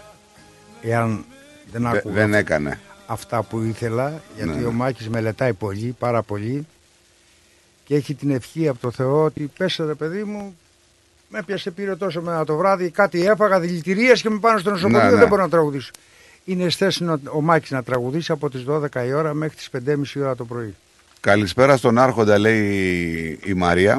Και Ευχαριστώ. στον, και στον, εχο- στον εγγονό του Αρχοντόπουλο μας λέει. Την Τραγουδίστρια καλησπέρα και η μας Μαρία. και την αγάπη μας. Ε, Ευχαριστούμε, να πούμε. κυρία Γεια σου Μαρία. Μαρία. Ε, το θέμα είναι ότι είναι δύσκολος ο δρόμος. Έτσι. Κάθε δουλειά είναι δύσκολη. Εάν την αγαπάς και έχεις μεράκι και το κυνηγάς. πιστεύω πως ε, και το κάνεις αληθινά και δεν Θέλει- κοροϊδεύεις τον κόσμο. Πιστεύω ότι θέλει άντερα να, για να κάνεις καριέρα στο πατάρι. Ναι, σίγουρα. Ναι, το σκέφτομαι και αυτό, αλλά όταν είσαι αληθινός και ε, έχεις σπουδάσει αυτό που λέγεται βυζαντινή μουσική, Σου άνοιξε δρόμους τελικά η βυζαντινή μουσική. Δεν, έτσι. Βέβαια. παιδιά δεν υπάρχει τίποτα καλύτερο γιατί οι άνθρωποι αυτοί που τραγουδάγαν τα δημοτικά όπως τραγουδάγαμε κι εμείς δεν έχουν αυτή την ευκαιρία. Βλέπεις στις 10 οικογένειες, δύο οικογένειες θα έχουν δύο, δωμα- δύο δωμάτια να κοιμηθούν. Και κρατάνε οι δημοτικοί, τα δημοτικά τραγούδια δεν πρέπει να τελειώσουν ποτέ από τη ζωή μας από την Ελλάδα. Κάποια, κάποια Βλέπουμε στιγμή... στροφή τώρα, Ναι, έτσι. κάποια είναι στιγμή, μεγάλη κάποια στροφή στιγμή τώρα. είχαν ευθύνη. Δηλαδή, βλέπαμε ότι έπεσε, έπεφτε η δημοτική μουσική, γιατί ακούγαμε ότι σκουπίδι ερχόταν να μέσα στη δισκογραφία. Αλλά τώρα βλέπουμε μία στροφή και της νεολαίας. Και είναι, βέβαια. Βλέπουμε δηλαδή τα πανηγύρια παλιά. Είχαν τα πανηγύρια, ήταν, ήταν πιο μεγάλο. Τώρα βλέπουμε γίνεται πανηγύρι και το 70% βλέπεις νέους. Βλέπεις νέους. Έχω την ακούσω δημοτικά να χορέψουν. Δεν ξέρω αν υπήρχε αυτό πριν 30 χρόνια, 25. Όταν πήγα στη Λύρα εγώ στην εταιρεία, μου είχε κάνει ο Μαραβέλιας 50 εκατομμύρια δικά μας λεφτά αν θα πάω σε πανηγύρι. Ρήτρα. Δεν ήθελε με τίποτα. Τι είχε κάνει, για ξαναπες το αυτό. Ε, Για ξαναπες το αυτό. Είχε κάνει ρήτρα 50 εκατομμύρια. θα μου λέει θα μου υπογράψει ένα συμβόλαιο, τι θέλεις, αυτό, εκείνο, διαφημίσεις, τα, τα, τα πάντα όλα, αλλά θα, δεν θα πάω σε πανηγύρι. Περνάνε κανένα δύο-τρία χρόνια, τέσσερα, πήγα να πεθάνω. Ε, βέβαια, συνηθισμένος τώρα εσύ εκεί να παίρνεις τον κόσμο. Κάπου από το που πάμε για το Άργο σε ένα χωριό, τα Θήκια, τα Θήκια θυμάμαι. Είναι ο Λευτέρης ο Ζέρβας. Ήμουνα στη φαντασία. Τραγούδαγα στη φαντασία. Και έρχεται ο άνθρωπος, ρε Μάκη μου λέει, σε παρακαλώ πάρα πολύ. Του λέω βάλε αφήσεις και έρχομαι. Σε αντίθεση με αυτό που υποτιθέται Είχε ότι υπογράψει. είχες Ναι, δεν υπογράψει. λέω, δεν με ενδιαφέρει, ας φύγω τώρα από την εταιρεία, δεν μπορώ. Εγώ ήθελα να πάω να τραγουδήσω. Ναι. σε εκεί. Και πάμε φίλε και είναι 15.000 κόσμος. Ήρθε ο Μιχάλης ο Μεϊδιάτης γιατί ήμουν στη φαντασία, στο ρεπό πήγα. Και αφήσανε το, άφησε το αυτοκίνητό του, μου λέει το έχω μισή ώρα μακριά σε κάτι ελιές μέσα. Τι γίνεται Μάκη εδώ; Είχε πολύ καιρό ο κόσμος να με δει εκεί Και τρελάθηκε. και έστειλε και αυτός άνθρωπο, τον Άγγελο το Σφακιανάκη, είχα τον Άγγελο. Και του λέει ο Άγγελος, κοίτα εδώ, έβγαλε φωτογραφίες Χριστούγεννα. και μου λέει είσαι ελεύθερος, έχεις δίκιο. Και έτσι πήγα πάλι εκεί. Του λέω δεν γίνεται. Μου κόβεις τη ζωή μου, δεν μπορώ εγώ. Άμα δεν πάω εκεί θα πεθάνω, δεν γίνεται. Θέλω να πάω να τραγουδήσω τρεις ώρες, τέσσερι, πέντε. Να... να- Δεν μπορώ. Δεν μπορώ, δεν γίνεται. Είδε μου το συμβόλαιο. Δεν μπορούσες γιατί είχες συνηθίσει να παίρνεις αυτό τα βάρη από τον κόσμο. Εννοείς, ε, αυτή την αμεσότητα που έχει το πανηγύρι. Ήταν Στράτο- συνηθισμένο το τραγούδι να διασκεδάζει τον κόσμο. Ναι. Καλή είναι η πίστα, αλλά ε, η αμεσότητα του κόσμου εκείνη Γιατί την ώρα. ήταν και κάτι άλλο. Αυτοί οι άνθρωποι πήρανε τους δίσκους μου και με κάνανε όνομα. Και εγώ θα τους ξεχάσω. Είναι και αυτό που λέμε πολλές φορές εδώ πέρα εμείς, που το αστειευόμαστε, αλλά έτσι είναι. Ρε φίλε το πανηγύρι είναι άλλο γλέντι. Καλό το μπουζούκι, καλή η πίστα, καλό όλο. Αλλά άμα δεν πας στην πλαστική, στην καρέκλα, στο σουβλάκι, στη ρετσίνα, δεν το καταλαβαίνεις. Είναι άλλα πανι... Είναι Άλλο πράγμα, Άλλο ρε πράγμα παιδί. εκεί που πάμε εμείς είναι, δηλαδή, εγώ διαλέγω χώρους. Στο γυμνάσιο ας πούμε που είναι, τσιμέντο όλο κάτω, δουαλέτες, του λέω, δουαλέτες, τα πρώτα τραπέζια με χαρ... κανονικά με αυτά και έρχεται και, καλός, και καλός κόσμος, γιατί τα βαρεθήκαν τα άλλα. Εγώ με το Στέλιο ήμουν, ήμασταν πολύ φίλοι. Το Καραγίδη. Και μου λέει μια φορά, ξέρεις πώς μίλαγε; Ε, Μάκη, θα σου πω, έτσι. Και μόλις έμπαινα στο αυτό ήταν Χωάνι. Πώς μπορείς μου λέει. Γιατί πήγα στο χωριό του εγώ και έκανα μια συναυλία εκεί που έμενα. Στο εξοχικό; Ναι. ναι στο λογκό. Και Ναι, το ναι, δεύτερο πρόγραμμα ήταν ο πρόεδρος, ήταν ο διοικητής εκεί με τα πολιτικά και ο κόσμος και μου λέει Μάγη θα μας πεις κατατζίδι. Και είπα κανένα δεκαετία τραγούδια στο δεύτερο πρόγραμμα το πρωί 5 η ώρα και κατεβήκανε οι γριές και με φυλάγανε ηλικιωμένες οι γυναίκες, μεγάλες.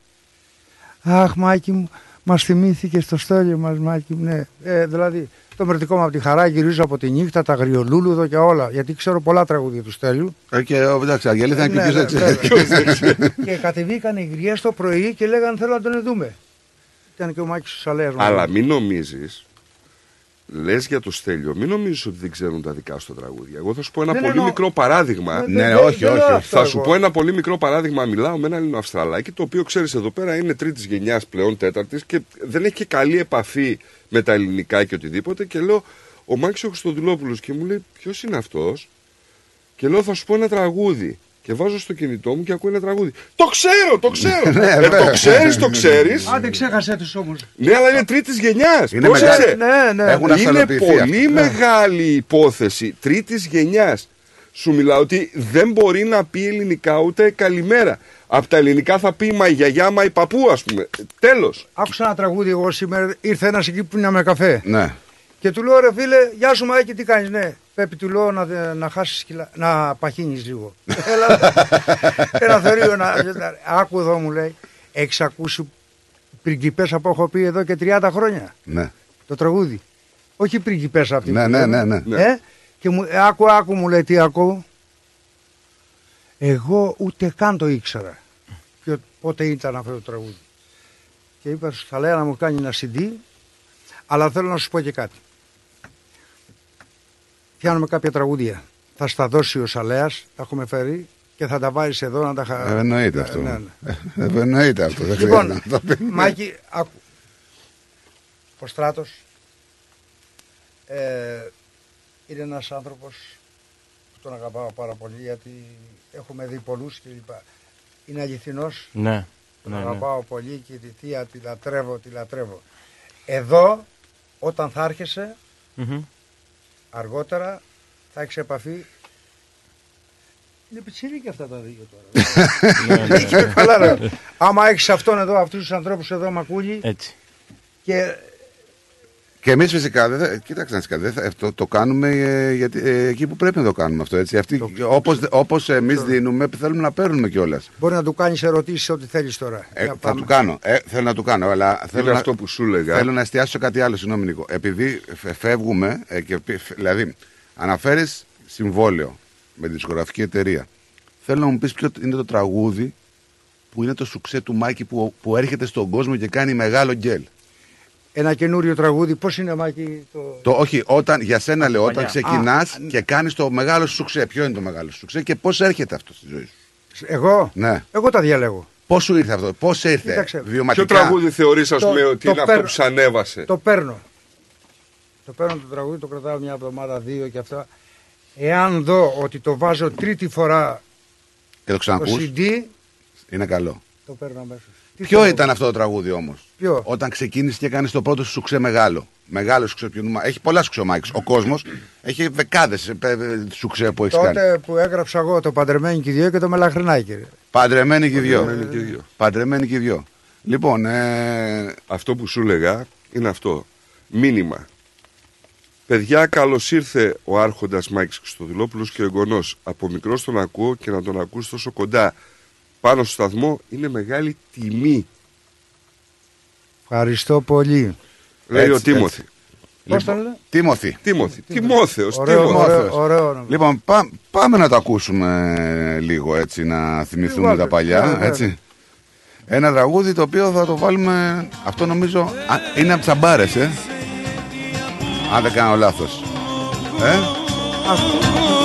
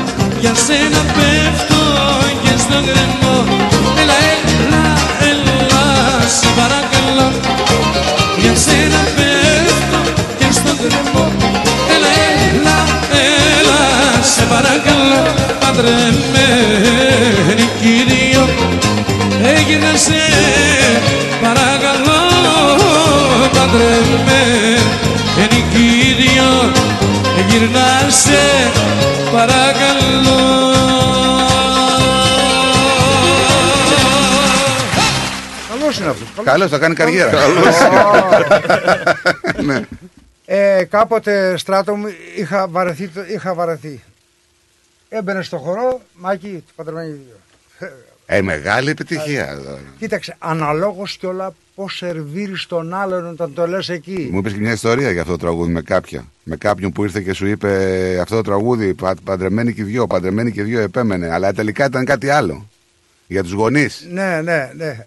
Ε, τώρα είναι η νεολαία. Ναι. Του λέω τι καταλαβαίνεις εσύ από τα Στέφανα για το πέντερμένι και οι δυο. Έλα εδώ, του. Έλα εδώ. Κοίτα, Στέφανα, Άκου, άλλο άκου, άκου, τραγούδι. άκου ιστορία. Το χαϊδεύω στα μαλλιά, τον εβλέπω λυπημένο.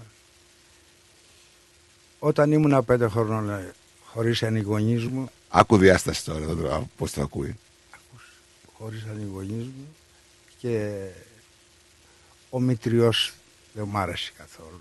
Ήθελα τον πατερούλι μου. Και του, είχε- του, του- ε, το ακούει αυτό το τραγούδι γιατί κάτι του θυμίζει. Άκου να δεις τώρα κάτι πράγματα και, άρκε- και ξέρεις εγώ λίγο να είναι μετά και τον πήρα, τον τους έβαζα δίπλα μου, βάλει τα παιδιά εδώ, να κάτσουν εδώ δίπλα.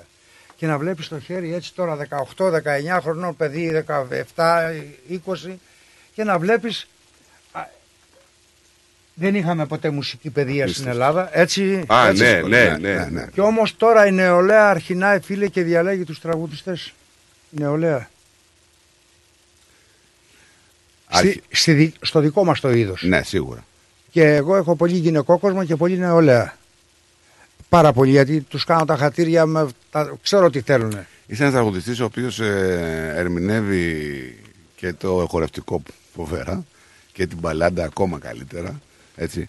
Και μπορείς και κινείσαι σε όλα τα επίπεδα της μουσικής της ελληνικής, είτε είναι δημοτικό, είτε είναι λαϊκό, Και η φαν του Χρυσοδουλόπουλου είναι, δεν είναι περιορισμένη σε περιορισμένων δυνατοτήτων. Δηλαδή έχει να κάνει με όλο αυτό το κομμάτι. Αλλά έχει το παντεμένοι και δύο και μετά αρχίζουν τα σου ξεκαταρρυπάς. Ναι, κατευθείαν αμέσως. Θα σου πω για ένα τραγούδι τώρα. Αυτό θέλω, για να που ακούσει ο κόσμος να μάθει. Σε έξι μήνες, ένα χρόνο, έκανε 100.000 δίσκους. Ποιο; Θα σου πω. Μου στέλνει ο Γιάννης ο Πάριος 12 τραγούδια. Ναι. Τότε. Ακούω εγώ, ακούω, ακούω, ακούω, ακούω αυτό. Το τραγούδαγε έτσι με τη μουσική και έκανε και μανεδάκι και ξέρω εγώ. Και με παίρνει, τότε είχαμε τα σταθερά τηλέφωνα, δεν είχαμε. Με παίρνει τηλέφωνο, έλα ρε. Μου λέει, πήρες κανένα, τα, τι, τι τραγούδι άρεξες. Λέω, το απορώ. Μου λέει, Μάκη μου, ούτε, ούτε στο Βοσκόπουλο που το πήγα, ούτε στο Στράτο, το θέλαν αυτοί, το τραγούδι. Το, Και θέλ, το θέλανε. το θέλαν, δεν θε- το έδωσε και τους Ναι. λέει ρε παιδιά ακούστε. Εγώ με το Μάκη ξεκινήσαμε με λαούτα και βιολιά. Αυτό το πράγμα είναι του Μάκη, δεν γίνεται. Μία φωνή θα μου βάλει και θα γίνει. Και πήρα το απορώ μόνο. Από εκεί και πέρα το απορώ ε, έγινε δηλαδή, πώς να σου πω. Και του λέγα ευχαριστώ, φτιάξε κάτι ρε Γιάννη, κάνα τραγούδι. Μου λέει Μάκη όχι. Του λέω γιατί έχεις κανένα παραπάνω. Ε, καλαπόρτσι, καλαπόρτσι ξέρεις τι πάνε. να Καλά, πει. πως αυτός με φάλτσος. Ότι είναι φάλτσο, Ναι, εσύ ναι. φάλτσο. Το ξέρω μου λέει. μου λέει Μάκια, αν σου φτιάξω ένα τραγούδι τώρα που δεν μου έρχεται, τι να σου κάνω και το τραγουδίσεις και δεν γίνει, θα γίνουμε ρεζίλ και εσύ και εγώ. Γιατί Πάριος δεν ξαναβγάζει η Ελλάδα, είναι έτσι παιδιά. Ναι, ναι. Γιάννη δεν βγάζει κανένας. Πάριος δεν γεννιέται. Και όταν είπα τα πέντε δάχτυλα εγώ, θα το πω κι εγώ μου λέει να το έχω και το απορώ. Λέω, θα βάζεις λαούτο μέσα κλαρίνο. Δεν πάει ρε μου λέει. Ε, του λέω δεν, ξέρεις- δεν ξέρεις τίποτα. Είναι μεγάλη δουλειά Γιάννης. Λοιπόν, Μακούλη άκου. Εγώ θέλω, γιατί αυτά που λέμε θα μείνουν εδώ πολλά χρόνια. Εγώ θέλω όταν έρχεσαι εδώ, το έχεις, πρέπει να αγαπάς τον κόσμο, το σπίτι που σου έδωσα Μακούλη, α- αυτοί το πήρ- πήραν τα τραγούδια μου και πήρε στο σπιτάκι που λέω με συγχωρείς κιόλα που το λέω έτσι, Έτσι, έτσι, αλλά έτσι είναι. Η είναι αλήθεια. όταν Αυτή είναι έρχεσαι στη- αλήθεια. Όταν έρχεσαι στην ξενιτιά και Πόσο παντού, αληθινό, ρε φίλε. Πρέπει να, Πόσο να- αληθινό. Πάντα είναι αληθινός ο Μάκης, δεν κάνει πράγματα τρελά, δεν δεν- τίποτα. Έχει, μπορεί να τραγουδάει δύο μέρες συνέχεια. Του είπα εγώ, Μάκη, εμείς που βγήκαμε από το πάλκο, βγήκαμε από τον πάλκο, από τη Σανίδα Επάν που ανεβαίναμε 7, ο- ε, 10 η ώρα και ανεβαίναμε 8 το πρωί, 8.30. Έχουμε ζήσει τη μουσική μας στο πετσί μας, αδερφέ. Και μόλις μου, πε- μου έπαιζε εμένα ο Σαλέας Κλαρίνο ή ο κόρος, εγώ το τραγούδι το έλεγα δύο φορές πιο καλά. Γιατί δεν είχε, έβαζα αυτός πράγματα να πούμε, γιατί παίζω και εγώ κλαρίνο, δεν παίζω κοροσκιδία, κλαρίνο. Έπαιζε ο κόρος τώρα ή ο Σαλέας και βάζανε κάτι πράγματα μέσα αυτοί. Παπ! Και μου λέγανε, Μ' ακούσε εμένα και το κάνεις, ε, ο κόρος, ο μεγάλος ο βιολίστας. Του λέω, ναι κύριε κόρο, ευχαριστώ πάρα πολύ γιατί πήρα πολλά μαθήματα. Σε αυτό παίζει ο κόρος, έτσι. Ναι. Ναι. Αυτό Δεν- εδώ. Δεν ήθελα να το πω. Δεν ήθελες; Όχι. Φοβερό και είναι ίσως μεγαλύτερη Το επιτυχία. παντρεμένοι και οι δυο. Ούτε αυτό. Είμαστε στο στούντιο στην Κολούμπια και του λέει ο Γιάννης ο Μαρκόπουλος και κάτι άλλοι το λέει, λέει 10 φορές, 15 φορές κάθε βράδυ. Άρα και εγώ παντρεμένος είμαι με τη γυναίκα. Με το λέω. Του λέω. Του λέω κύριε Κόρο αν με επιτρέπετε θέλω να πω, εγώ όμως δεν υπήρχε αυτό. Θέλω να φωνάξω Γεια σου Κόρο αθάνατε και να κάνω και ένα μανεδάκι μπροστά. Λέω. Δεν το είχα το ένα μανεδάκι. Με σεμνότητα τώρα και. Ναι, έτσι, ναι, ναι. ναι, ναι, μα έτσι Σεβασμός. ήταν, ήταν Ναι. ταπεινά Καλά και τα ο κόρος πράγματα ήταν τότε. θηρίο τότε. Ήταν, Ε, 78 σου μιλάω τώρα. ναι, ναι. Για να κάνουμε πρόβα. Είναι από τη Χαλκίδα. Όχι, του λέω, θέλω να κάνεις ένα, τα- ένα, μια λεζάντα ωραία και να σου πω, αν με επιτρέπετε, γεια σου κόρο αθάνατο. ναι. Και μόλις είπα γεια σου από το φόβο, είχε χαθεί η φωνή μου. το βάζεις το τραγούδι. Τι ωραία, το, να σου πω τώρα μια ιστορία που την θυμήθηκα. Αυτό θέλουμε. Είμαστε στην Κολούμπια, στο... τελειώνει το τραγούδι Ναι. και κάτι άλλα τραγούδια που μου έδωσε με τη Βάσο Χατζη που μου έκανε σιγόντα η Βάσο. Καθόμαστε στην, κο- στην κονσόλα και μπαίνει ένας μέσα με κάτι μεγάλα μαλλιά, ένας κοκαλιάρης αδύνατος, όλα άσπρα αυτό το κουστούμι άσπρο, φιλιά με τον κόρο, με τον νυχολίπτη. Εγώ καθόμουν σε μια ανάκρη. Και φτιάναμε το παντρεμένοι και οι δύο. Για ξαναβάλτε τώρα Γιώργο, βάλτε κορο. Του λέει κορό. Αυτό θα γίνει το μεγαλύτερο σουξέ στην Ελλάδα. Άρε, καλαπόρτσι του λέει ο κόρος. Ο- Άντε ρε, ξέρεις εσύ τι να ξέρεις. Ποιος το λέει; Λέει το παιδί που κάτι, εγώ ήμουν αδύνατος, πολύ αδύνατος. Μου λέει πώς σε λένε, Μάκη. Αυτό το τραγούδι μου λέει θα το τραγουδήσει όλη η Ελλάδα για πολλά χρόνια. Ποιος ήτανε; Ο Γιάννης ο Πάριος. Έλα. Άκου να είναι φοβερό. Ακούστε παιδιά, και από τότε παιδευόταν ας πούμε. ε, το λέω, Σε έχει- Σε είχε. σε είχε- σε είχε- ναι, Ναι, ναι, ναι, ναι, ναι. Μετά έγραψα εγώ πάλι το μελαχρινάκι. Μου λέγανε. Του λέω ρε εσύ η κοπέλα είναι μελαχρινή. Μαύρα μαλλιά και μαύρα μάτια. Μια τσιγκάνα μου το είπε μετά. Ναι. Έκανα το μελαχρινάκι. Πώς βγαίνουν τα τράγουδα. Και να ακούσεις για τις αμπάρες. Άμα σου πω για τις σαμπάρες θα είναι... Να χάνει καρδιά σαν μπάρες. Λοιπόν, Αντρέας ο Σπυρόπουλος, αν ζούσε, δεν πέθανε πολύ νος. Αυτός ήταν πώς είναι ο Ηρακλής, έτσι ήταν στο σώμα. Και χάθηκε ρε παιδιά σε 4-5 μήνες το παιδί. Μου λέει η μουσική του Βασίλη του Σαλέα. Πήγαμε στο στούντιο του Σιέρα, ο Νάκης ο Πετρίδης, ο μαέστρος, το ξανακούω αμπάρες εγώ του λέω δεν, δεν έχω πάει φυλακή εγώ του λέω ρε, τι αμπάρες θα πιάσω φυλακή «Ρε, δεν είναι αυτό μου λέει είναι άλλο πράγμα δεν το λέω πήγαινα μέσα το, το τραγούδαγα από άλλο τόνο από άλλο δεν ήθελα μου έχουμε τε- τελειώσει μου είχε δώσει ο Ζέρβας τη μουσική και ο, αυτός ο Σπυρόπουλος ραγισμένα τα μάτια σου Ωραία, φίλε, ζημιά. όχι το είχαν αλλιώς αυτοί έλα έλα κοντά μου και λέω όχι ρε παιδιά Ραγισμένα τα μάτια. σου. Είδα μια αφίσα εγώ με μια μανικέν μεγάλη, με, έκλαιγε αυτή με κάτι Ναι. αλανά μάτια και λέω ραγισμένα τα μάτια σου. Και έμεινε έτσι. Μου λένε, δεν θα πεις το τραγούδι ρε Μάκη, μου λέει ο μάστρος, ο Νάκης ο Πετρίδης. Δεν έχω κάνει φυλακή εγώ, του λέω, δεν, έχω- δεν θέλω να χάνει καρδιές αμπάρες, τι αμπάρες. Με πιάνει ο Ανδρέας να σου πω, μου λέει. Εγώ έχω ένα αγόρι μόνο. Και το πήγε στην Τρίπολη να πάει φαντάρος. Και τότε ήταν τρία χρόνια να πας φαντάρος. Και δεν είχε. Για το παιδί μου λέει, το, όταν μου φύγε το παιδί και μπήκε μέσα μου λέει, και το έγραψα και το γύρισα σε γυναίκα. Ε, πες τώρα Ανδρέα, του λέω. Και το λέω. Και γίνεται χαμός. Και μαγαζιά με το όνομα αυτό. Εγώ το βάλα εκεί. Ναι, μαγαζιά, μπάρες. Χαμό. Λοιπόν, ε, να πω κάτι, με συγχωρείς. Παίζουν Με τα συγχωρείτε που σας τραγούδια διακόπτω. συνέχεια. ρε Συνέχεια, παιδιά. Παίζουν τα τραγούδια συνέχεια. Και μάλιστα, ξέρεις, η μεγαλύτερη επιτυχία είναι ότι προτιμούν νέοι καλλιτέχνες που βγαίνουν σε μικρές πίστες και σε μεγαλύτερες, στο δεύτερο πρόγραμμά τους, να βάζουν τραγούδια δικά σου για να ξεσηκώνουν τον κόσμο. Και ο κόσμος ξεσηκώνεται με τα τραγούδια. Δεν είναι τόσο το καλλιτεχνικό, ας πούμε, που αποδίδει. Του έρχεται στο αυτή οι αμπάρες. Όποιος και αν το πει. Ε, Τα μπουζούκια, το αδερφέ, και τα αυτή αυτά. του έχει Αυτό το είναι. Αυτό, Χριστοδουλόπουλο. αυτό είναι μια παρακαταθήκη όμως που αφήνει Βέβαια, ένας ε, καλλιτέχνης. δεν- δεν το συζητάμε. Αφήνει κάτι για το μέλλον. Τι είναι αυτό Δεν το το τραγούδια συζητάμε. του, οι ερμηνείες του. Βλέπεις, είναι- εγώ έχω πολύ νεολαία και βλέπεις, έχεις ένα αγόρι εσύ τώρα είναι 18-20 χρονών και από άλλη παρέα σηκώνονται και τα κορίτσια να χορέψουν. Εκείνοι οι τηλεθεατές και πάνε και τις πάω κοντά εγώ τώρα. Ναι. Το τσιφτετέλι είναι η μόδα τώρα. Ε, Και τα παιδιά και τα κορίτσια τώρα από τον καιρό που βγήκαν τα γυμναστήρια έχουν τα καλύτερα σώματα. Όπως ο Μάκης. Ναι. Το κάνει αυτό. Βγήκε το γυμναστήριο και είναι- είναι όλοι έτσι. Εγώ θέλω να πω στο Μάκη εδώ στον ογκονό μου εδώ κάποια πράγματα που θα τα πεις και εσύ. Ε, και ο, ο, Παναγ... ο Δημήτρης μας λέει Μονσενιέρ, πλατεία Αμερικής, Μάκης, κόρο Χατζή. Ναι, Ε; πω, πω, στο Μορσενιέρ. Στο ναι, Μορσενιέρ. ναι, ναι, ναι. Πάμε στον Μάκη. Μάκη μου, εσύ ξεκίνησες σιγά σιγά και πάμε για δισκογραφία κάποια στιγμή. Έτσι. Εννοείται. Τώρα ετοιμάζουμε. Θα ετοιμάσουμε πολλά τραγούδια. Να πάμε να ακούσουμε λοιπόν ένα τραγούδι. Να πω με, ένα- με ένα- μία λέξη. Βεβαίως.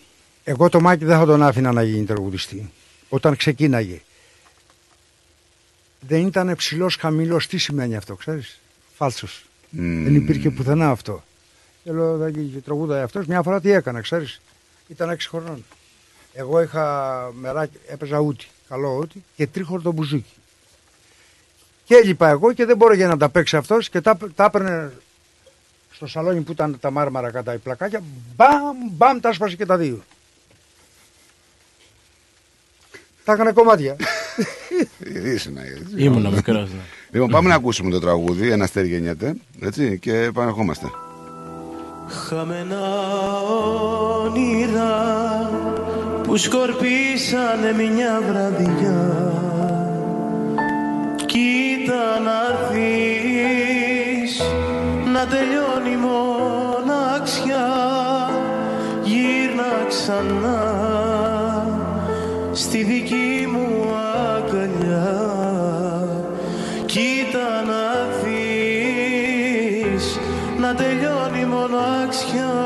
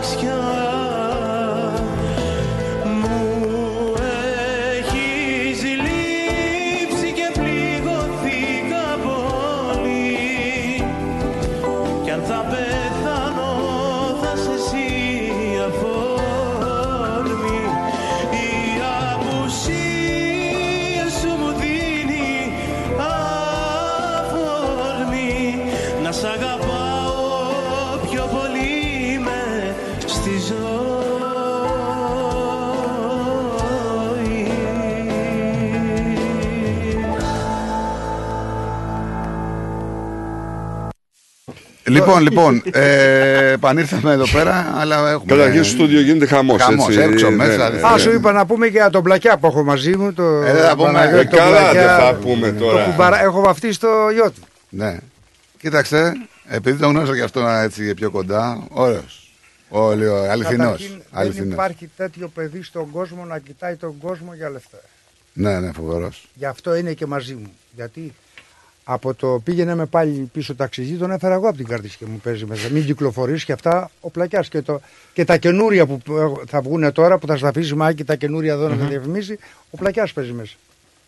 Φίλε, ρε, φίλε. Ε, Κάθε, κάθε τραγούδι που λέει σε πάει κάπου. Εμένα μου δίνει εικόνες. Ε, αυτό δηλαδή, είναι αυτό μουσική. είναι το... Η μουσική είναι εικόνα. Δηλαδή, λέει, σ' ακούς ένα τραγούδι του Μάκη και λες, το άκουγα εκείνη την περίοδο πριν 25 χρόνια εκεί, ήμουνα εκεί, ήμουνα σε αυτή την περίοδο. Δεν έχει σημασία που είσαι, δεν έχει σημασία αν τα ακούς από το μάκι, το, η σημασία έχει αυτά τα στέφανα. Ξέρεις, είναι τρεις η ώρα, ο κόσμος ο πολύς έχει φύγει, έχουν μείνει οι μερακλείδες και κάθονται και ακούν το κάθε καλλιτέχνη και αρχίζει ο καλλιτέχνης αυτά τα στέφανα μπορεί να το λέει ο Κώστας, ο Γιάννης, ο Δημήτρης εσύ στα αυτιά πω σου την ιστορία για τα έχεις Ω, με αυτό θέλω να εδώ μάθει ο τον κόσμος. έχεις το μάκι Αυτές είναι ιστορίες, αυτές μάται, είναι ιστορίες βέβαια. που δεν ξέρει ο κόσμος. Ο κόσμος ακούει ένα τραγούδι. Δεν είναι ωραίο να μάθει πώς γεννήθηκε αυτό το τραγούδι. ρε παιδί. Αυτά είναι τα ωραία. Έχει ιστορία μεγάλη αυτή. Τα Στέφανα. Τότε ήταν, ε, ήμασταν στη Λύρα, εγώ, ο Σαββόπουλος, η Γλυκερία και η Κωνσταντίνα όταν είπα κόκκινο τριανταφυλλό μου. Ναι. Είχαμε γνωρίσει, μου λέει ο Βασίλης ένας σπίτι ο Σαλέας, μου βάζει τα- τη μουσική σκέτη της Αμπάρες, τα Στέφανα και άλλο ένα τραγούδι. Μέναμε στον Αϊχανούριο. Πήγαινα σε ένα κομμωτήριο που ήταν εκεί, που ήταν 25 χρονών η κοπέλα και 25-30 ο γαμπρός, ο άντρας της. Και με, ήταν, εκεί ήταν η πόρτα δικιά μου, ήταν ένας δρόμος εδώ και από εδώ καθόταν ο Κυρινίκος. Και πάω, με- μου λέει, «Μα- Μάκη, καθόμαστε ε, έξω και πήγα και εγώ να βοηθήσω που χωρίσανε, καθένας τα, έπαιρνε τα πράγματα και βλέπω τα Στέφανα με αράχνες απάνω και τέτοια. Άκουτα. Δεν θα το ξεχάσω ποτέ τίποτα. Και πάμε στο Βασίλη το Σαλέα στο σπίτι να ακούσουμε. Του λέω ρε εσύ Ανδρέα να σου πω κάτι.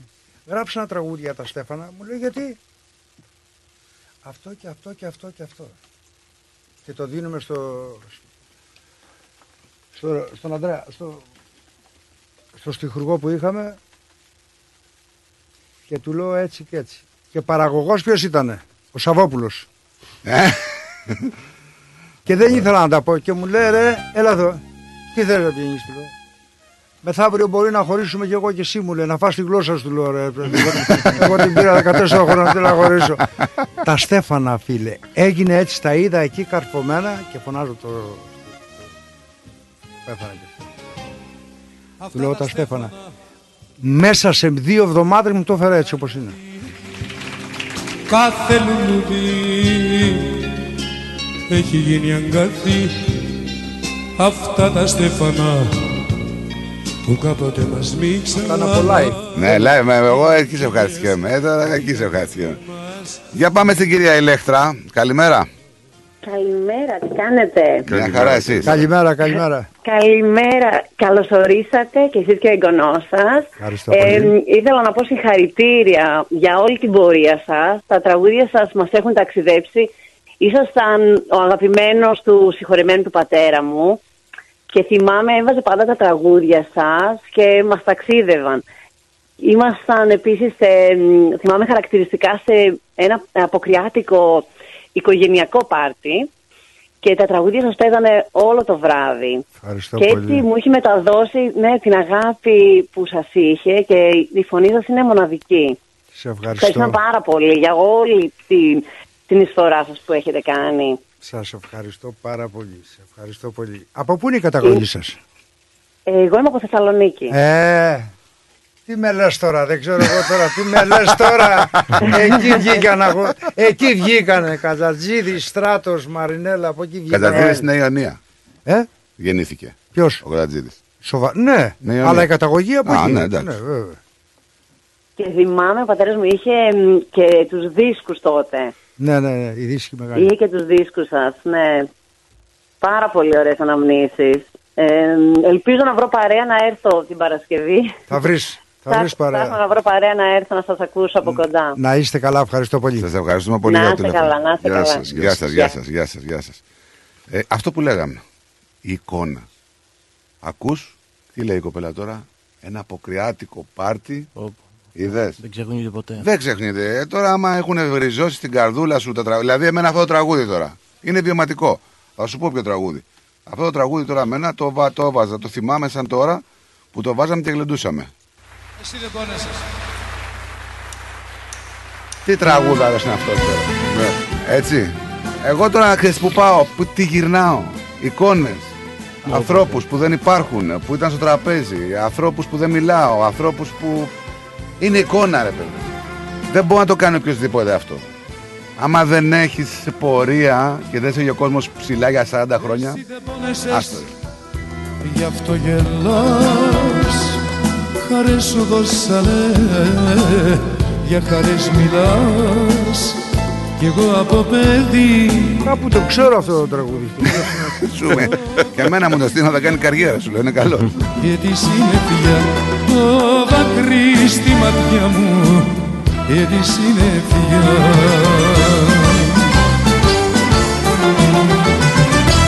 Αναχά τη δύναμη Ναι, ναι, ναι. Το live. Σου Παιδιά, μεγάλη ιστορία λέει ο Μάκης μας. Λέει ο, ο Τίμωθη, ε, δεν ξέρω αν το δει ο μήνυμα. Όχι. Μεγάλη ιστορία ο Μάκης Στοδουλόπουλος. Μακάρι νεολαία να ακολουθήσει αυτά τα χρυσά τραγούδια και φωνές, λέει. Ευχαριστώ πολύ.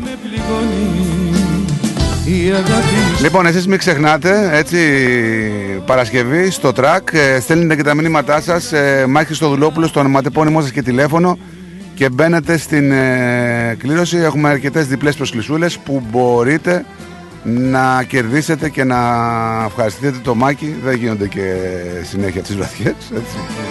Τώρα που είπες ε, δεν μπορώ να θυμηθώ σε ποιο μαγαζί στη Θεσσαλονίκη συνευρέθης μία φορά ε, όχι δεν τραγουδούσες εκεί ή δεν μπορώ να θυμηθώ ακριβώς τι γινότανε με τον Ζαφύρι το Μελά Ναι.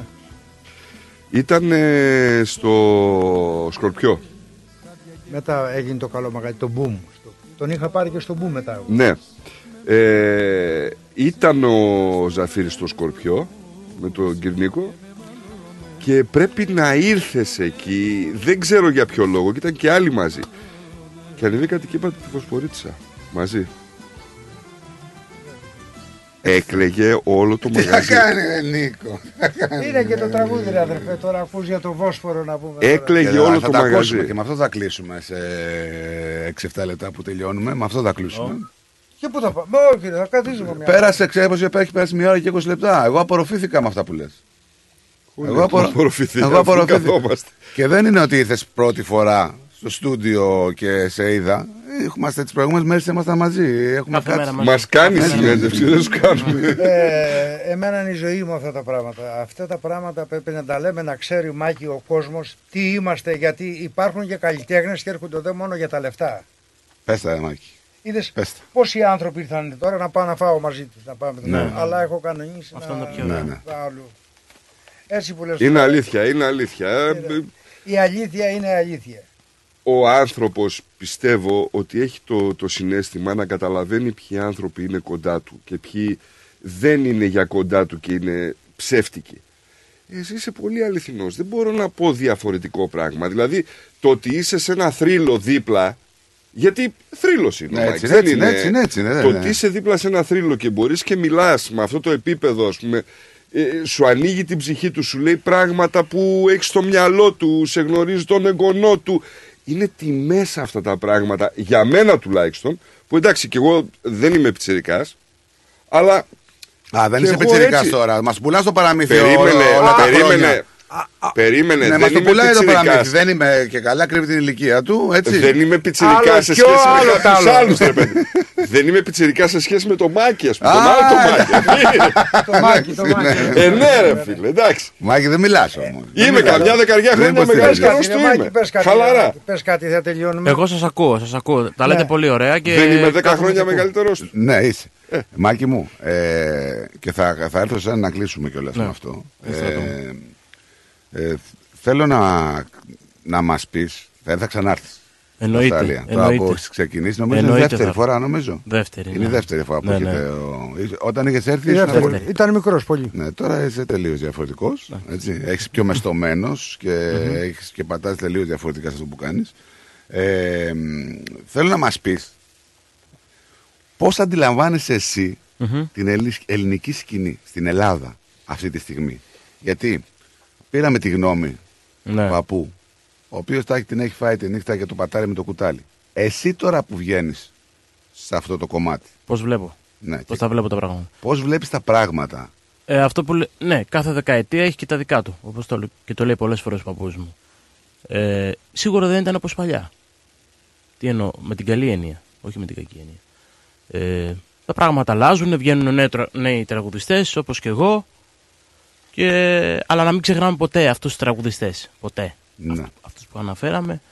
Γιατί από εκεί παίρνουμε πράγματα και είναι η βάση. Και, Ακόμα απ' αυτούς εκεί- τους και τραγουδιστές. πιστεύω ότι και από αυτούς τους τραγουδιστές παίρνεις Δεν και, και πεθαίνουν ποτέ. έμπνευση. Δεν πεθαίνουν ποτέ. Παίρνεις και έμπνευση. Δηλαδή, ε, δύσκολα θα πάρεις έμπνευση από ένα τραγουδιστή που είναι τώρα στα top της καριέρας Ναι, και ναι. αυτά. Ε, Η έμπνευση νομίζω έρχεται πιο εύκολα από τους πιο παλιούς. Σίγουρα. Έτσι. Σίγουρα. Έχει Σίγουρα. μια, χα- με συγχωρείτε. Έχει μια χάρη ο Μάκης. Τα καγγέλια τώρα στην Ελλάδα έχουν σηκωθεί πολύ στην νεολαία. Τα καγγέλια. Ξέρεις ποια είναι τα Μμμ. καγγέλια; Ναι, ναι, βέβαια. Άμα ακούς το Μάκη να λέει καγγέλια και μετά να σου λέει Παντελίδη και, Μεταλλάσσεται εννοείς. και Ρέμο και Γιάννη Πλούταρχο και ακούς και λες τα καγγέλια και λες αυτός δεν ξέρει τίποτα άλλο από αυτά. Θέλω να πεις ότι είναι χαμελέοντας. Δηλαδή, μπορεί. Αυτός είναι και ο καλλιτέχνης ο Οπωσδήποτε, σωστός. Οπωσδήποτε. Να πατάει δηλαδή επάνω σε όλα τα είδη. Έτσι, Μα η, γνω- η δικιά μου γνώμη είναι, η δική μου γνώμη είναι ότι ένας τραγουδιστής δεν είναι μόνο να- να λέει λαϊκά τραγούδια, να λέει και δημοτικά, να λέει και νησιώτικα, να λέει Και να τα έχει πιο ποικιλία. μοντέρνα που, Ναι. που κάποιοι τώρα. Ναι. Εγώ δεν συμφωνώ. Το έχω πει και στους καλλιτέχνες που έρχονται εδώ πέρα, έχουμε, γιατί έχουν έρθει πάρα πολλοί. Δηλαδή, εγώ δεν συμφωνώ με αυτό τον, το ρόλο, τον όρο, το έντεχνο ε, τραγούδι. Τι πάει να πει έντεχνο; Τι, τι πάει να πει αυτό; Υπάρχει αυτό ο όρο του τραγουδιού, το έντεχνο. Τι είναι το έντεχνο τελικά; Τι πάει να πει, ε, είναι έντεχνος αυτός; Γιατί Ναι. τι, τι είναι το έντεχνο; Δεν το έχω ακούσει εγώ και δεν το... Δεν λέμε ε, έντεχνη μουσική, αυτή που είναι λίγο πιο light, ρε παιδιά, Πιο light, μουσική, ναι. είναι πιο μοντέρνα, δηλαδή ε, απαξιώνουν ουσιαστικά με αυτόν τον όρο για μένα το λαϊκό τραγούδι. Δηλαδή αυτός στην έντεξη, ο Ζαμπέτας ή ο Τσιτσάνης, δηλαδή τι ήταν αυτή. Ατεχνή. Τι πιο τεχνικό από τη Βυζαντινή μουσική.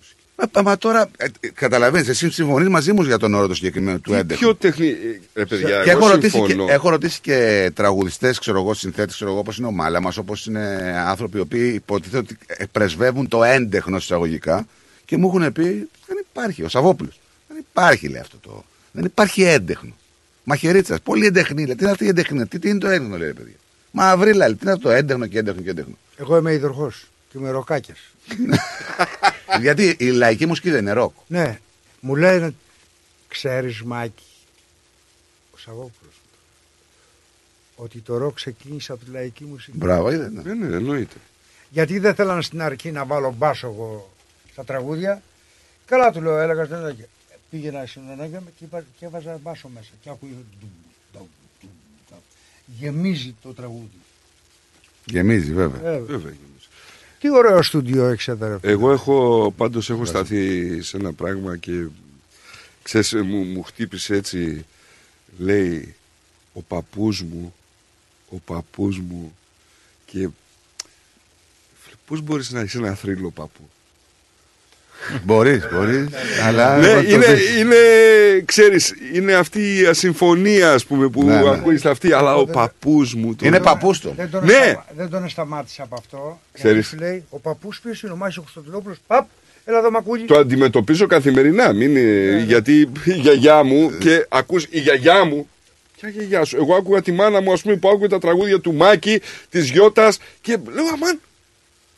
Τι έγινε, ρε παιδιά, τώρα, ε, πώ έτσι, λε η γιαγιά ε, μου. έτσι είναι, Εγώ έτσι, αυτή έτσι είναι. ήταν θεότητα. Γιατί ξέρει και κάτι να σου πω άλλο. Όλα καλά αυτά που λε. Αλλά εγώ που είμαι 10 χρόνια μεγαλύτερο από το Μάκη. Και καλά, ναι. Από τον άλλο το Μάκη, τον Τζούνιο. Ναι, Δέκα ακριβώς. Αλλά έτσι Λοιπόν, κάνει συνέχεια μου. Ξέρεις, ξέρεις, η κασέτα που άκουγες τι εικόνες σου δίνει. Βέβαια. Να ακούσεις την κασέτα με το μάκι και να την ξαναπατήσεις stop και να την ξανακούσεις Και και, να την πίσω. ξαναπατήσεις Και stop και, μπροστά, ξανά και μπροστά. πίσω, ναι, ναι. Και να πάρεις τηλέφωνο στο ραδιόφωνο να πεις μη μιλάς να γράψω αυτό το τραγούδι γιατί ναι. τραγουδάει ο Μάκης. Βάλε μου αυτό το τραγούδι να το γράψω. Μην μιλάς πάνω στο τραγούδι. Ξέρω Έτσι εγώ, ρε γιατί, φίλε. ναι. Αυτά έγραφες κάτι το οποίο το είχες ήδη ιδανικό από εκείνα τα χρόνια. Μεγάλωσες με αυτό το ιδανικό. Μεγάλωσες με αυτά τα τραγούδια. Δεν είναι μόνο το τραγούδι. Έχεις θεοποιήσει τον ερμηνευτή. Και για μας είναι θρύλοι αυτοί οι άνθρωποι. Εσύ, ο ζωντανός θρύλος, ο Στέλιος, ο Στράτος, είναι θρύλοι. Δεν, δεν μπορούμε. Εγώ τουλάχιστον, ο Στράτος εντάξει έχει την τύχη να είναι η γιαγιά του η Γιώτα η Λίδια. Αλλά εγώ δεν μπορώ να φανταστώ ότι αυτός ο θρύλος, την οικογένειά του, το προσωπικό του, εγώ σε βλέπω, σε γνωρίζω και λέω, αυτός είναι δικός μας άνθρωπος. Τι Έτσι γίνεται είναι. να Αν πει, δεν εδώ είναι είναι ο δικός καλλιτέχνης. μας. Αν δεν είναι ο καλλιτέχνης έτσι, οι καλοί καλλιτέχνες δεν στεριώνει πουθενά. Δεν μπορεί να στεριώσει. Πρέπει να σέβονται, και μιλάω για τους καινούριους τώρα, να σέβονται αυτό από τον κόσμο και να κάθονται να δουλεύουν. Το μόνο που ξέρω, αυτοί που τραγουδάνε τα δημοτικά, τα καγγέλια και τέτοια, ανεβαίνουν να πάνε τις 10 η ώρα και κατεβαίνουν το πρωί. 7. Κομάντο. Ναι, Μιλάμε για Ναι, ναι, ναι. άλλο πράγμα, αδερφέ. Ε, και, και, θα, και θα, θέλ- θέλω, ήθελα να κλείσω γιατί είσαι άνθρωπος ο οποίος μπορεί, επειδή θα μας ακούσουν και στην Ελλάδα, ακούγεται το ραδιόφωνο, ακούνε πάρα πολύ. Θα ήθελα να. Τι τη συμβουλή θα έδινε στους καινούριους καλλιτέχνες μέσα από όλη την ιστορία και την πορεία που έχεις; Είπα σε κάποιους να μελετάνε πολύ. Να μελετάνε. Να μελετάνε. Γιατί όταν σου αφήνει ο πατέρας ένα χτήμα, δύο στρέμματα, τρία στρέμματα, ένα στρέμμα, δεν το κλάδεψες την πρώτη χρονιά, δεν το έσκαψες, του βάλες νερό. ε, δεν αυτό. Την τρίτη χρονιά θα σου βγάλει αγκάδια και με συγχωρείτε πάρα πολύ και ποντίκια. Ναι. Εμείς να σε ευχαριστήσουμε πάρα πολύ για την τιμή, γιατί πραγματικά είναι, Είναι τιμή βασικά, για έτσι. μας και πιστεύω και για του ακροατές μας εδώ που είχαν την τύχη να ακούσουν. Και δεν είναι και πολλές οι εμφανίσεις που κάνεις στα ραδιόφωνα γενικότερα. Έτσι. Γι' αυτό λέω ευχαριστούμε πολύ για την τιμή. Ε, την Παρασκευή για όλους εσάς ε, ξεκινάμε από το Να έρθει τρακ. να μας ακούσετε γιατί κάνα- θα γίνει πολύ κέφι, θα περάσουμε πολύ καλά και άλλη φορά δεν θα πεις ότι είναι τιμή. Εμείς είμαστε φίλοι, είμαστε Έλληνες και είναι και εμένα τιμή που με κάλεσες. Έτσι, με Εσύ ακούνε, μπορεί να λες Για ό,τι μας. θες. Εγώ Για άσε μας να χαρά. πιστεύω αυτό που Όχι, θέλω. όχι. Στράτο, Λοιπόν, μου, στράτο μου, σου αξίζει, είσαι τόσο καλό παιδί. Ξέρεις τι έχει τραβήξει αυτές τις μέρες. Καλό παιδί, άμα είναι να του πάρουν μια σοκολάτα. Τι- Καλό παιδί. Καλά παιδιά, σοκολάτα τα πέρα. Σοκολάτα όχι με ζάχαρη. Α, ναι, χωρίς. Τι είναι αυτά. Light, light, Light. σοκολάτα. Ναι, ναι, ναι. Α, δεν τρώει και γλυκά. Δεν τρώει. Ξέ- Τα ξέρεις αυτά, δεν τρώει γλυκά; Κι εγώ. Λοιπόν, ε, εμείς θα τα πούμε πάλι αύριο εδώ. Ε, μισό λεπτό γιατί έχουμε και έναν ακροατή για να μην χαλάσουμε χατήρι. Έλα, Χριστάρα. Ε, ο Μαθαίος Γιαννούλης θέλει να πει ένα γεια στο Μάκη. Έλα ρε. Ρε. Καλημέρα, καλημέρα. Καλημέρα φιλαράκι μου. Γεια σου, Μαρθέο. Γεια σου, Γεια σου, Είμαστε καλά. Πού είσαι ρε Μαθαίο; Στον δρόμο από ό,τι είναι. στο- Στον δρόμο. Είμαστε, στον δρόμο είμαστε. Είσαι πάμε καλά. στο- στην πόλη, πάμε στην πόλη. Όλα καλά. Εδώ με το γκρίζ δεν μπαίνουμε καθόλου στο ξενοδοχείο. Όλα από εδώ πάμε, από εκεί πάμε. Βλέπουμε τα πάντα. Όλες τις ομορφιές και ό,τι υπάρχει εδώ ωραίο. Εμείς βλέπουμε εσάς τις ομορφιές. το Μάκη και σένα.